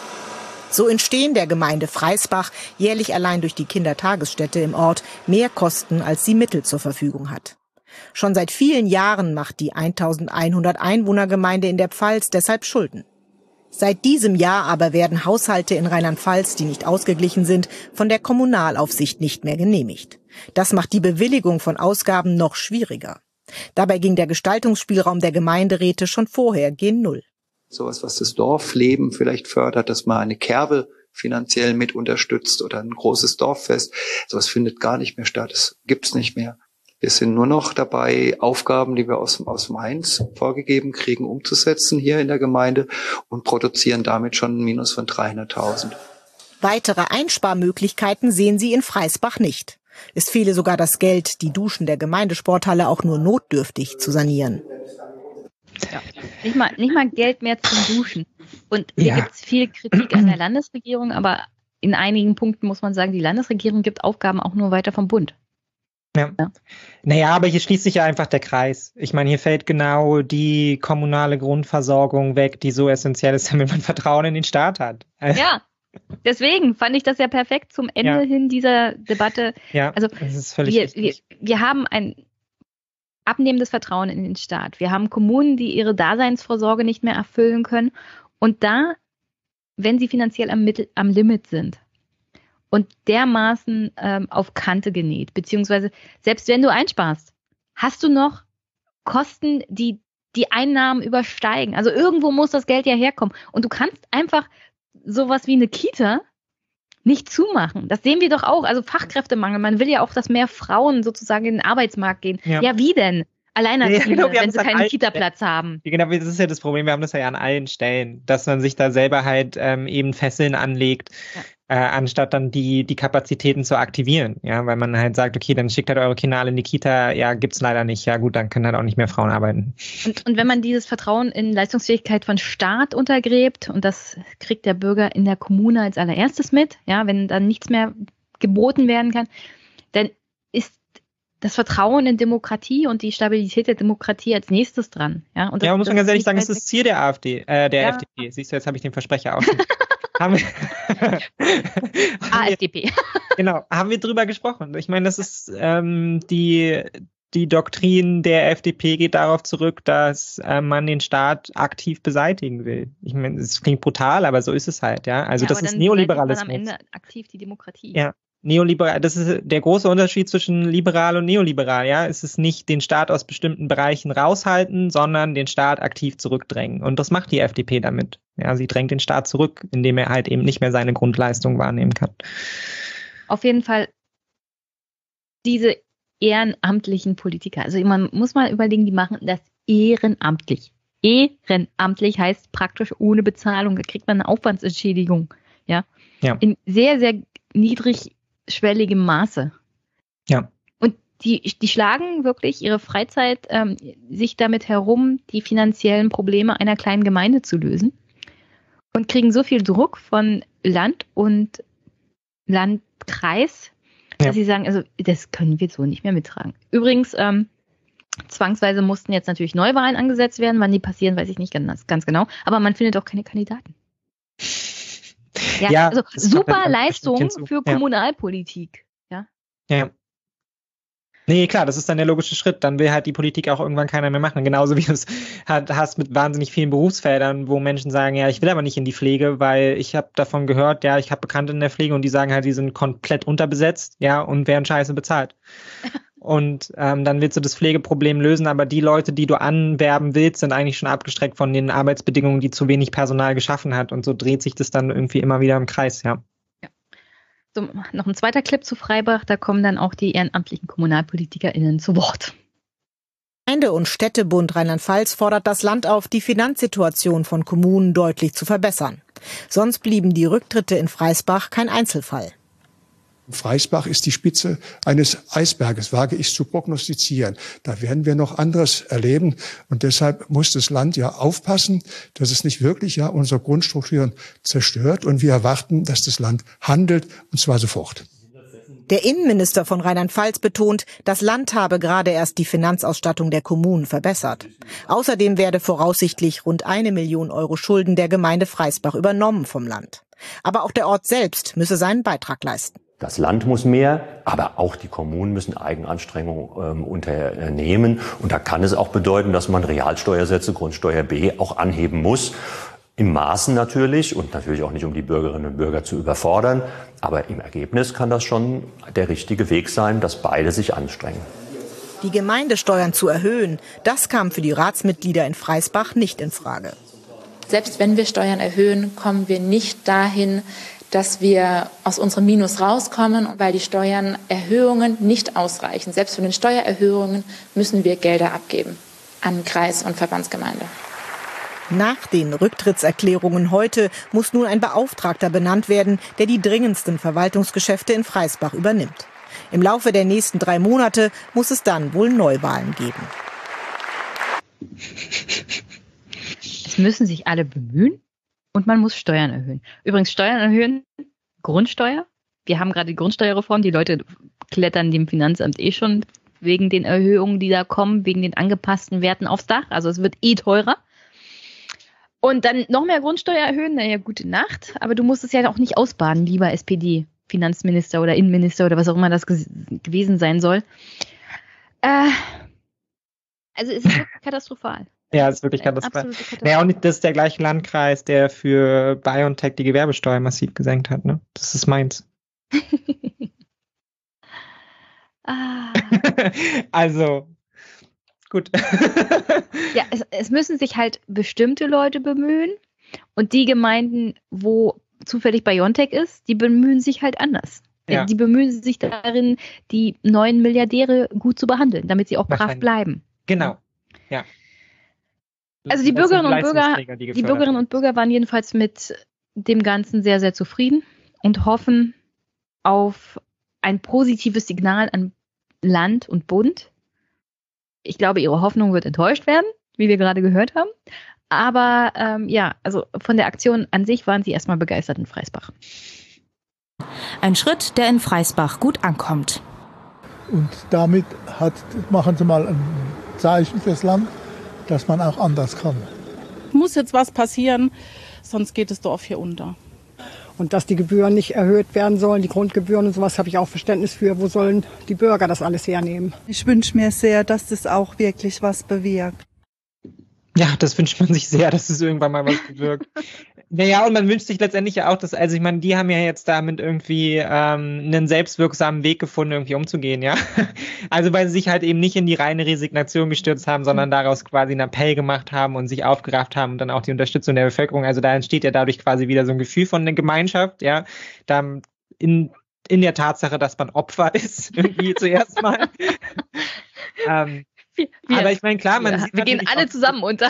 Ja, aber man, klar, man sieht natürlich auch die Potenziale, die daraus entstehen, dann halt eben ähm, auch demokratiefeindliche ähm, Parteien zu wählen, ja, weil ich meine, was bringt denn die Demokratie am Ende, wenn das das Ergebnis ist? Und ja, wenn du das Gefühl hast, was sollen wir uns denn noch über so Wahlen wie in Sonneberg aufregen? Ja, und du stehst dem System. Ja, wenn du dem System hilflos gegenüberstellst, dann hast du am Ende irgendwie keine Wahl, als dem System halt irgendwie den, den Rücken zu kehren. So. Ja. Und es das heißt nicht, dass das alles erklärt, ja, jegliche Bereitschaft, solche Parteien zu wählen, aber es ist halt eben der, der einzige Ansatzpunkt, den wir unmittelbar haben und der sehr viel direkter wirkt aus meiner Sicht als Plakatkampagnen. So, ne? Also, wenn wir einen wirklichen Ansatzpunkt. Vielleicht hätten sie das Geld der Plakatkampagne nehmen sollen und in die Kita in Freisbach investieren ja. sollen. Da hätten sie mehr mit erreicht.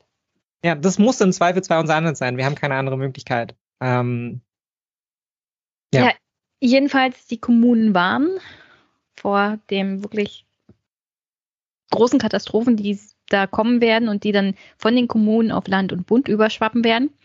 Aber ich ähm, habe diesem Clip den Namen Cassandra-Rufe gegeben. Cassandra ist ja berühmt, die gewarnt hat, aber keiner hat auf sie gehört. Ja. Krefeld am Niederrhein, gezeichnet vom Strukturwandel. Die Stadthalle, bestes Beispiel, wie es um die Finanzen der Stadt steht. Dieser Ort für Begegnung und Kultur völlig kaputt gespart. Nie war genug Geld da, um die nötigen Reparaturen anzugehen. Und wird ausgerechnet jetzt das Geld für einen Abriss und Neubau übrig sein, wenn die Stadt verpflichtet ist, hunderte Millionen Euro mehr auszugeben, um neue Kitas zu bauen und Ganztagsschulplätze einzurichten, Flüchtlinge unterzubringen, demnächst ihre Gasheizungen umzurüsten und zusätzlich ihren Mitarbeitern deutlich mehr Geld zu zahlen nach neuem Tarifabschluss. Also wie eine neue Stadthalle bauen mit dem Rücken zur Wand, fragt sich Krefelds OB Frank Mayer. Kultur ist ein wichtiger Bestandteil einer demokratischen Gesellschaft. Das muss dann aber auch bezahlt werden. Und im Moment ist es so, dass auf die Kommunen immer neue Aufgaben zukommen und wir nicht das Geld dafür bekommen, um diese zu erledigen. Das heißt also, neue Aufgaben fressen alte Aufgaben oder wir müssen sie schlechter erfüllen und das kann nicht die Lösung sein. Bund und Land müssten sich finanziell beteiligen an den Aufgaben, die sie den Städten aufbürden. Und dann sind da die Altschulden, eine halbe Milliarde Euro in Krefeld, auf die nun auch noch immer höhere Zinsen fällig werden. In einer ähnlich armen Kommune in Hagen sorgt sich der Kämmerer um die Demokratie und warnt vor Populismus. Er spricht für ein ganzes Bündnis hochverschuldeter Städte. Wenn Bund und Land äh, die Verantwortung dafür tragen, dass wir in diese Situation gekommen sind, dann haben die Menschen vor Ort auch einen Anspruch darauf, dass Bund und Land uns helfen. Wenn das nicht passiert, ähm, führt dies eben auch dazu, ähm, ich sag mal, dass Protagonisten auch in der Politik ähm, letztlich das Sagen bekommen, die mit scheinbar einfachen Lösungen versuchen, die Menschen zu überzeugen. Und ich finde, da müssten Bund und Land auch drüber nachdenken, dass das vermieden werden sollte. Ja. ja, wir sind sehr ja. gespannt, ob diese Appelle dann irgendwann mal ein, ein, ein offenes Ohr finden. Es sieht leider nicht so aus. Wir sind gerade beschäftigt. Okay, und nach diesen wirklich depressiven Sachen fallen so Dinge runter wie wir sparen uns bis zur AfD oder Thüringen. Aber äh, Thüringen ja. kommt sicherlich wieder und die Tatsache, dass wir uns bis zur AfD hinsparen, haben wir ja schon leicht ja. angeschnitten. Ja, dann wart einfach, wenn die CDU mit der AfD zusammen das Genderverbot in Thüringen durchsetzt in zwei Wochen. Ja, dann, so, dann greifen wir das auf. Ich habe da, ich habe da wunderbare auch Interviewclips unter anderem von Herrn Röder, dem Chef des CDU Thinktanks. Ah, ja, genau, ja, der. Das, äh, der, der bringt dann so Sachen an wie, ähm, das ist ja alles ganz normale parlamentarische Kultur, dass die Opposition in die Haushaltsplanung einer Regierung eingreift. Das ist ja. total normal. Greift dann zurück auf den englischen Parlamentarismus des 19. Jahrhunderts, der ja mit Deutschland aktuell im 21. Jahrhundert so super zu vergleichen ist. Wahnsinnig viel miteinander zu tun. Ja, hat so, super viel miteinander zu tun. Und ähm, ich habe dann einfach mal Clips mitgebracht, auch äh, für diesen den Diskussionsstrang von Grünen, die sich total schwer damit getan hatten und Bauchschmerzen hatten, solche Anträge von der Linken zu Vermögenssteuern abzu, also abzulehnen. Den neuen Parlamentarismus oder den alten Parlamentarismus, den Herr Röder will, würde mir dann sagen, gut, also wenn Regierungsparteien und Oppositionsparteien danach bestimmen sollen, für was sie ihre Stimme geben, was sinnvoll ist. Und nicht mehr, welche Partei es einbringt. Ja. Dann können wir ja in Zukunft der Grünen durchaus sagen, also dann stimmt doch bitte mal für die Vermögensabgabe. Ja, Weil klar. Es geht hier nicht darum, wer was einbringt, in ein parlamentarisches Verfahren, sondern es geht darum, was gut für den Bürger ist.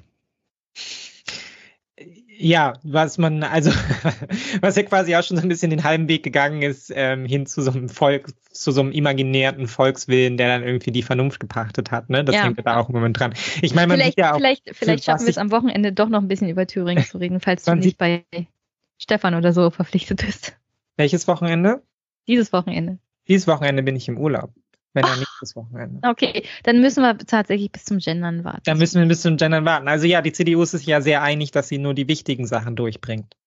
Wie ja. eine Steuersenkung von Höhe von 1,5 Prozent und sowas wie ein Genderverbot. Also, also, da also alleine zu dieser, dieser Grunderwerbsteuersenkung könnte man so viel sagen. also wem das hilft, was das wirklich bringt, ja. Aber das Problem ist, ähm, ich habe das auch zu Hause mitbekommen, das wirkt halt. Also es ist so eine Pseudo-Geschenk an die Wählerinnen und Wähler da draußen, dann heißt es, aber ah, wir haben das für die deutschen Familien getan. dass das faktisch nichts, nichts für die deutschen Familien bringt. Ja. Weil du aktuell eh keinen Kredit bekommst und eh keine Immobilie oder Haus kaufen kannst, beziehungsweise und schon gar nicht bauen, ja. Das wird da völlig wegignoriert. Es geht nur um die Tatsache, dass man halt so eine Pseudo-Aktion hat. Also da ja, geht es ja, tatsächlich um, um die Fähigkeit von Politik zu zeigen, dass man noch was bewirken kann. Und das kommt dann auch an. Naja, CDU dass hat es tatsächlich auf dem Papier, also nur auf dem Papier steht und nichts in der Realität bewirkt, ist dann was anderes. Also ja. Naja, die CDU hat ja in Thüringen auch ein de facto Profilierungsproblem, weil äh, also ich meine, die Sackgasse, die Sackgasse ist ja klar, in der man, in der man sich da eben bewegt. Man kann quasi keine eigenen Anträge durchbringen. Wenn dann dann halt eben mit dem Bündnis, was da entsteht, nun lehnt man die Linke genauso ab wie die AfD. Das ist natürlich blöd. Das heißt, mit denen kann man nicht zusammenarbeiten. Ja, Herr Röder auch. Also ja. AfD und, und, dann, und Linke sind praktisch das Gleiche dann steht man halt mit seinen Anträgen da und jetzt kann man halt irgendwelche Anträge gegen eine Wand werfen und es kommt nie irgendwas an oder man gibt halt eben doch nach und sagt, winkt mal eben drüber und zwinkert ein bisschen zu und macht den Deal mit der AfD und kann dann damit halt irgendwie mal ein Zeichen setzen und kann natürlich auch so ein bisschen Wasser antesten. Ne? Ich glaube, es wäre nochmal eine andere Diskussion gewesen, wenn man jetzt, ähm, und die Diskussion war ja schon groß, aber wenn man jetzt irgendwie eine Migrationsfrage oder irgendwas Innenpolitisches geklärt hätte, jetzt da an der Stelle, ja, irgendwie so einen Law and Order Antrag durchgebracht hätte, aber klar, so kann man natürlich sagen, wir stehen hier nur auf der Seite der Vernunft, ja, und einer lebendigen Wirtschaft und dann kommen sie auch noch mit dieser aus meiner Sicht sehr scheinheiligen Erklärung um die Ecke, dass man sich da nicht abgesprochen hat, wo was man aus meiner Sicht in Frage stellen kann, weil ich glaube, die CDU hätte diesen Antrag nicht gestellt, wenn sie nicht gewusst hätte, dass der Antrag durchgeht. Jetzt muss man die Frage stellen, woher wissen Sie, dass der Antrag durchgeht? Und das kann man, dann kann man darüber diskutieren, wie viel Absprache es gab, ja, und was naja, Also wir wissen ja, wir wissen ja von, von der Wahl von Kemmerich, dass die AfD und die CDU Fraktionsräume nebeneinander hat und dass die Wände des Parlaments in Thüringen sehr, sehr dünn sind. Ja. Also, ja, also irgendjemand von der AfD muss zu irgendeinem Zeitpunkt jemandem von der CDU gesagt haben, wenn ihr das macht, dann machen wir das auch. Und wenn er es nur auf einen kleinen Zettel geschrieben hat und sie ihn danach verbrannt haben, aber ich glaube, ja. die Auseinandersetzung damit gab es schon. Und dann können wir diskutieren, ob das jetzt Zusammenarbeit ist oder nicht. Oder aber dieses Narrativ von Vielleicht, vielleicht sollten wir wirklich auf, de, auf das Gender-Gesetz warten oder wenn du aus dem Urlaub zurück bist und äh, sich da in Thüringen was getan hat, dann müssen wir das ausführlich besprechen. Weil natürlich auch die Frage gestellt wird, was ist Zusammenarbeit? Und dann kommt diese ganze Debatte um Kommunalpolitik wieder hoch und so. Also das ist auch ähm, etwas, das ich wirklich gerne mit dir besprechen würde. Ja, darf ich da nur noch einen humoristischen ähm, Punkt machen, weil ganz viele CDU-Politiker so wahnsinnig beleidigt darüber waren, dass ja auch andere Parteien mit der AfD zusammenarbeiten. Und ich ja. muss ganz ehrlich sagen, ja, also ich. Ja, zum Beispiel hat die AfD auch für Gesetze gestimmt, die die Linke eingebracht hat. Ja, äh, ja, aber ich muss auch ganz grundsätzlich sagen, und ich weiß, es ist total unfair, aber klar vertraue ich einer Sozialdemokratie, die vor 100 Jahren vom Nationalsozialismus verfolgt wurde, ja, und bis heute quasi als rote Socken beschimpft wird von Konservativen, dann doch mehr zu, dass sie nicht in den Faschismus fallen als den Konservativen. ja. Also das ist einfach, ja, tut mir leid. Andere also ja, also es, es, es, es bleibt ja, es bleibt tatsächlich, du, du, du hast ja recht, es bleibt tatsächlich dieser Eindruck übrig. Ich habe nicht das Gefühl, dass die Linke jemals oder die SPD jemals mit der AfD jetzt in absehbarer Zeit eine Koalition eingehen würde. Ja, bei der genau. CDU bin ich mir aber nicht mehr so sicher. Ich meine, man schaut sich das politische Spektrum halt an und das ist ja nicht umsonst ein politisches Spektrum. Ja, man weiß ja, ja wo die Parteien stehen und deshalb ist das Risiko halt eben rechts größer zum Faschismus zu fallen als links. Ja, vor allem, weil sie es schon getan haben. Genau, ja, und deshalb ist klar, ist es ein Unterschied, liebe Unioner. Es tut mir sehr leid, aber es macht für mich de facto einen Unterschied. Ähm. Ja, ihr zeigt jetzt nicht gerade, dass wir Vertrauen in euch haben können. Ja. historisch. Aber das, das, das, die Problematik wird uns definitiv auch Richtung Landtagswahlen nächstes Jahr begleiten, weil äh, es wird sicherlich mehr Minderheitsregierungen geben. Oh ja, wie schön. Wir haben es ja, wir haben es ja an den Umfragen gesehen. Es ist ja praktisch unmöglich, eine Regierung von zwei Parteien aufzustellen. Na, jetzt warte mal ab. Wenn es mit drei oder vier Parteien reicht, dann können wir ja schon froh sein. Wenn das neue Logo und die neue Farbe von der CDU erstmal voll durchschlägt, ja, wir können mit den nächsten Umfragen rechnen dazu. Ich denke, wir sehen dann Erdrutsch-Sieg. Also mit der Farbe Röndorf kann man nur bitten, ja, Die Frage ist nur, in welche, in welche Richtung rutscht das dann? Also die, die, diese Treppe, wenn das nicht plus 15 Prozent bringt, also auf die Idee zu kommen, die Rampe, die Erfolgsrampe und die Farbe, du, die. Du meinst äh, das, was sie von Adidas geklaut haben, wo genau, sie was sie von Adidas geklaut haben, genau. Ich meine, Adidas ist damit auch sehr erfolgreich. Warum nicht die Union? Es, es kann gehen. Ja, äh, es es geht viel bei der Union, aber oh Gott. Ja, ach Gott. Auf das, auf das Gespräch zum Thema Thüringen freue ich mich schon jetzt. Und zum Abschluss habe ich gedacht, wir bringen mal wieder was mit, was äh, Spaß macht und was ein bisschen auf, auch auf eine frühere Folge hindeutet.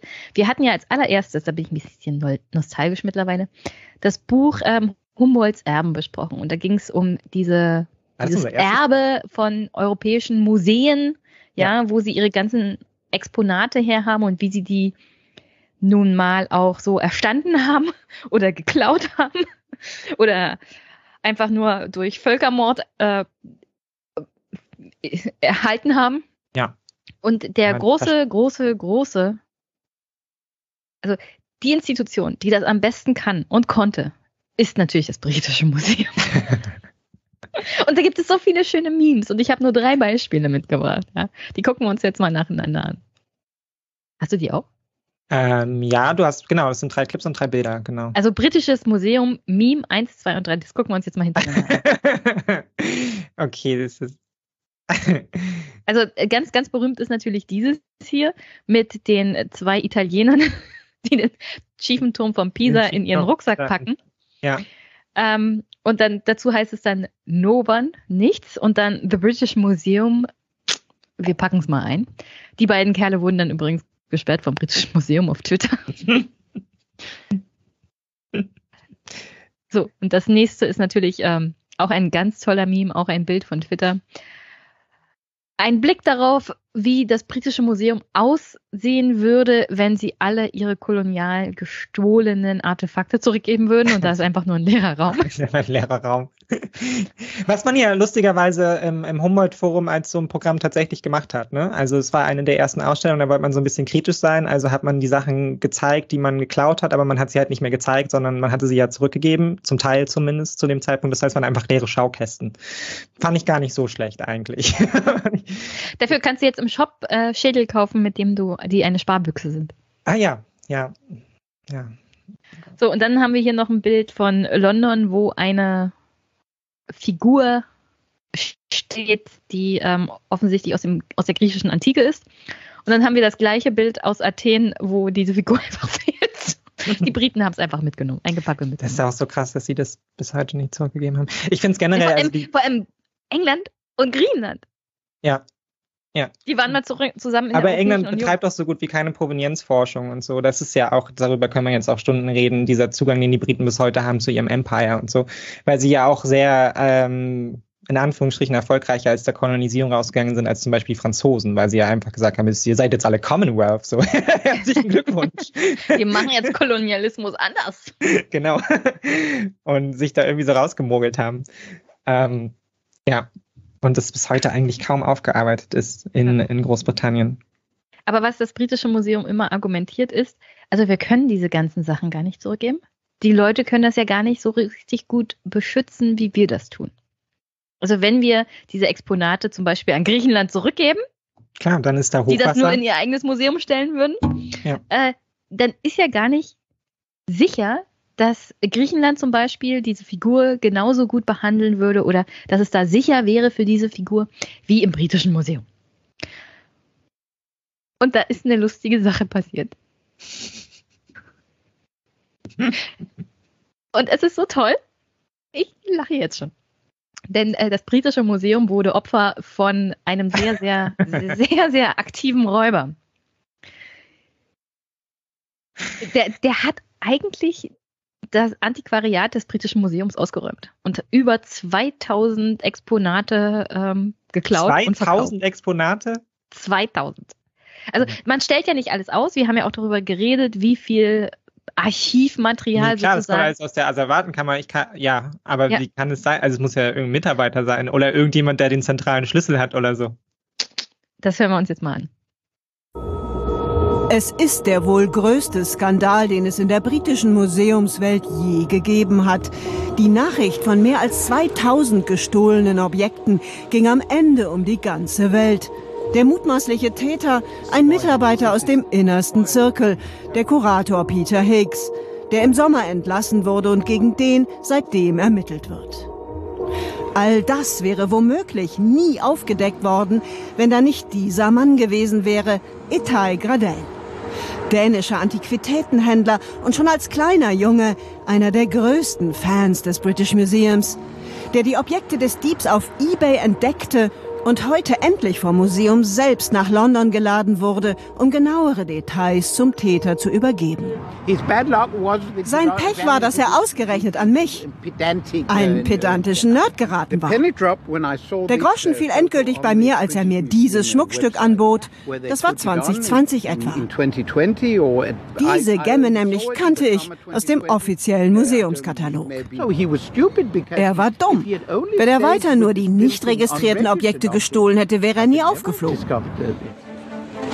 Gradell schickte seine Erkenntnisse per E-Mail an die Museumsleitung, aber bekam keine Antwort, mehr als zwei Jahre lang nicht. Erst nachdem er an den Direktor selbst schrieb, kam endlich eine E-Mail, alles sei in bester Ordnung. Und dann schrieben sie noch, dass die interne Untersuchung vertraulich sei. Und da ist bei mir eine Sicherung durchgebrannt. Und ich entschied, so werde ich sie nicht davonkommen lassen.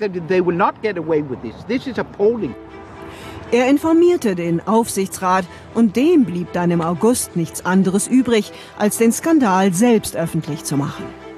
Ein Imageschaden ohnegleichen und einer mit gravierenden Folgen weltweit. Hey, was ist das auch für ein geiler Typ? du meinst der Kurator?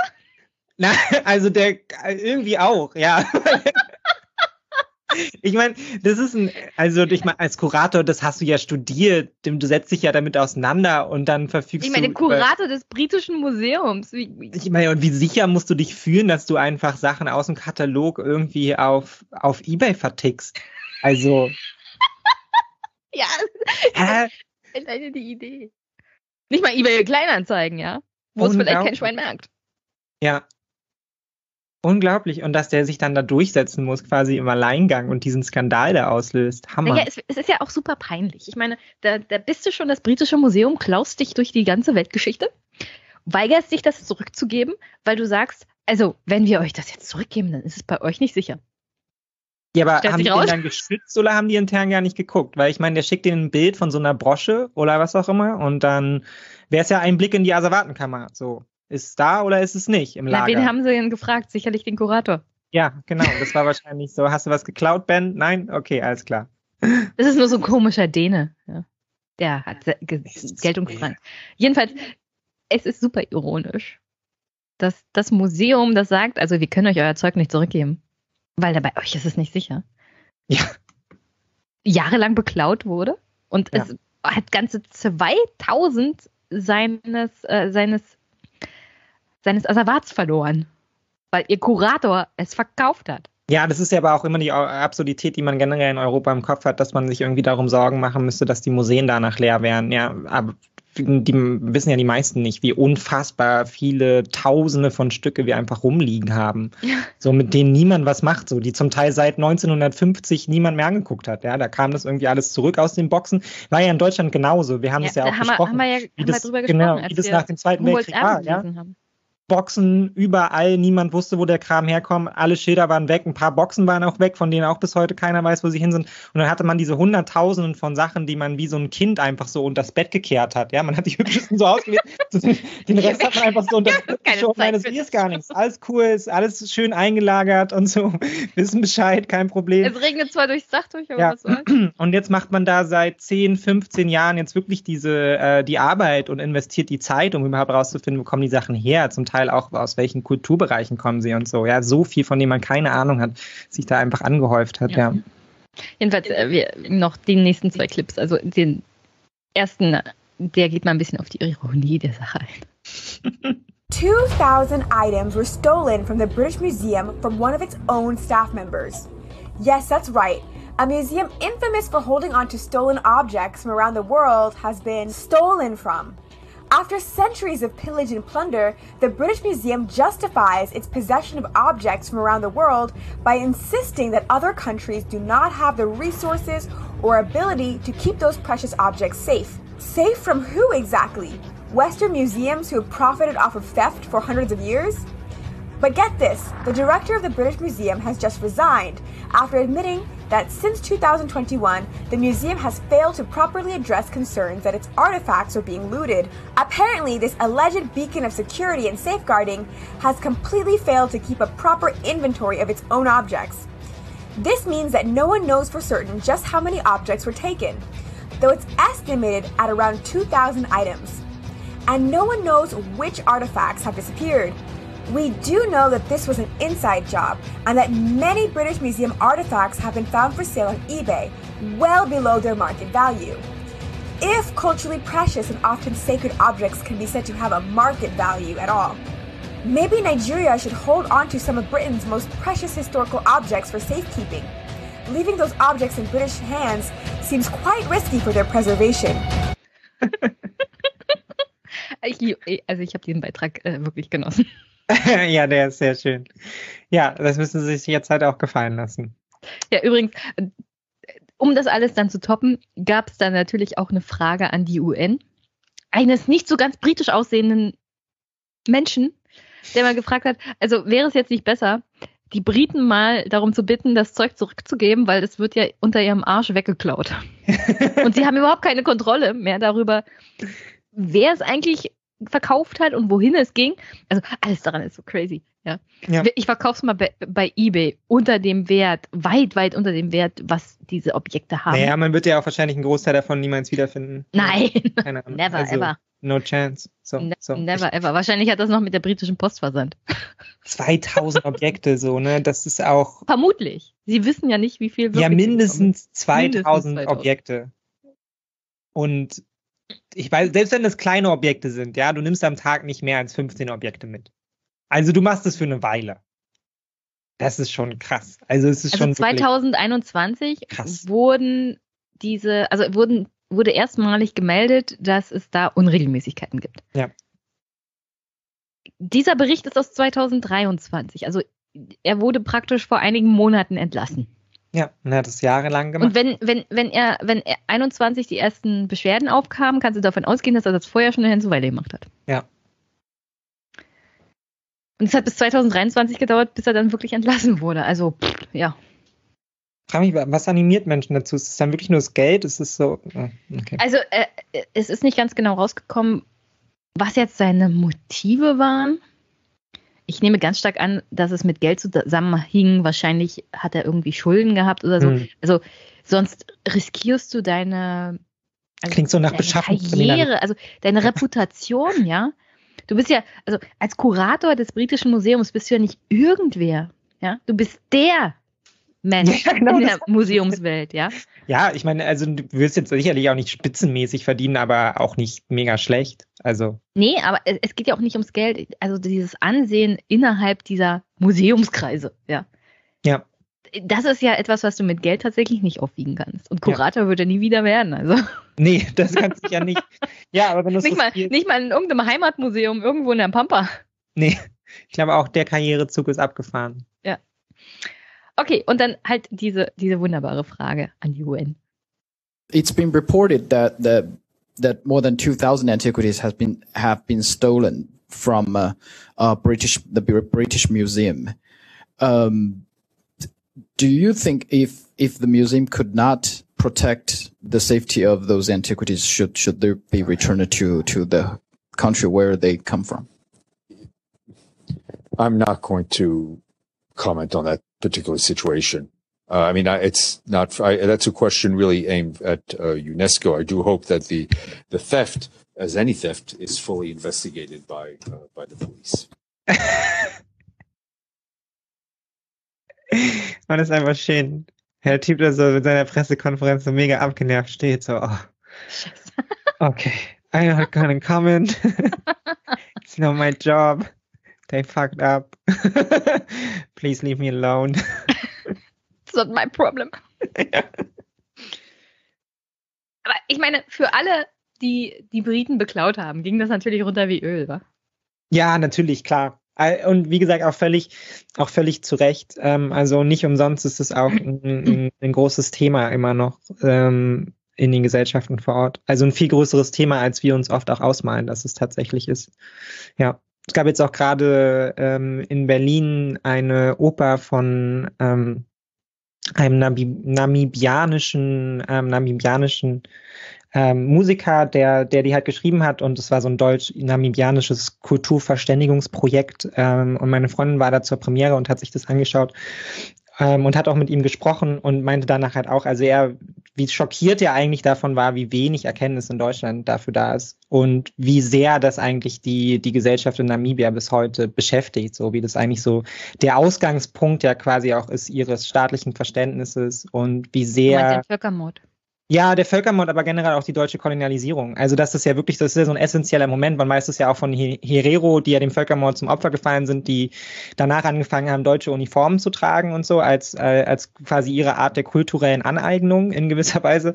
Und ähm, was das für ein zentrales Thema dort auch ist, eben ähm, was ist mit den Gebeinen passiert von den Menschen, was ist mit den Objekten passiert, die weggegangen sind und so. Und ich meine, in Deutschland ist das quasi kein Thema. Mhm. Und mit, mit Großbritannien muss das noch viel, viel krasser sein. Und man merkt es ja inzwischen auch zunehmend. Ne? Man sieht es ja auch an so den Besuchen von irgendwelchen Royals auf ähm, kleineren Inseln und so. Ne? Also die, die Stimmung hat sich auch in der veränderten Weltlage auch dort verändert. So, ne? Das funktioniert nicht mehr so. Dieses, wir fahren da hin und jetzt machen wir so ein bisschen Klatschi-Klatschi und lassen lassen uns feiern. Ähm, die Zeit. Dann funktioniert frei. das Commonwealth weiterhin ganz gut. naja, geht so, oder? Also, ich meine, das britische ich meine, Die wollen alle raus aus dem Commonwealth. Also. Ja, genau. Die britische Insel sieht von hier nicht mehr so, so richtig wohnlich aus, ehrlich gesagt. Ich habe, ich habe es vorhin verpasst, ähm, einen Beitrag über eine Kommune in Großbritannien mitzubringen. Also, wenn wir wirklich Angst bekommen wollen, was passiert, wenn du deine Kommunen über 30 Jahre kaputt sparst, dann musst du jetzt mal nach Großbritannien gucken. Den bröckeln die Schulen unterm Arsch weg. Die sind wirklich einsturzgefährdet, so dass ganze Schulen keinen Betrieb mehr ausüben dürfen, weil es eine Lebensgefahr ist für Schülerinnen und Schüler, sich in diesen Gebäuden aufzuhalten. Ja. Und ich meine, und das Wohlstandsniveau ist so viel niedriger in, in Großbritannien ja. als hier. Also ja, und, ist wirklich und krass. Die Ungleich, also die, wirklich die Unfahrt, also die Verteilung von Vermögen in Großbritannien, also, also da kann man dann lernen, was Ungleichheit wirklich ist. ja. In London findest du keine Wohnung mehr als Mittelstand, also, also, also als Mittelschicht kannst du dir London gar nicht mehr leisten. Ja. Und dann gibt es da praktisch keine öffentlichen Schulen mehr, also staatliche Schulen, sondern nur diese privaten Schulen. Und diese Segre, also diese Segregation, Segregation von ökonomischen Klassen. Ja. Ist in Großbritannien sogar noch schlimmer geworden als zuvor. Also reiche Menschen und arme, und damit mit arm meine ich schon Mittelschicht, haben überhaupt keinen sozialen Kontakt mehr. Ja. Nirgendwo. In, auf keiner Ebene. Und dieses Land ist wirklich am Arsch. Ja, ja, voll. Also man, man wartet eigentlich nur, das ist jetzt gemein, ja, aber man, man, wart, man hat so ein bisschen das Gefühl, dass die Situation wie so Anfang des 20. Jahrhunderts ist eine Frage der Zeit, bis die ersten Briten wieder anfangen auszuwandern in die USA. Ja. naja, damals, damals sind ja vor allem die Iren Zukunft. ausgewandert. Ja. Weil die Briten sie ausgehungert haben.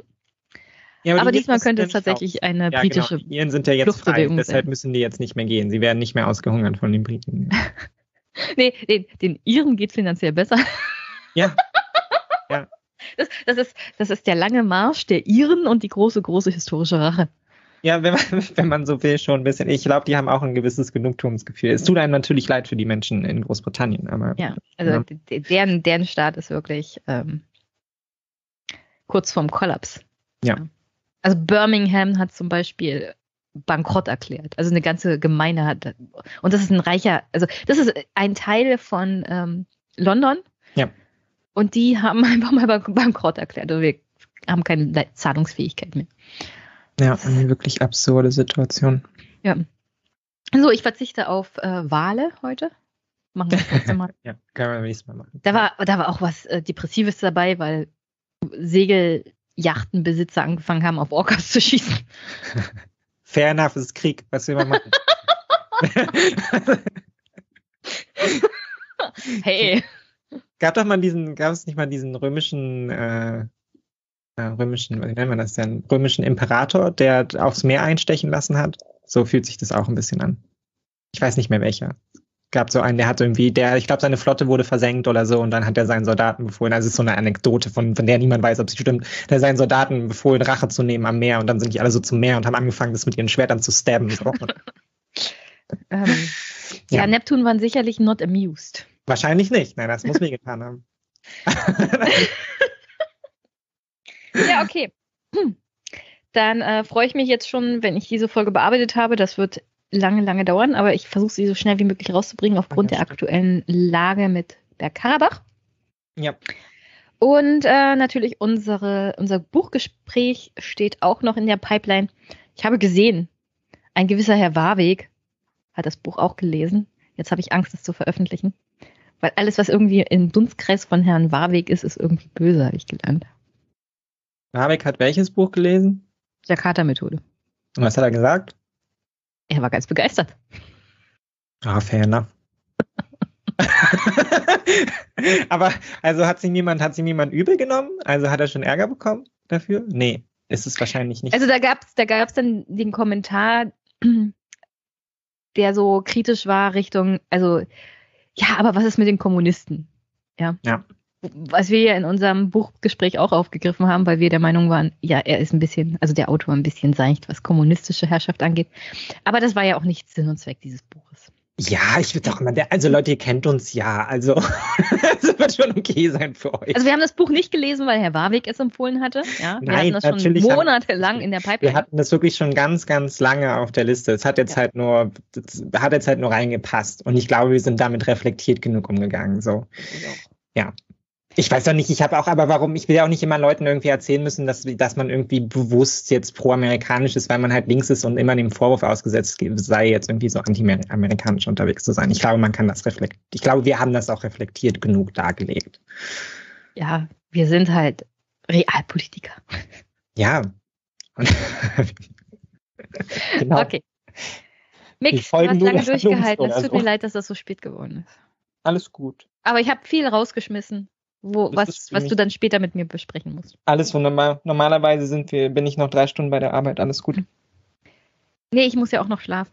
Ich habe eine. Ja, klar. Achso, ja, du musst auch noch schlafen. Ja, ja nee, cool. also ich, ich verstehe gar nicht, wie du überleben kannst mit deinem Schlafrhythmus, ja?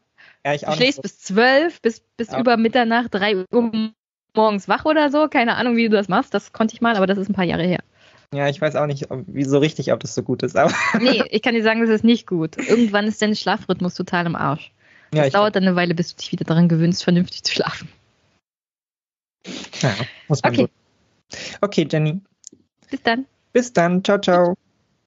Okay.